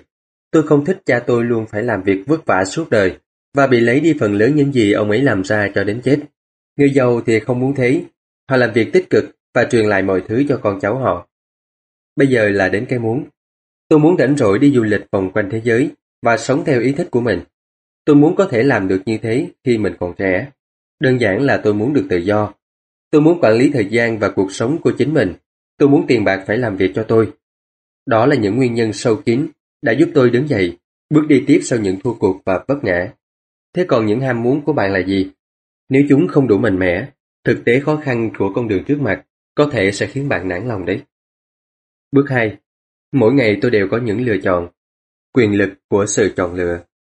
Đây là lý do chính khiến người ta muốn sống trong một đất nước tự do. Chúng ta muốn có quyền lựa chọn. Lúc đó, tôi rất thích chơi cờ tỷ phú, và khi đã trưởng thành, tôi vẫn rất thích trò chơi này. Tôi còn có một người cha giàu. Người cha chỉ cho tôi thấy sự khác biệt giữa tài sản và tiêu sản. Ngay từ lúc còn nhỏ, tôi đã quyết phải trở nên giàu có, và tôi biết tất cả những gì mình phải làm là học cách kiếm được tài sản, những tài sản thực sự. Người bạn thân nhất của tôi, Mai, đã có sẵn một cục tài sản trong tay mình, nhưng anh vẫn chọn cách phải học để giữ và phát triển nó. Nhiều gia đình giàu có đánh mất tài sản của các thế hệ sau, đơn giản vì những thế hệ sau đó không được huấn luyện để trở thành những người quản lý tài sản tốt với 90% dân số. Giàu có sẽ đem đến lắm rắc rối. Vì vậy mà họ nghĩ ra những câu nói như Tôi không quan tâm đến tiền bạc, tôi sẽ không bao giờ làm giàu. Tôi không phải lo lắng gì, tôi còn trẻ lắm. Khi nào kiếm ra tiền, lúc đó tôi sẽ nghĩ đến chuyện tương lai. Hay chồng hoặc vợ tôi mới là người lo việc tài chính. Vấn đề của những câu nói trên là chúng cướp đi từ những người chọn cách suy nghĩ như vậy hai thứ. Một là thời gian, tài sản quý nhất của bạn, và hai là sự học hỏi. Bạn không có tiền, đó không phải là lý do để bào chữa cho việc không chịu học, nhưng đó là cái mà hàng ngày chúng ta lựa chọn và thực hiện với toàn bộ thời gian, tiền bạc và cố nhét chúng vào đầu mình. Đó là quyền lực của sự chọn lựa. Tất cả chúng ta đều được chọn lựa. Tôi đã chọn được giàu có, và mỗi ngày tôi đều lựa chọn như thế. Hãy đầu tư vào việc học trước tiên. Trên thực tế, cột tài sản thực sự duy nhất chính là trí óc của bạn, công cụ quyền lực nhất mà bạn có khả năng chi phối. Khi tôi nói về quyền lực của sự lựa chọn, mỗi chúng ta đều đang chọn xem mình cần phải nhớ những gì khi đã đủ lớn. Bạn có thể xem MTV suốt ngày, học những tạp chí chơi gôn, học làm đồ gốm hay đến một lớp học kế hoạch tài chính. Hầu hết mọi người đều chỉ bỏ tiền ra, mua sự đầu tư, hơn là phải đầu tư vào việc học cách đầu tư trước. Gần đây một người bạn của tôi, một phụ nữ giàu có, mới bị mất trộm. Tên trộm cũng đi mất một chiếc tivi, VCR và không đụng đến một cuốn sách nào. Tương tự như vậy, 90% dân số mua máy truyền hình và chỉ có khoảng 10% mua sách dạy kinh doanh hay đầu tư về để nghiền ngẫm. Tôi rất thích đến những hội nghị chuyên đề. Năm 1973, tôi xem TV và thấy quảng cáo về một hội nghị chuyên đề kéo dài 3 ngày về việc làm thế nào để mua bất động sản mà không phải trả tiền mặt. Tôi bỏ ra 385 đô để tham dự và khóa học này đã đem lại cho tôi nhiều triệu đô la. nhưng quan trọng hơn, nó đã đem sinh khí đến cho tôi. Tôi không phải làm việc gì trong suốt quãng đời còn lại nữa, chỉ nhờ một khóa học này. Mỗi năm tôi tham dự ít nhất là hai khóa như vậy. Tôi thích những cuốn băng ghi âm vì tôi có thể nhanh chóng quay lại từ đầu. Tôi đã nghe cuốn băng của Betterlin. Có những điều ông ấy nói mà tôi hoàn toàn không đồng ý. Thay vì tỏ ra kiêu ngạo và phê phán ông ấy, tôi bấm nút review và nghe lại đoạn băng khoảng 5 phút của ông ấy ít nhất là 20 lần hay nhiều hơn nữa. Và bất thình lình, bằng cách làm cho đầu óc mình cởi mở hơn, tôi đã hiểu được tại sao ông ấy lại nói như thế, giống như một phép thần thông. Tôi cảm thấy dường như mình vừa mở được một cánh cửa vào tư tưởng của một trong những nhà đầu tư lớn nhất thời đại. Tôi đã có thể hiểu thấu một cách sâu sắc nguồn tài nguyên học vấn và kinh nghiệm khổng lồ của ông. Kết quả thực tế là tôi vẫn giữ cách suy nghĩ cũ của mình, nhưng lại có thêm những cách nhìn của Peter trong cùng một vấn đề hay tình huống tương tự. Tôi có hai cách nghĩ thay vì chỉ một. Có thêm một cách phân tích vấn đề theo khuynh hướng khác quả là vô giá. Ngày nay tôi thường tự mình hỏi, Peterlin sẽ làm điều này như thế nào? Hay Donald Trump, Warren Buffett, Google Soros họ sẽ giải quyết thế nào? Cách duy nhất có thể thâm nhập vào năng lực tinh thần khổng lồ của họ là cần phải khiêm tốn, chịu khó tìm đọc hay lắng nghe những gì họ nói. Những người kiêu ngạo hay phê phán thường là những người có lòng tự trọng thấp và luôn sợ mạo hiểm. Bạn thấy đó, khi học một điều gì mới, bạn cần phải phạm sai lầm thì mới có thể hiểu thấu được tất cả những gì mình đang học. Nếu bạn đã đọc đến đây, thì có lẽ sự kiêu ngạo đối với bạn không thành vấn đề nữa rồi. Những người kiêu ngạo hiếm khi đọc sách hay mua băng. Tại sao phải mua chứ? Họ là những trung tâm của vũ trụ cơ mà. Rất nhiều người thông minh thường tranh cãi hay tỏ ra phòng thủ khi có một ý kiến khác mâu thuẫn với cách nghĩ của họ. Trong trường hợp đó, cái gọi là sự thông minh kết hợp với tính kiêu ngạo sẽ thành ra sự không hiểu biết. Chúng ta đều tin rằng những người có học vấn cao là những người khôn ngoan, nhưng bản cân đối thu chi của họ thường lại vẽ nên một bức tranh khác. Một người thực sự thông minh luôn chào đón những ý tưởng mới, vì chúng có thể bổ sung vào khối hòa hợp những ý tưởng được tích lũy. Lắng nghe quan trọng hơn nói. Nếu đó không phải là sự thật, thì hẳn Chúa đã không ban cho chúng ta hai tay và chỉ có một miệng. Rất nhiều người nghĩ bằng miệng, thay vì lắng nghe để tiếp thu những ý tưởng và triển vọng mới. Họ tranh cãi mà không chịu đặt một câu hỏi nào. Tôi không có tinh thần làm giàu nhanh như thường thấy ở hầu hết những người chơi sổ số hay các con bạc trong sòng bạc. Có thể tôi có vốn rồi lại hết vốn, nhưng tôi được một sự rèn luyện đáng kể. Nếu bạn muốn lái máy bay, tôi khuyên bạn hãy đi học trước đã. Tôi luôn rất sửng sốt trước những người mua chứng khoán hay bất động sản mà không bao giờ đầu tư vào tài sản lớn nhất, bộ óc của họ. Chỉ mua một hai ngôi nhà không thể biến bạn thành một chuyên gia bất động sản được đâu. Tiếp theo, kho sách nói.com.vn xin giới thiệu đến quý vị và các bạn bước 3. Chọn bạn cho cẩn thận. Sức mạnh của sự giao thiệp Trên hết, tôi không chọn bạn vì tình hình tài chính của họ. Tôi có những người bạn thực sự trung thành với cái nghèo, cũng như những người bạn có thể kiếm được hàng triệu đồng mỗi năm. Vấn đề là tôi học hỏi từ tất cả những người bạn của mình và ý thức được rằng mình đang cố gắng học hỏi họ. Ở đây có một khác biệt mà tôi muốn làm rõ. Tôi để ý thấy những người có tiền thường thích nói về chủ đề tiền bạc, còn những người bạn mà tôi biết là đang gặp khó khăn về tài chính thì không thích nói đến chuyện tiền bạc, kinh doanh hay đầu tư. Họ nghĩ rằng như thế là khiếm nhã hoặc không trí thức. Tôi học hỏi từ tất cả mọi người và tìm hiểu những gì mình không nên làm. Tôi có vài người bạn có thể phát triển được hơn 1 tỷ đô la chỉ trong một khoảng thời gian ngắn. Ba người trong số họ cùng kể lại một hiện tượng giống nhau.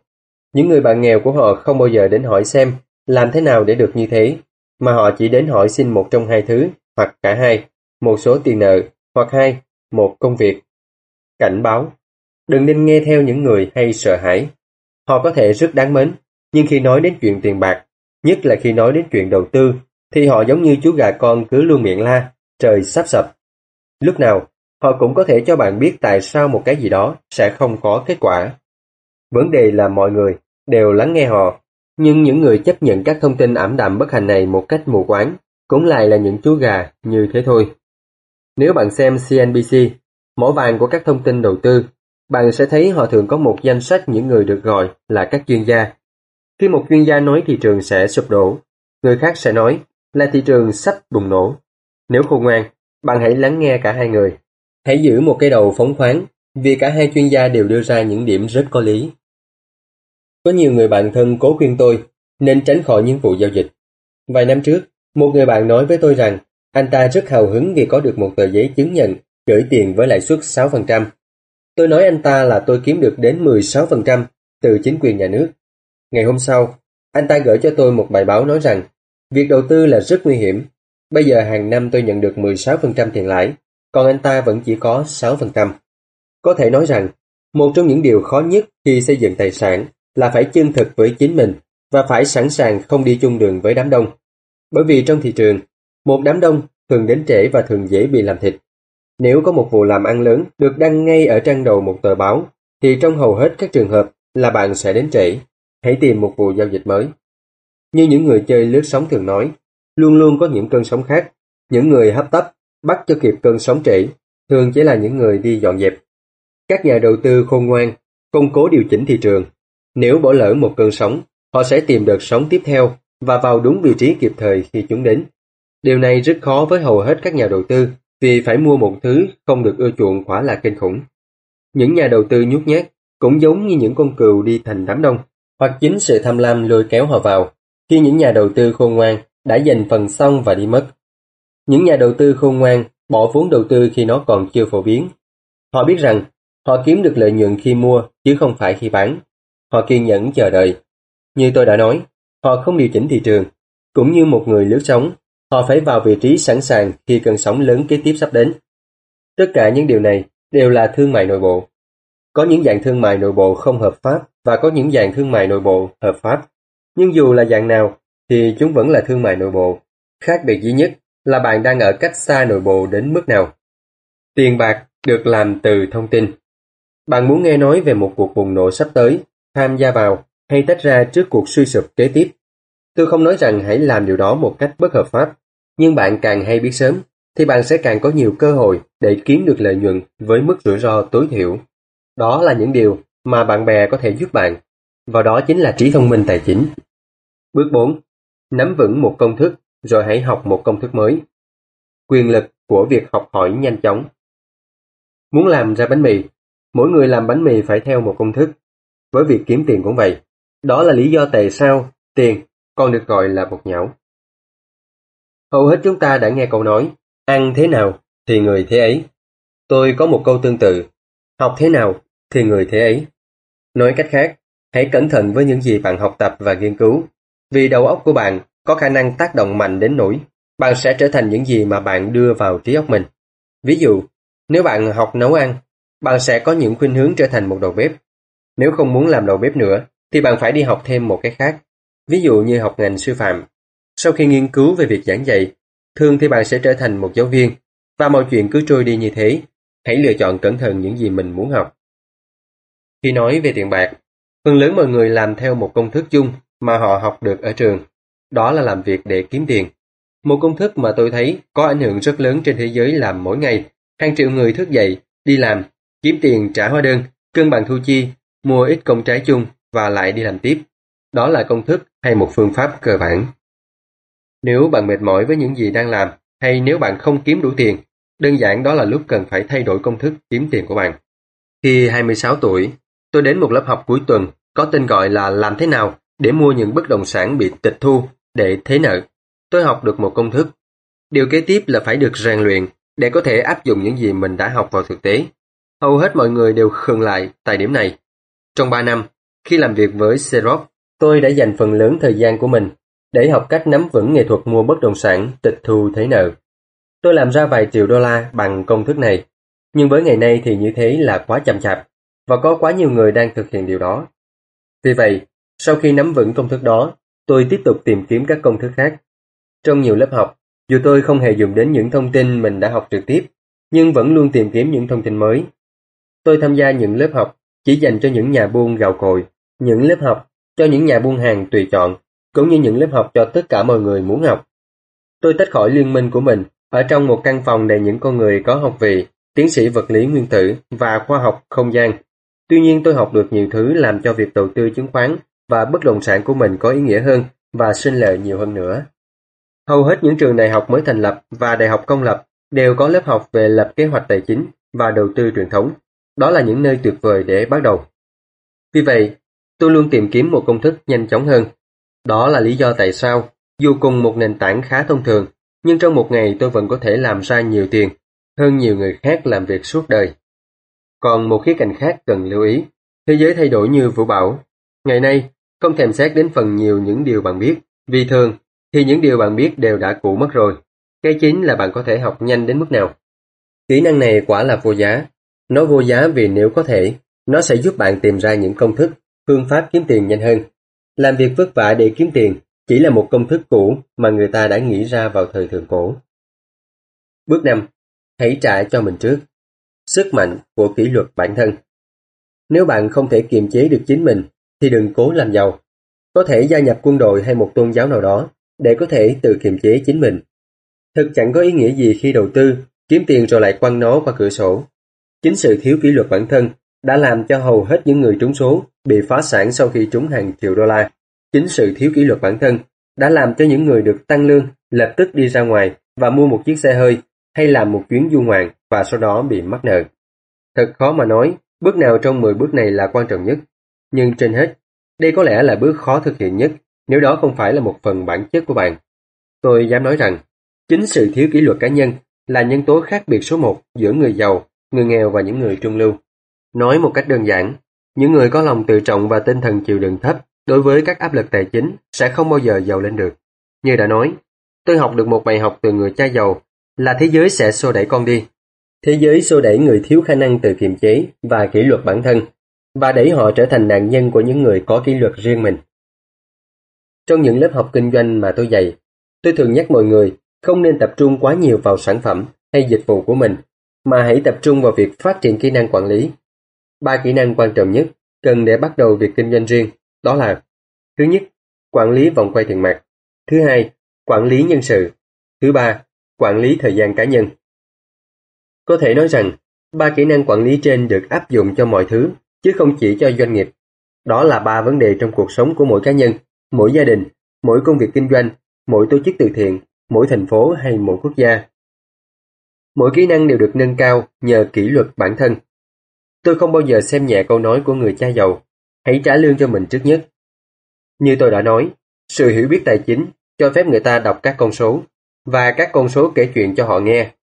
Nhìn vào bản kê thu nhập và bản cân đối thu chi của ai đó, tôi có thể thấy liệu một người hùng hồn nói hãy trả cho mình trước có thực sự làm như những gì họ thuyết giáo hay không.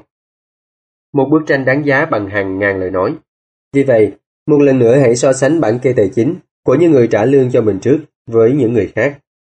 Hãy nghiên cứu sơ đồ trên và chú ý xem bạn có thể thấy được sự khác biệt hay không. Sơ đồ trang 147 Xin nhắc lại là phải hiểu được vòng quay tiền mặt thì bạn mới hiểu được câu chuyện.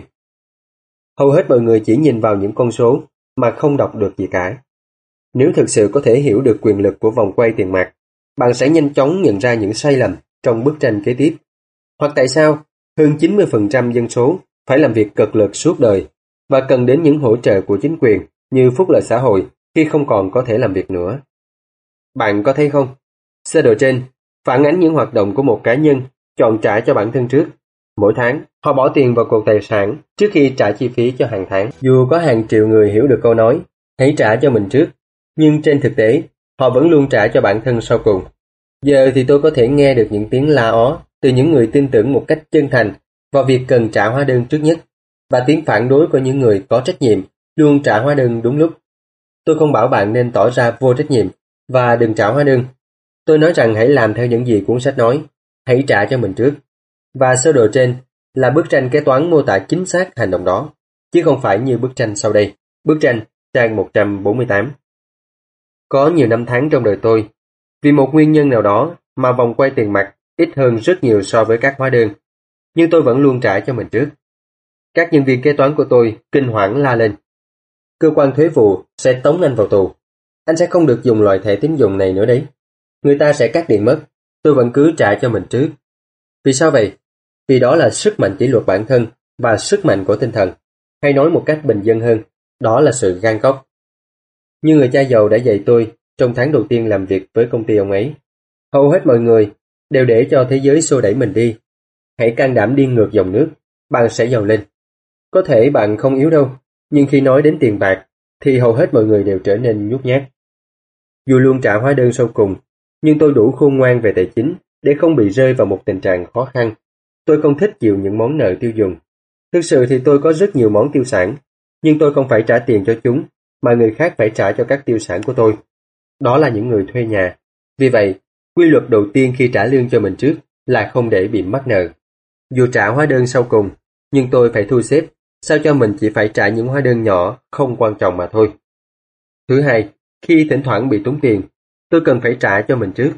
Tôi để cho các chủ nợ la làng lên. Tôi thích họ tỏ ra kiên quyết với mình. Vì sao vậy? Vì chính những người này đã giúp tôi. Họ buộc tôi phải đi ra ngoài và kiếm nhiều tiền hơn. Vì vậy mà tôi luôn trả cho mình trước.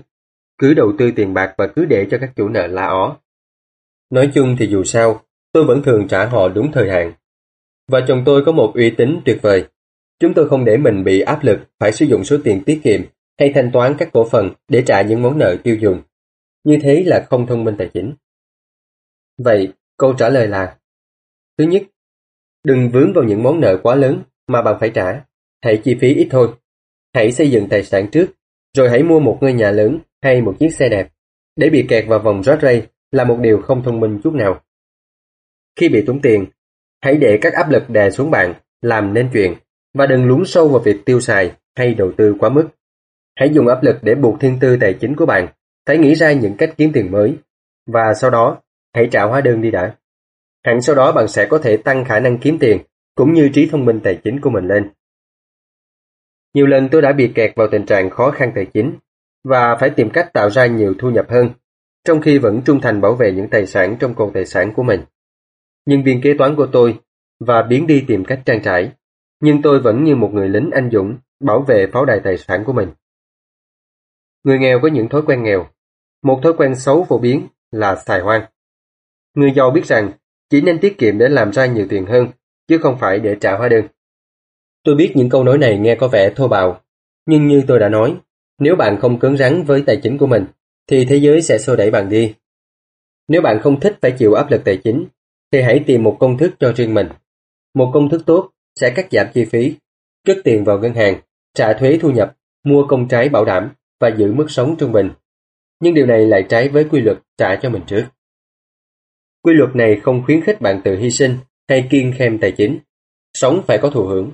Nếu bạn kêu gọi thiên tư tài chính của mình, bạn có thể tận hưởng những niềm vui trong cuộc sống, giàu có và thanh toán hết hóa đơn mà không phải hy sinh cuộc sống tươi đẹp của mình. Và đó chính là trí thông minh tài chính. Kho sách nói.com.vn tiếp tục mời các bạn đến với bước 6. Hãy trả lương hậu hĩnh cho những người môi giới. Sức mạnh của những lời khuyên tốt Tôi thường thấy người ta treo một tấm bảng trước nhà ghi, nhà bán, hay tôi thấy trên TV ngày nay, nhiều người tự nhận là những nhà môi giới hạ giá. Người cha giàu dạy chúng tôi, hãy làm theo điều ngược lại. Ông tin vào việc trả công hậu hĩnh cho những nhà chuyên môn, và tôi cũng làm theo chính sách đó. Ngày nay tôi có những luật sư, kế toán, những nhà môi giới bất động sản và những người mua bán cổ phần chứng khoán tuyệt vời. Vì sao vậy? Vì nếu những người này có chuyên môn giỏi, thì sự phục vụ của họ sẽ đem tiền đến cho bạn. Và họ càng làm ra nhiều tiền, thì tôi sẽ càng làm được nhiều tiền. Chúng ta đang sống trong thời đại thông tin. Thông tin là vô giá. Một người môi giới chứng khoán có thể cung cấp thông tin cho bạn hay dành thời gian để hướng dẫn bạn. Có một số nhà môi giới chứng khoán sẵn sàng làm việc này cho tôi. Một số người đã dạy tôi khi tôi có rất ít hay không có tiền. Và cho đến ngày nay, tôi vẫn còn làm việc với họ. Những gì tôi trả cho một người môi giới chứng khoán là quá bé nhỏ so với số tiền mà tôi kiếm được nhờ những thông tin họ cung cấp. Tôi thích những người môi giới bất động sản hay môi giới chứng khoán của tôi kiếm được nhiều tiền. Vì như vậy, thường có nghĩa là tôi làm ra rất nhiều tiền. Một người môi giới giỏi sẽ tiết kiệm thời gian kiếm tiền cho tôi. Ví dụ, như khi tôi mua một miếng đất trống với giá 9.000 đô và bán đi với giá 25.000 đô. Nhờ đó mà tôi có thể mua một chiếc phao nhanh hơn. Một người môi giới là tay mắt thị trường của bạn. Họ ở đó mỗi ngày thế cho tôi và thay vì phải đến đó thì tôi có thể ở nhà chơi golf. Cũng vậy, trong suy nghĩ của tôi, những người tự đi bán nhà không xem trọng thời gian của mình. Tại sao tôi phải tiết kiệm vài đồng trong khi tôi có thể dành thời gian này để kiếm được nhiều tiền hơn hoặc dành thời gian ở bên những người mình yêu mến? Điều tôi thấy buồn cười nhất là rất nhiều người nghèo hay người trung lưu luôn cho tiền huê hồng ở nhà hàng từ 15 đến 20%, dù phục vụ có tệ cách mấy đi nữa. Nhưng họ lại phàn nàn vì phải trả cho người môi giới từ 3 đến 7%. Họ thích cho tiền những người làm tăng chi phí của họ, nhưng lại hà khắc với những người giúp họ phát triển tài sản. như thế là không thông minh tài chính. Không phải tất cả các nhà môi giới đều ngang tài ngang sức. Điều không may là hầu hết các nhà môi giới chỉ là những người bán hàng. Có thể nói rằng những người buôn bán bất động sản là những người tệ hại nhất. Họ buôn bán, nhưng bản thân họ sở hữu rất ít hay không hề có một bất động sản nào cả. Có một khác biệt rất lớn giữa người môi giới nhà cửa và người môi giới đầu tư, và điều đó là có thật với những người môi giới chứng khoán, ngân phiếu, quỹ công trái và bảo hiểm, thường tự gọi mình là nhà thiết kế tài chính. Cũng như trong truyện cổ tích, bạn phải hôn rất nhiều con ếch thì mới tìm ra được hoàng tử thực sự. Hãy ghi nhớ câu nói cũ này, đừng bao giờ hỏi một người bán sách giáo khoa nếu bạn cần một cuốn sách giáo khoa. Khi phỏng vấn một nhà chuyên môn làm việc lãnh lương, đầu tiên là tôi phải tìm hiểu xem họ có bao nhiêu tài sản hay chứng khoán và họ phải trả thuế bao nhiêu phần trăm. Tôi áp dụng điều đó cho những luật sư thuế vụ cũng như kế toán viên của mình. Tôi có một kế toán viên có kinh doanh riêng. Cô ấy làm kế toán cho tôi, nhưng cô ấy kinh doanh bất động sản. Tôi cũng từng có một kế toán viên là một nhân viên kế toán kinh doanh nhỏ, nhưng anh ta không có bất động sản nào cả. Tôi đã thay anh ta vì chúng tôi không có cùng ngành kinh doanh yêu thích. Hãy tìm một người môi giới mà bạn thực sự yêu thích. Nhiều người môi giới sẽ dành nhiều thời gian để huấn luyện bạn, và có thể họ sẽ là tài sản tốt nhất bạn có được. Hãy đối xử tốt với họ, và hầu hết họ sẽ tốt với bạn. Nếu tất cả những gì bạn nghĩ đến là cắt giảm huê hồng của họ, thì tại sao bạn phải đến với họ chứ? Như tôi đã nói trước đây, một trong những kỹ năng quản lý quan trọng là quản lý nhân sự. Nhiều người chỉ quản lý được những người kém thông minh hơn họ và có ít quyền lực hơn họ. Nhiều viên quản lý mãi mãi không được thăng chức vì họ chỉ biết cách làm việc với những người dưới quyền mà không biết cách làm việc với cấp trên. Kỹ năng thực sự là quản lý và trả lương hậu cho những người giỏi hơn mình trong một lĩnh vực kỹ thuật nào đó. Đó là lý do tại sao các công ty thường có một ban giám đốc, bạn cũng nên như thế, và đó chính là sự thông minh tài chính. Bước 7. Hãy làm một người tặng quà da đỏ. Khi những người da trắng đầu tiên đến định cư ở châu Mỹ, họ rất sửng sốt bởi nhiều nét văn hóa của người da đỏ châu Mỹ. Ví dụ, nếu một người da trắng bị lạnh, người da đỏ sẽ đắp mền cho anh ta. Tư tưởng đó là một món quà. Nên khi người da đỏ đòi lại cái mền, anh chàng da trắng thường rất bực mình. Người da đỏ cũng rất bực mình khi nhận ra rằng người da trắng không muốn trả nó lại. Vì vậy mà ra đời thuật ngữ, người da đỏ tặng quà. Chỉ đơn giản là một sự hiểu lầm về văn hóa thôi. Trong thế giới của những cột tài sản, làm một người da đỏ tặng quà là một điều rất quan trọng đối với tài sản. Câu hỏi đầu tiên của những nhà đầu tư sành điệu là Bao lâu thì tôi có thể lấy tiền lại? Họ cũng muốn biết họ có thể lấy không những gì. Đó cũng là một phần công việc. Đó là lý do tại sao những khoản ROI hay tiền lời đầu tư là rất quan trọng. Ví dụ, tôi tìm ra một số lô đất trong vùng đang bị tịch thu để thế nợ. Ngân hàng đòi giá 60.000 đô, tôi đặt giá 50.000 đô, và họ chấp nhận. Đơn giản vì trong cuộc đấu thầu, tôi đưa ngay một tờ xét 50.000 đô. Họ biết rằng tôi đang nói chuyện nghiêm chỉnh. Hầu hết các nhà đầu tư sẽ nói, anh là trường tư bản tiền mặt à, nhận một tờ giấy báo nợ có phải tốt hơn không? Câu trả lời cho trường hợp này là không. Công ty đầu tư của tôi cho thuê nhà nghỉ mùa đông với cái giá 2.500 đô một tháng suốt 4 tháng mùa đông trong năm. Trong mùa vãn khách, ngôi nhà được cho thuê với giá 1.000 đô một tháng. Tôi lấy lại vốn trong khoảng 3 năm. Giờ thì tôi sở hữu tài sản này. Nó đổ tiền cho tôi từ tháng này qua tháng khác. Với chứng khoán cũng vậy. Thường thì người môi giới của tôi sẽ gọi điện và khuyên tôi nên chuyển một lượng tiền đáng kể vào những cổ phần của một công ty mà anh ta cảm thấy nó sắp sửa đi một nước cờ làm tăng vọt giá trị cổ phần. Ví dụ, như tuyên bố một sản phẩm mới chẳng hạn, tôi sẽ chuyển tiền vào trong thời gian khoảng một tuần đến một tháng, trong khi giá trị cổ phần đang tăng lên. Sau đó, tôi rút số vốn ban đầu ra và không phải lo lắng gì về sự dao động của thị trường nữa. Vì số vốn ban đầu đã quay về và sẵn sàng làm việc với những tài sản khác. Vì vậy, mà tiền tiếp tục đi vào và đi ra. Và tôi sở hữu một tài sản hoàn toàn tự do về mặt kỹ thuật. Thực sự là rất nhiều lần tôi bị mất tiền, nhưng tôi chỉ chơi với số tiền mà tôi có thể để mất. Có thể nói rằng trung bình 10 lần đầu tư thì tôi đánh trúng đích 2 hoặc 3 lần, 5 hoặc 6 lần là không được gì cả, còn thì sẽ thua mất hai hay ba lần. Nhưng tôi giới hạn số thua lỗ của mình chỉ trong số tiền tôi có vào lúc đó. Với những người ghét phải mạo hiểm, họ bỏ tiền vào ngân hàng và nói cho cùng thì tiết kiệm vẫn tốt hơn không làm gì cả. Nhưng cần phải mất thời gian rất lâu mới có thể lấy tiền lại được. Và trong hầu hết trường hợp, bạn chẳng nhận được không thứ gì cả. Trong mỗi vụ đầu tư của tôi, luôn phải có một bể nổi.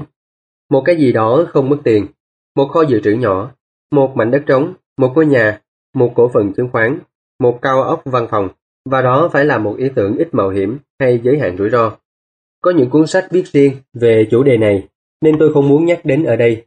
Ray Rock, hay ông chủ của tập đoàn McDonald nổi tiếng, bán hamburger không phải vì ông thích ăn hamburger, mà vì ông muốn có không những bất động sản dưới các đặc quyền của công ty.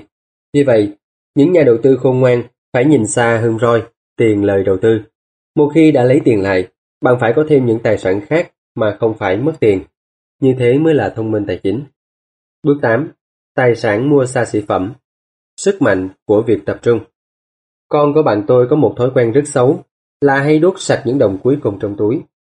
Mới 16 tuổi, nó đã muốn có chiếc xe hơi của riêng mình với lý do tất cả bạn bè con đều được cha mẹ mua cho xe hơi riêng. Thằng bé muốn lấy số tiền tiết kiệm của nó và đổi hết thành tiền mặt. Khi đó thì cha nó gọi điện cho tôi. Theo anh, tôi có nên cho nó làm thế không? Hay tôi có nên làm như những bậc phụ huynh khác là mua hẳn chiếc xe cho nó không? Tôi trả lời, điều đó sẽ làm giảm áp lực cho anh trong một tương lai gần. Nhưng làm như thế, anh sẽ dạy cho nó điều gì trong tương lai xa. Anh thử dùng cái mong muốn có một chiếc xe này và khuyến khích con mình học được cái gì đó xem sao. Hai tháng sau, tôi gặp lại anh ta và hỏi, con trai anh có chiếc xe mới chưa? Chưa, nhưng tôi đã cho nó ba ngàn để mua xe. Tôi nói nó hãy dùng số tiền này thay vì dùng tiền tiết kiệm học đại học của nó. Tôi nói, à, anh thật rộng rãi đấy. Không đâu, tôi cho nó số tiền này và một điều kiện. Tôi đã làm theo lời khuyên của anh, lợi dụng khao khát muốn mua xe của nó để nó có thể học được cái gì đó. Thế điều kiện là gì? À, đầu tiên, chúng tôi mở bộ đồ chơi của anh ra, trò chơi vòng quay tiền bạc ấy mà. Chúng tôi chơi và thảo luận rất lâu về cách sử dụng tiền bạc sao cho khôn ngoan. Sau đó tôi đặt mua dài hạn tờ báo Wall Street Journal và một số sách về thị trường chứng khoán cho nó. Rồi sau nữa, tôi bảo 3.000 đô la này là của nó, nhưng nó không được trực tiếp dùng số tiền này để mua xe.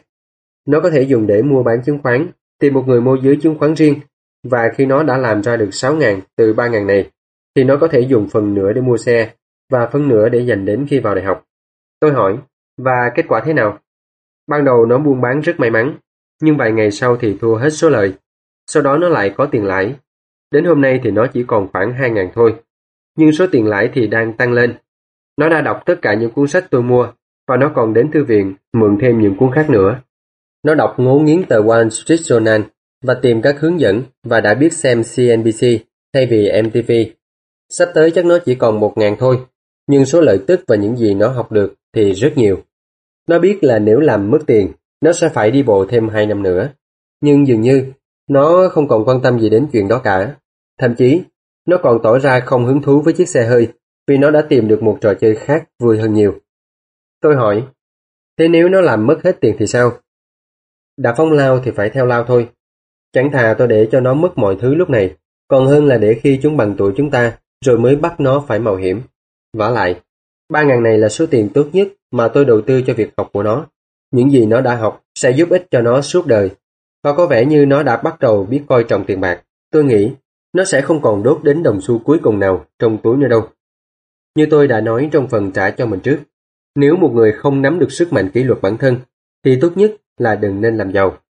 Trong thời gian đầu, quá trình phát triển vòng quay tiền mặt từ cột tài sản trên lý thuyết là rất dễ dàng, nhưng chính sức chịu đựng tinh thần khi điều khiển tiền bạc mới là chuyện khó. Trong thế giới tiêu dùng ngày nay, những quyến rũ bên ngoài rất dễ đẩy tiền của chúng ta qua cuộc tiêu sản. Vì sự chịu đựng tinh thần kém, mà tiền bạc chảy ra ở nơi có sức kháng cự yếu nhất. Đó là nguyên nhân của cái nghèo và việc phải vật lộn với tài chính. Tôi đã đưa ra nhiều ví dụ số học về sự thông minh tài chính, nhưng trong trường hợp này, chính khả năng chỉ huy tiền bạc mới làm ra tiền. Nếu chúng ta cho 100 người mỗi người 10.000 đô vào đầu năm thì theo tôi, đến cuối năm, mọi chuyện sẽ như sau. 80 người sẽ không còn gì cả. Sự thật thì nhiều người sẽ phải mang những món nợ lớn vì họ trả tiền mặt cho những chiếc xe hơi, tủ lạnh, tivi, đầu đĩa hay một kỳ nghỉ nào đó. 16 người sẽ tăng được số 10.000 này khoảng 5% đến 10%. 4 người sẽ có tăng đến 20.000 hay lên đến hàng triệu đô la. Giống như mọi người khác, tôi cũng thích những thứ đồ chơi xa xỉ phẩm. Khác biệt ở chỗ là một số người mua những thứ xa xỉ phẩm này bằng thẻ tín dụng. Nó là một cái bẫy, đứng núi này trong núi nọ.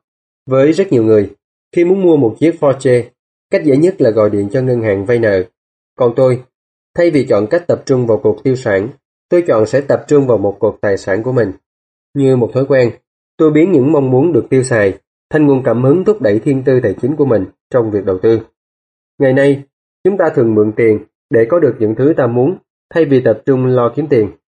Cách này quả là dễ dàng hơn trong thời gian ngắn nhưng lại vất vả hơn trong thời gian dài. Đó là một thói quen xấu mà chúng ta, dù là một cá nhân hay một quốc gia, cũng thường xuyên mắc phải. Bạn huấn luyện mình và những người thân làm chủ tiền bạc càng sớm chừng nào thì càng tốt chừng ấy. Tiền bạc là một quyền lực hùng mạnh. Không may là người ta thường để cho sức mạnh của tiền bạc chống lại mình. Nếu bạn có một trí thông minh tài chính không cao, bạn sẽ không thể giữ được tiền. Nó sẽ khôn ngoan hơn bạn. Và nếu tiền bạc khôn ngoan hơn, thì bạn sẽ làm việc cho nó suốt đời. Để làm chủ tiền bạc, bạn cần phải khôn ngoan hơn nó. Khi đó, tiền sẽ làm theo những gì bạn yêu cầu. Nó sẽ tuân lệnh bạn. Thay vì phải làm một nô lệ cho đồng tiền, bạn sẽ là chủ nhân của nó. Đó chính là sự thông minh tài chính. Bước 9. Cần có những anh hùng. Sức mạnh của chuyện thần thoại. Khi còn nhỏ, tôi rất khâm phục Willie May, Han Aaron, Yogi Berra. Họ là những người anh hùng. Là một đứa trẻ, tôi muốn được như họ. Tôi muốn biết mọi thứ về họ vì tôi muốn được giống như họ. Khi còn là một đứa trẻ 9 đến 10 tuổi, mỗi lần đánh bóng hay chụp bóng, tôi không còn là tôi nữa. Tôi trở thành Yoki hay Han. Đó là một trong những cách học có tác động mạnh nhất mà khi lớn lên, chúng ta thường để mất. Chúng ta làm mất những người anh hùng của mình. Chúng ta làm mất sự ngây thơ của mình. Hôm nay, tôi nhìn bọn trẻ chơi bóng chày ở gần nhà. Trên sân bóng, chúng không còn là Johnny bé bỏng nữa. Chúng là Michael Jordan, Sir Charles và Clyde. Bắt chước hay tranh đua với những người hùng của mình là một cách học thực sự mạnh mẽ. Và đó là lý do tại sao khi một người như O. Simpson đánh mất danh dự, nhiều người đã la ó kịch liệt. Có nhiều thứ còn hơn cả một phiên tòa xử án, đó là sự mất đi một anh hùng. Nhiều người đã lớn lên với họ, kính trọng họ và muốn được giống như họ. Thế mà bất thình lình, ta phải rũ sạch mình ra khỏi con người ấy. Khi lớn hơn, tôi có thêm những anh hùng khác. Tôi có những người hùng chơi gôn như Peter Jacobsen, Fred Copless và Tiger Wood. Tôi bắt chước những cú đánh của họ và cố sức đọc tất cả những gì nói về họ. Tôi cũng có những người hùng như Donald Trump, Warren Buffett, Google Soros và Jim rogers.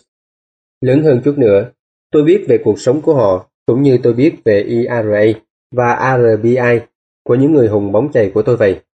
Tôi làm theo những gì mà Warren Buffett đầu tư vào và đọc mọi thứ nói về quan điểm của ông đối với thị trường.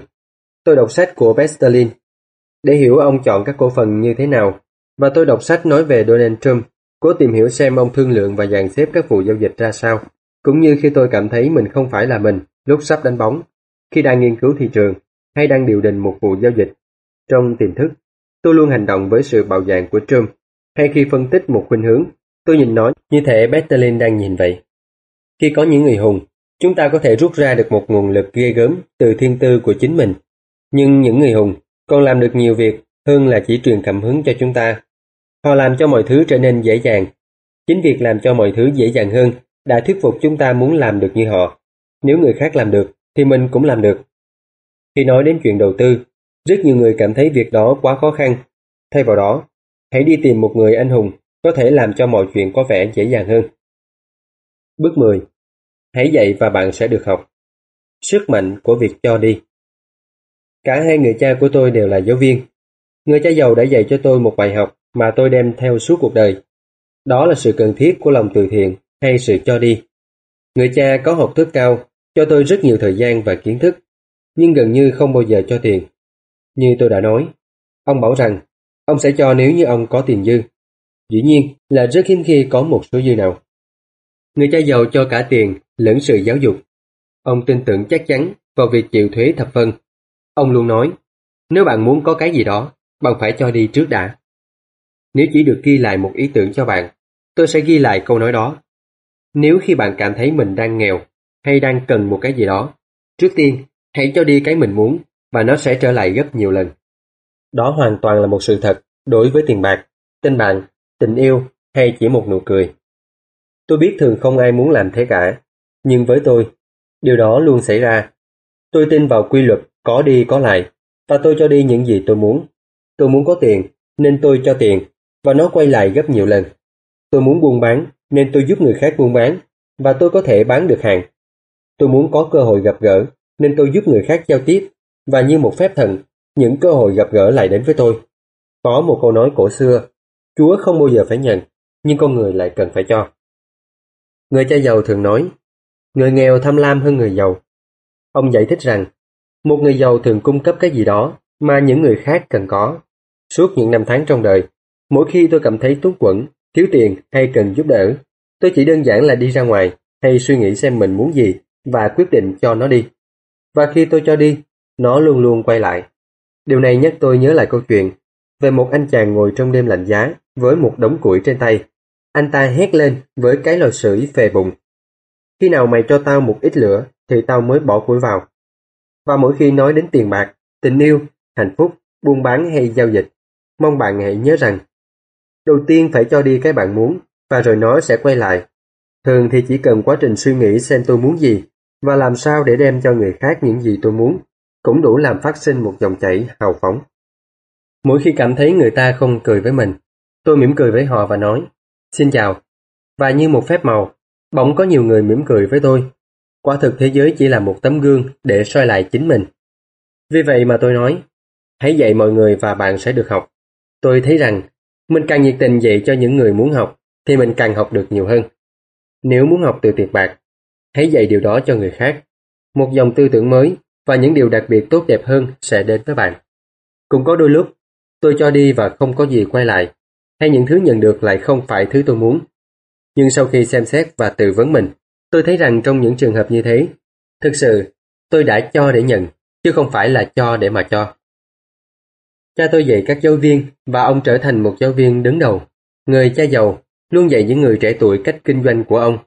Khi nhìn lại, chính sự rộng rãi cùng những gì họ biết đã làm cho họ khôn ngoan hơn. Trong thế giới này, có những quyền lực mạnh mẽ hơn chúng ta rất nhiều. Bạn có thể tự mình đạt được chúng, nhưng với sự giúp đỡ của những quyền lực này, thì mọi việc sẽ dễ dàng hơn nhiều. Tất cả những gì bạn cần là phải rộng rãi với những gì mình có, và các quyền lực sẽ rộng rãi lại với bạn. Quý vị và các bạn vừa nghe xong nội dung của chương 9 Sự khởi đầu qua dòng đọc của Ngọc Đông. Câu sách nói.com.vn Xin mời quý vị và các bạn đến với nội dung của chương 10 Vẫn còn muốn nhiều hơn Đây là một số việc phải làm nhiều người không thỏa mãn với 10 bước trên của tôi. Họ thấy chúng có vẻ triết lý hơn là hành động. Tôi nghĩ rằng hiểu được triết lý cũng quan trọng như hành động vậy. Có nhiều người muốn làm mà không suy nghĩ Và có những người chỉ muốn nghĩ mà không muốn làm. Vì vậy, với những người muốn làm những gì bắt đầu Tôi xin chia sẻ với bạn một số điều tôi đã làm dưới dạng tóm tắt. Hãy ngừng làm những gì bạn đang làm. Nói cách khác, hãy nghỉ tay một chút và suy nghĩ xem cái gì tiến triển, còn cái gì không tiến triển. Một định nghĩa của sự điên rồ là làm cùng một việc nhưng lại mong có được một kết quả khác. Hãy ngưng những gì không tiến triển và tìm xem có gì mới để làm không. Hãy tìm kiếm những ý tưởng mới. Để có những ý tưởng đầu tư, tôi đi đến nhà sách và tìm những cuốn sách nói về các chủ đề khác nhau. Tôi gọi chúng là các công thức. Tôi mua những cuốn sách làm thế nào để công thức mà tôi không biết gì về chúng cả. Ví dụ như trong hiệu sách, tôi tìm thấy cuốn 16 giải pháp phần trăm của John Moskowitz. Tôi mua cuốn sách và đem về đọc. Hành động. Ngày kế tiếp, tôi làm theo chính sách những gì cuốn sách đã nói. Từng bước một, tôi tìm những mối hời bất động sản trong văn phòng luật sư và ngân hàng. Hầu hết mọi người không bắt tay vào hành động, hoặc họ phải nghe theo những điều người khác bàn tán về công thức mới mà họ đang nghiên cứu.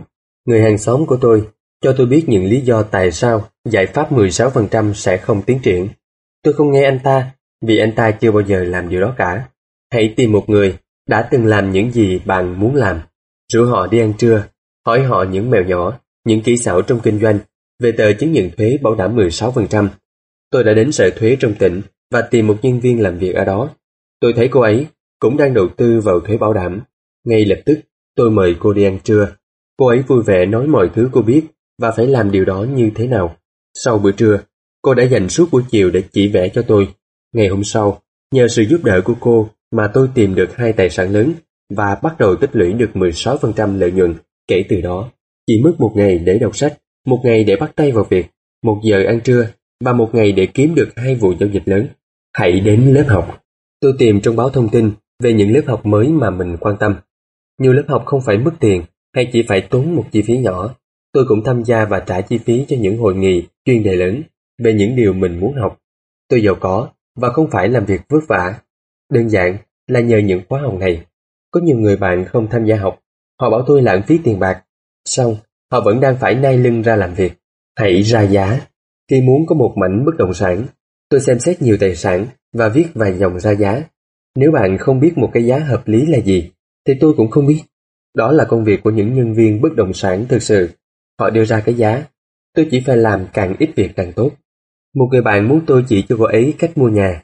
Vào ngày thứ bảy, cô ấy và một nhân viên cùng tôi đi xem xét 6 căn hộ. bốn căn rất tệ hại, nhưng hai căn còn lại thì khá tốt. Tôi bảo cô ấy hãy ra giá cho cả 6 căn, nhưng chỉ đưa ra nửa giá tiền người chủ nhà đòi hỏi mà thôi. Cô gái và người nhân viên suýt nữa lên cơn đau tim. Họ nghĩ như thế thật kiếm nhã và xúc phạm người bán. Nhưng tôi cho rằng thực sự là anh chàng nhân viên kia không muốn phải làm việc vất vả quá. Vì vậy, họ không làm gì cả và tiếp tục đi tìm một vụ giao dịch khác tốt hơn. Không có chuyện ra giá gì hết.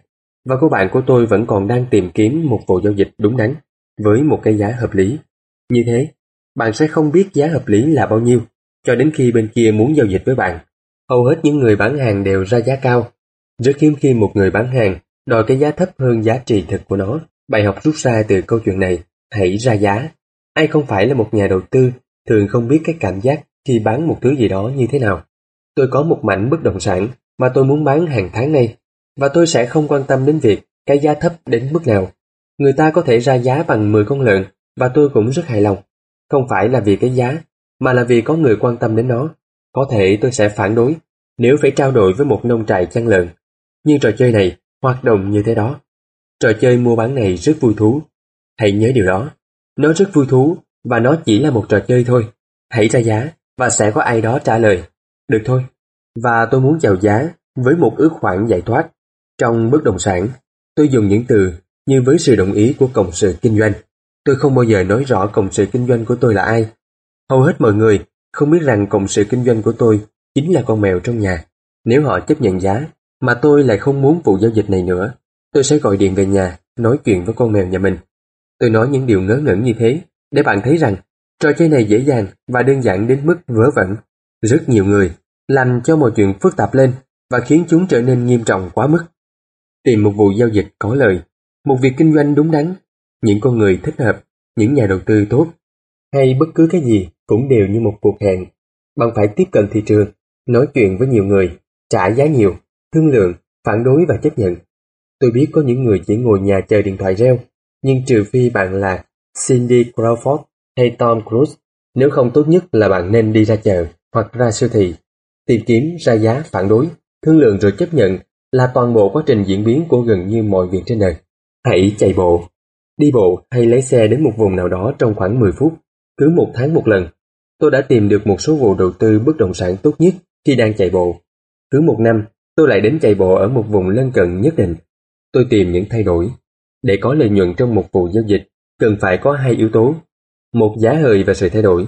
Những món hời thì rất nhiều, nhưng chính sự thay đổi mới biến một món hời thành cơ hội đem đến lợi nhuận. Vì vậy mà khi chạy bộ, tôi chạy đến những nơi tôi muốn đầu tư. Sự lặp đi lặp lại này giúp tôi thấy được những thay đổi từ từ. Tôi thấy những tấm bảng bất động sản nằm đó trong một thời gian dài. Như vậy, có nghĩa là người bán hàng sẽ dễ đồng ý bán ngôi nhà hơn. Tôi nhìn những chiếc xe chạy đi chạy vào. Tôi đứng lại nói chuyện với tài xế. Tôi tán gẫu với những người phát thư. Những người này có một lượng thông tin rất đáng ngạc nhiên về khu vực ấy. Tôi tìm đến một khu vực tệ hại, mà tin đồn về chúng làm cho người ta sợ hãi tránh xa. Tôi lái xe qua đó vài lần một năm, chờ đợi những dấu hiệu thay đổi tốt. Tôi nói chuyện với những người bán lẻ, nhất là những người mới, và tìm hiểu tại sao họ lại chuyển đến đây. Việc này chỉ mất vài phút trong một tháng, và tôi làm chuyện này trong khi đang làm những chuyện khác, ví dụ như tập thể dục hay đi mua sắm chẳng hạn. Với chứng khoán, tôi thích cuốn sách Đánh bại hàng phố của Bettelin, nói về công thức thu thập các cổ phần đang tăng giá trị.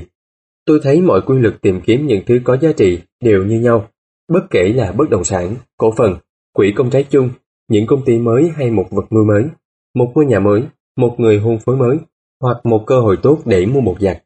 Quá trình thì luôn giống nhau, bạn phải biết bạn đang tìm kiếm cái gì, và khi đó hãy lên đường tìm kiếm nó. Tại sao những người tiêu dùng luôn bị nghèo?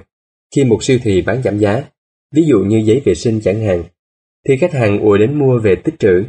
Khi thị trường chứng khoán bán hạ giá, thì hầu hết lại xem đó là một sự suy sụp hay sai lầm và khách hàng bỏ đi. Khi siêu thị tăng giá, khách hàng đi mua đồ ở chỗ khác và khi thị trường chứng khoán tăng giá thì khách hàng lại đổ xô vào mua. Hãy nhìn cho đúng chỗ. Một người hàng xóm của tôi mua một ngôi nhà với giá 100.000 đô. Tôi mua một ngôi nhà tương tự kế bên với giá 50.000 đô. Ông ta nói ông đang chờ cho cái giá tăng lên. Tôi bảo ông rằng lợi nhuận được làm ra khi bạn mua chứ không phải lúc bạn bán. Ông ta đi mua nhà với một người môi giới bất động sản không có một tài sản riêng nào cả. Tôi đi mua lại một văn phòng tịch thu tài sản thế nợ ở ngân hàng. Tôi đã trả 500 đô để tham dự một khóa học về vấn đề này. Ông hàng xóm nghĩ rằng 500 đô cho một lớp học đầu tư bất động sản là quá đắt. Ông nói ông không có dư tiền và cũng không có nhiều thời gian. Vì vậy mà ông phải ngồi chờ cho đến khi giá nhà tăng lên. Còn tôi, đầu tiên tôi đi tìm người muốn mua, sau đó mới tìm người muốn bán. Một người bạn của tôi đang tìm một miếng đất. Anh ta có tiền và không muốn lãng phí thời gian. Tôi tìm được một miếng đất hơi rộng hơn miếng đất mà anh ấy muốn mua. Giữ nó lại bằng quyền mua bán cổ phần, gọi điện cho anh bạn tôi và anh ta đồng ý mua một phần của nó. Vì thế tôi bán nó cho anh ta, rồi mới mua mảnh đất. Tôi giữ phần đất còn lại làm của mình, mà không phải mất thêm một đồng nào cả. Bài học rút ra từ câu chuyện này, hãy mua một cái bánh và cắt làm nhiều phần. Hầu hết mọi người đều tìm kiếm những gì họ có thể mua được. Vì thế mà tầm nhìn của họ quá hẹp. Những người suy nghĩ hẹp không có những dịp may lớn. Nếu bạn muốn giàu hơn, thì việc đầu tiên là phải nghĩ xa hơn. Những người bán lẻ thích giảm giá cho người mua số lượng lớn. Đơn giản, vì hầu hết các nhà kinh doanh đều thích những người chi tiêu lớn. Vì vậy, thậm chí nếu bạn quá nhỏ, bạn vẫn có thể suy nghĩ lớn được. Khi công ty tôi gia nhập thị trường máy tính, tôi gọi điện cho vài người bạn và hỏi họ có muốn mua với tôi không. Sau đó, chúng tôi đến gặp các nhà buôn và thỏa thuận một vụ giao dịch lớn vì chúng tôi muốn mua nhiều. Với các cổ phần cũng vậy thôi. Những người bé nhỏ thì mãi mãi bé nhỏ vì họ suy nghĩ quá hẹp, làm việc một mình hoặc không hề làm gì cả. Hãy học từ lịch sử. Tất cả những công ty lớn trong sở giao dịch chứng khoán đều bắt đầu từ những công ty nhỏ. Mãi đến những năm 60 tuổi, đại tá Sanders mới làm giàu được. Nhưng Bill Gates lại là một trong những người giàu nhất thế giới khi chưa đến 30 tuổi. Hoạt động luôn chiến thắng sự không hoạt động. Với tôi, những từ ngữ quan trọng là được làm và làm. Như tôi đã nói nhiều lần trong cuốn sách này, bạn phải bắt tay vào việc thì bạn mới nhận được một phần thưởng tài chính xứng đáng. Hãy hành động ngay bây giờ đi. Phần kết Cảm ơn các bạn đã đọc cuốn sách này. Tôi hy vọng nó sẽ cung cấp cho các bạn một số hiểu biết về việc sử dụng sức mạnh của tiền bạc để làm việc cho mình. Ngày nay chúng ta cần thông minh tài chính hơn, chỉ đơn giản là để tồn tại. Ý tưởng cho rằng phải có tiền mới làm ra tiền được là suy nghĩ của những người quá ngây thơ về tài chính. Điều đó không có nghĩa là họ không thông minh. Đơn giản là họ chỉ học được khoa học kiếm tiền. Tiền chỉ là một quan niệm. Nếu muốn có nhiều tiền hơn, bạn chỉ cần thay đổi cách suy nghĩ của mình. Tất cả những người Tây Trắng làm nên đều bắt đầu rất ít ỏi bằng một ý tưởng, sau đó biến nó thành một cái gì đó thật to lớn. Việc đầu tư cũng giống như vậy, chỉ cần một ít tiền để bắt đầu và lớn lên. Tôi thấy rất nhiều người theo đuổi một vụ giao dịch suốt đời, hoặc cố gắng tích lũy thật nhiều tiền để có được một vụ làm ăn lớn. Nhưng với tôi, điều đó quả là điên khùng. Tôi rất thường gặp những nhà đầu tư ngây thơ bỏ những quả trứng lớn nhất vào một cái giỏ và nhanh chóng để mất hết. Có thể họ là những nhân viên tốt, nhưng họ không phải là những nhà đầu tư giỏi. Một vốn học và sự tường trải về tiền bạc là rất quan trọng. Hãy bắt đầu thật sớm. Hãy mua những cuốn sách, hãy đến các hội thảo, hãy luyện tập. Hãy bắt đầu nhỏ thôi. Tôi đã biến 5.000 đô tiền mặt thành 1 triệu đô la tài sản, có thể tạo ra vòng quay tiền mặt hàng tháng là 5.000 đô la chỉ trong 6 năm. Nhưng tôi bắt đầu học tập từ khi mình còn là một đứa bé. Tôi khuyến khích bạn nên học, vì chuyện đó không khó khăn gì. Thực sự điều đó rất dễ, một khi bạn đã hiểu được nó. Tôi nghĩ tôi đã nói rất rõ mọi chuyện với bạn trong cuốn sách này. Chính những gì trong đầu bạn sẽ quyết định những gì trong tay bạn. Tiền chỉ là một quan niệm. Có một cuốn sách rất hay tên là Suy nghĩ và làm giàu. Cái tự của nó không phải là làm việc và làm giàu. Hãy học cách khiến tiền bạc làm việc cho bạn và cuộc sống của bạn sẽ trở nên dễ dàng hơn, hạnh phúc hơn. Ngày hôm nay, đừng cố chơi cho an toàn nữa, hãy chơi cho thật khôn ngoan. Hãy tiếp tục học. Bạn đã học 6 bài học cơ bản mà người cha giàu dạy tôi về tiền bạc. Tôi muốn bạn hãy suy nghĩ và hiểu biết sâu hơn về những bài học này. Hãy hành động. Tất cả các bạn đều được ông trời ban tặng hai món quà quý giá, trí óc và thời gian. Bạn có quyền làm mọi điều mình muốn với cả hai thứ này. Với mỗi đồng tiền trong tay, bạn và chỉ có bạn mới có khả năng quyết định số phận của mình. Nếu sử dụng nó một cách vô ích, bạn sẽ lựa chọn cái nghèo. Nếu dùng nó vào những tiêu sản, bạn chọn trở thành một người trung lưu. Hãy đầu tư nó vào trí óc và học cách kiếm được tài sản. Bạn sẽ trở thành một người giàu có, đạt được những mục đích và có một tương lai tươi sáng. Sự lựa chọn là của bạn và chỉ của riêng bạn. Mỗi ngày, với mỗi đồng tiền, bạn đang quyết định xem mình sẽ trở nên giàu, nghèo hay trung bình. Hãy chia sẻ những kiến thức này với con cái bạn và bạn sẽ chuẩn bị cho chúng bước vào một thế giới đang thay đổi từng ngày. Không ai có thể làm điều đó thay cho bạn. Bạn và tương lai của các con bạn sẽ được quyết định bởi những lựa chọn của ngày hôm nay, chứ không phải của ngày mai.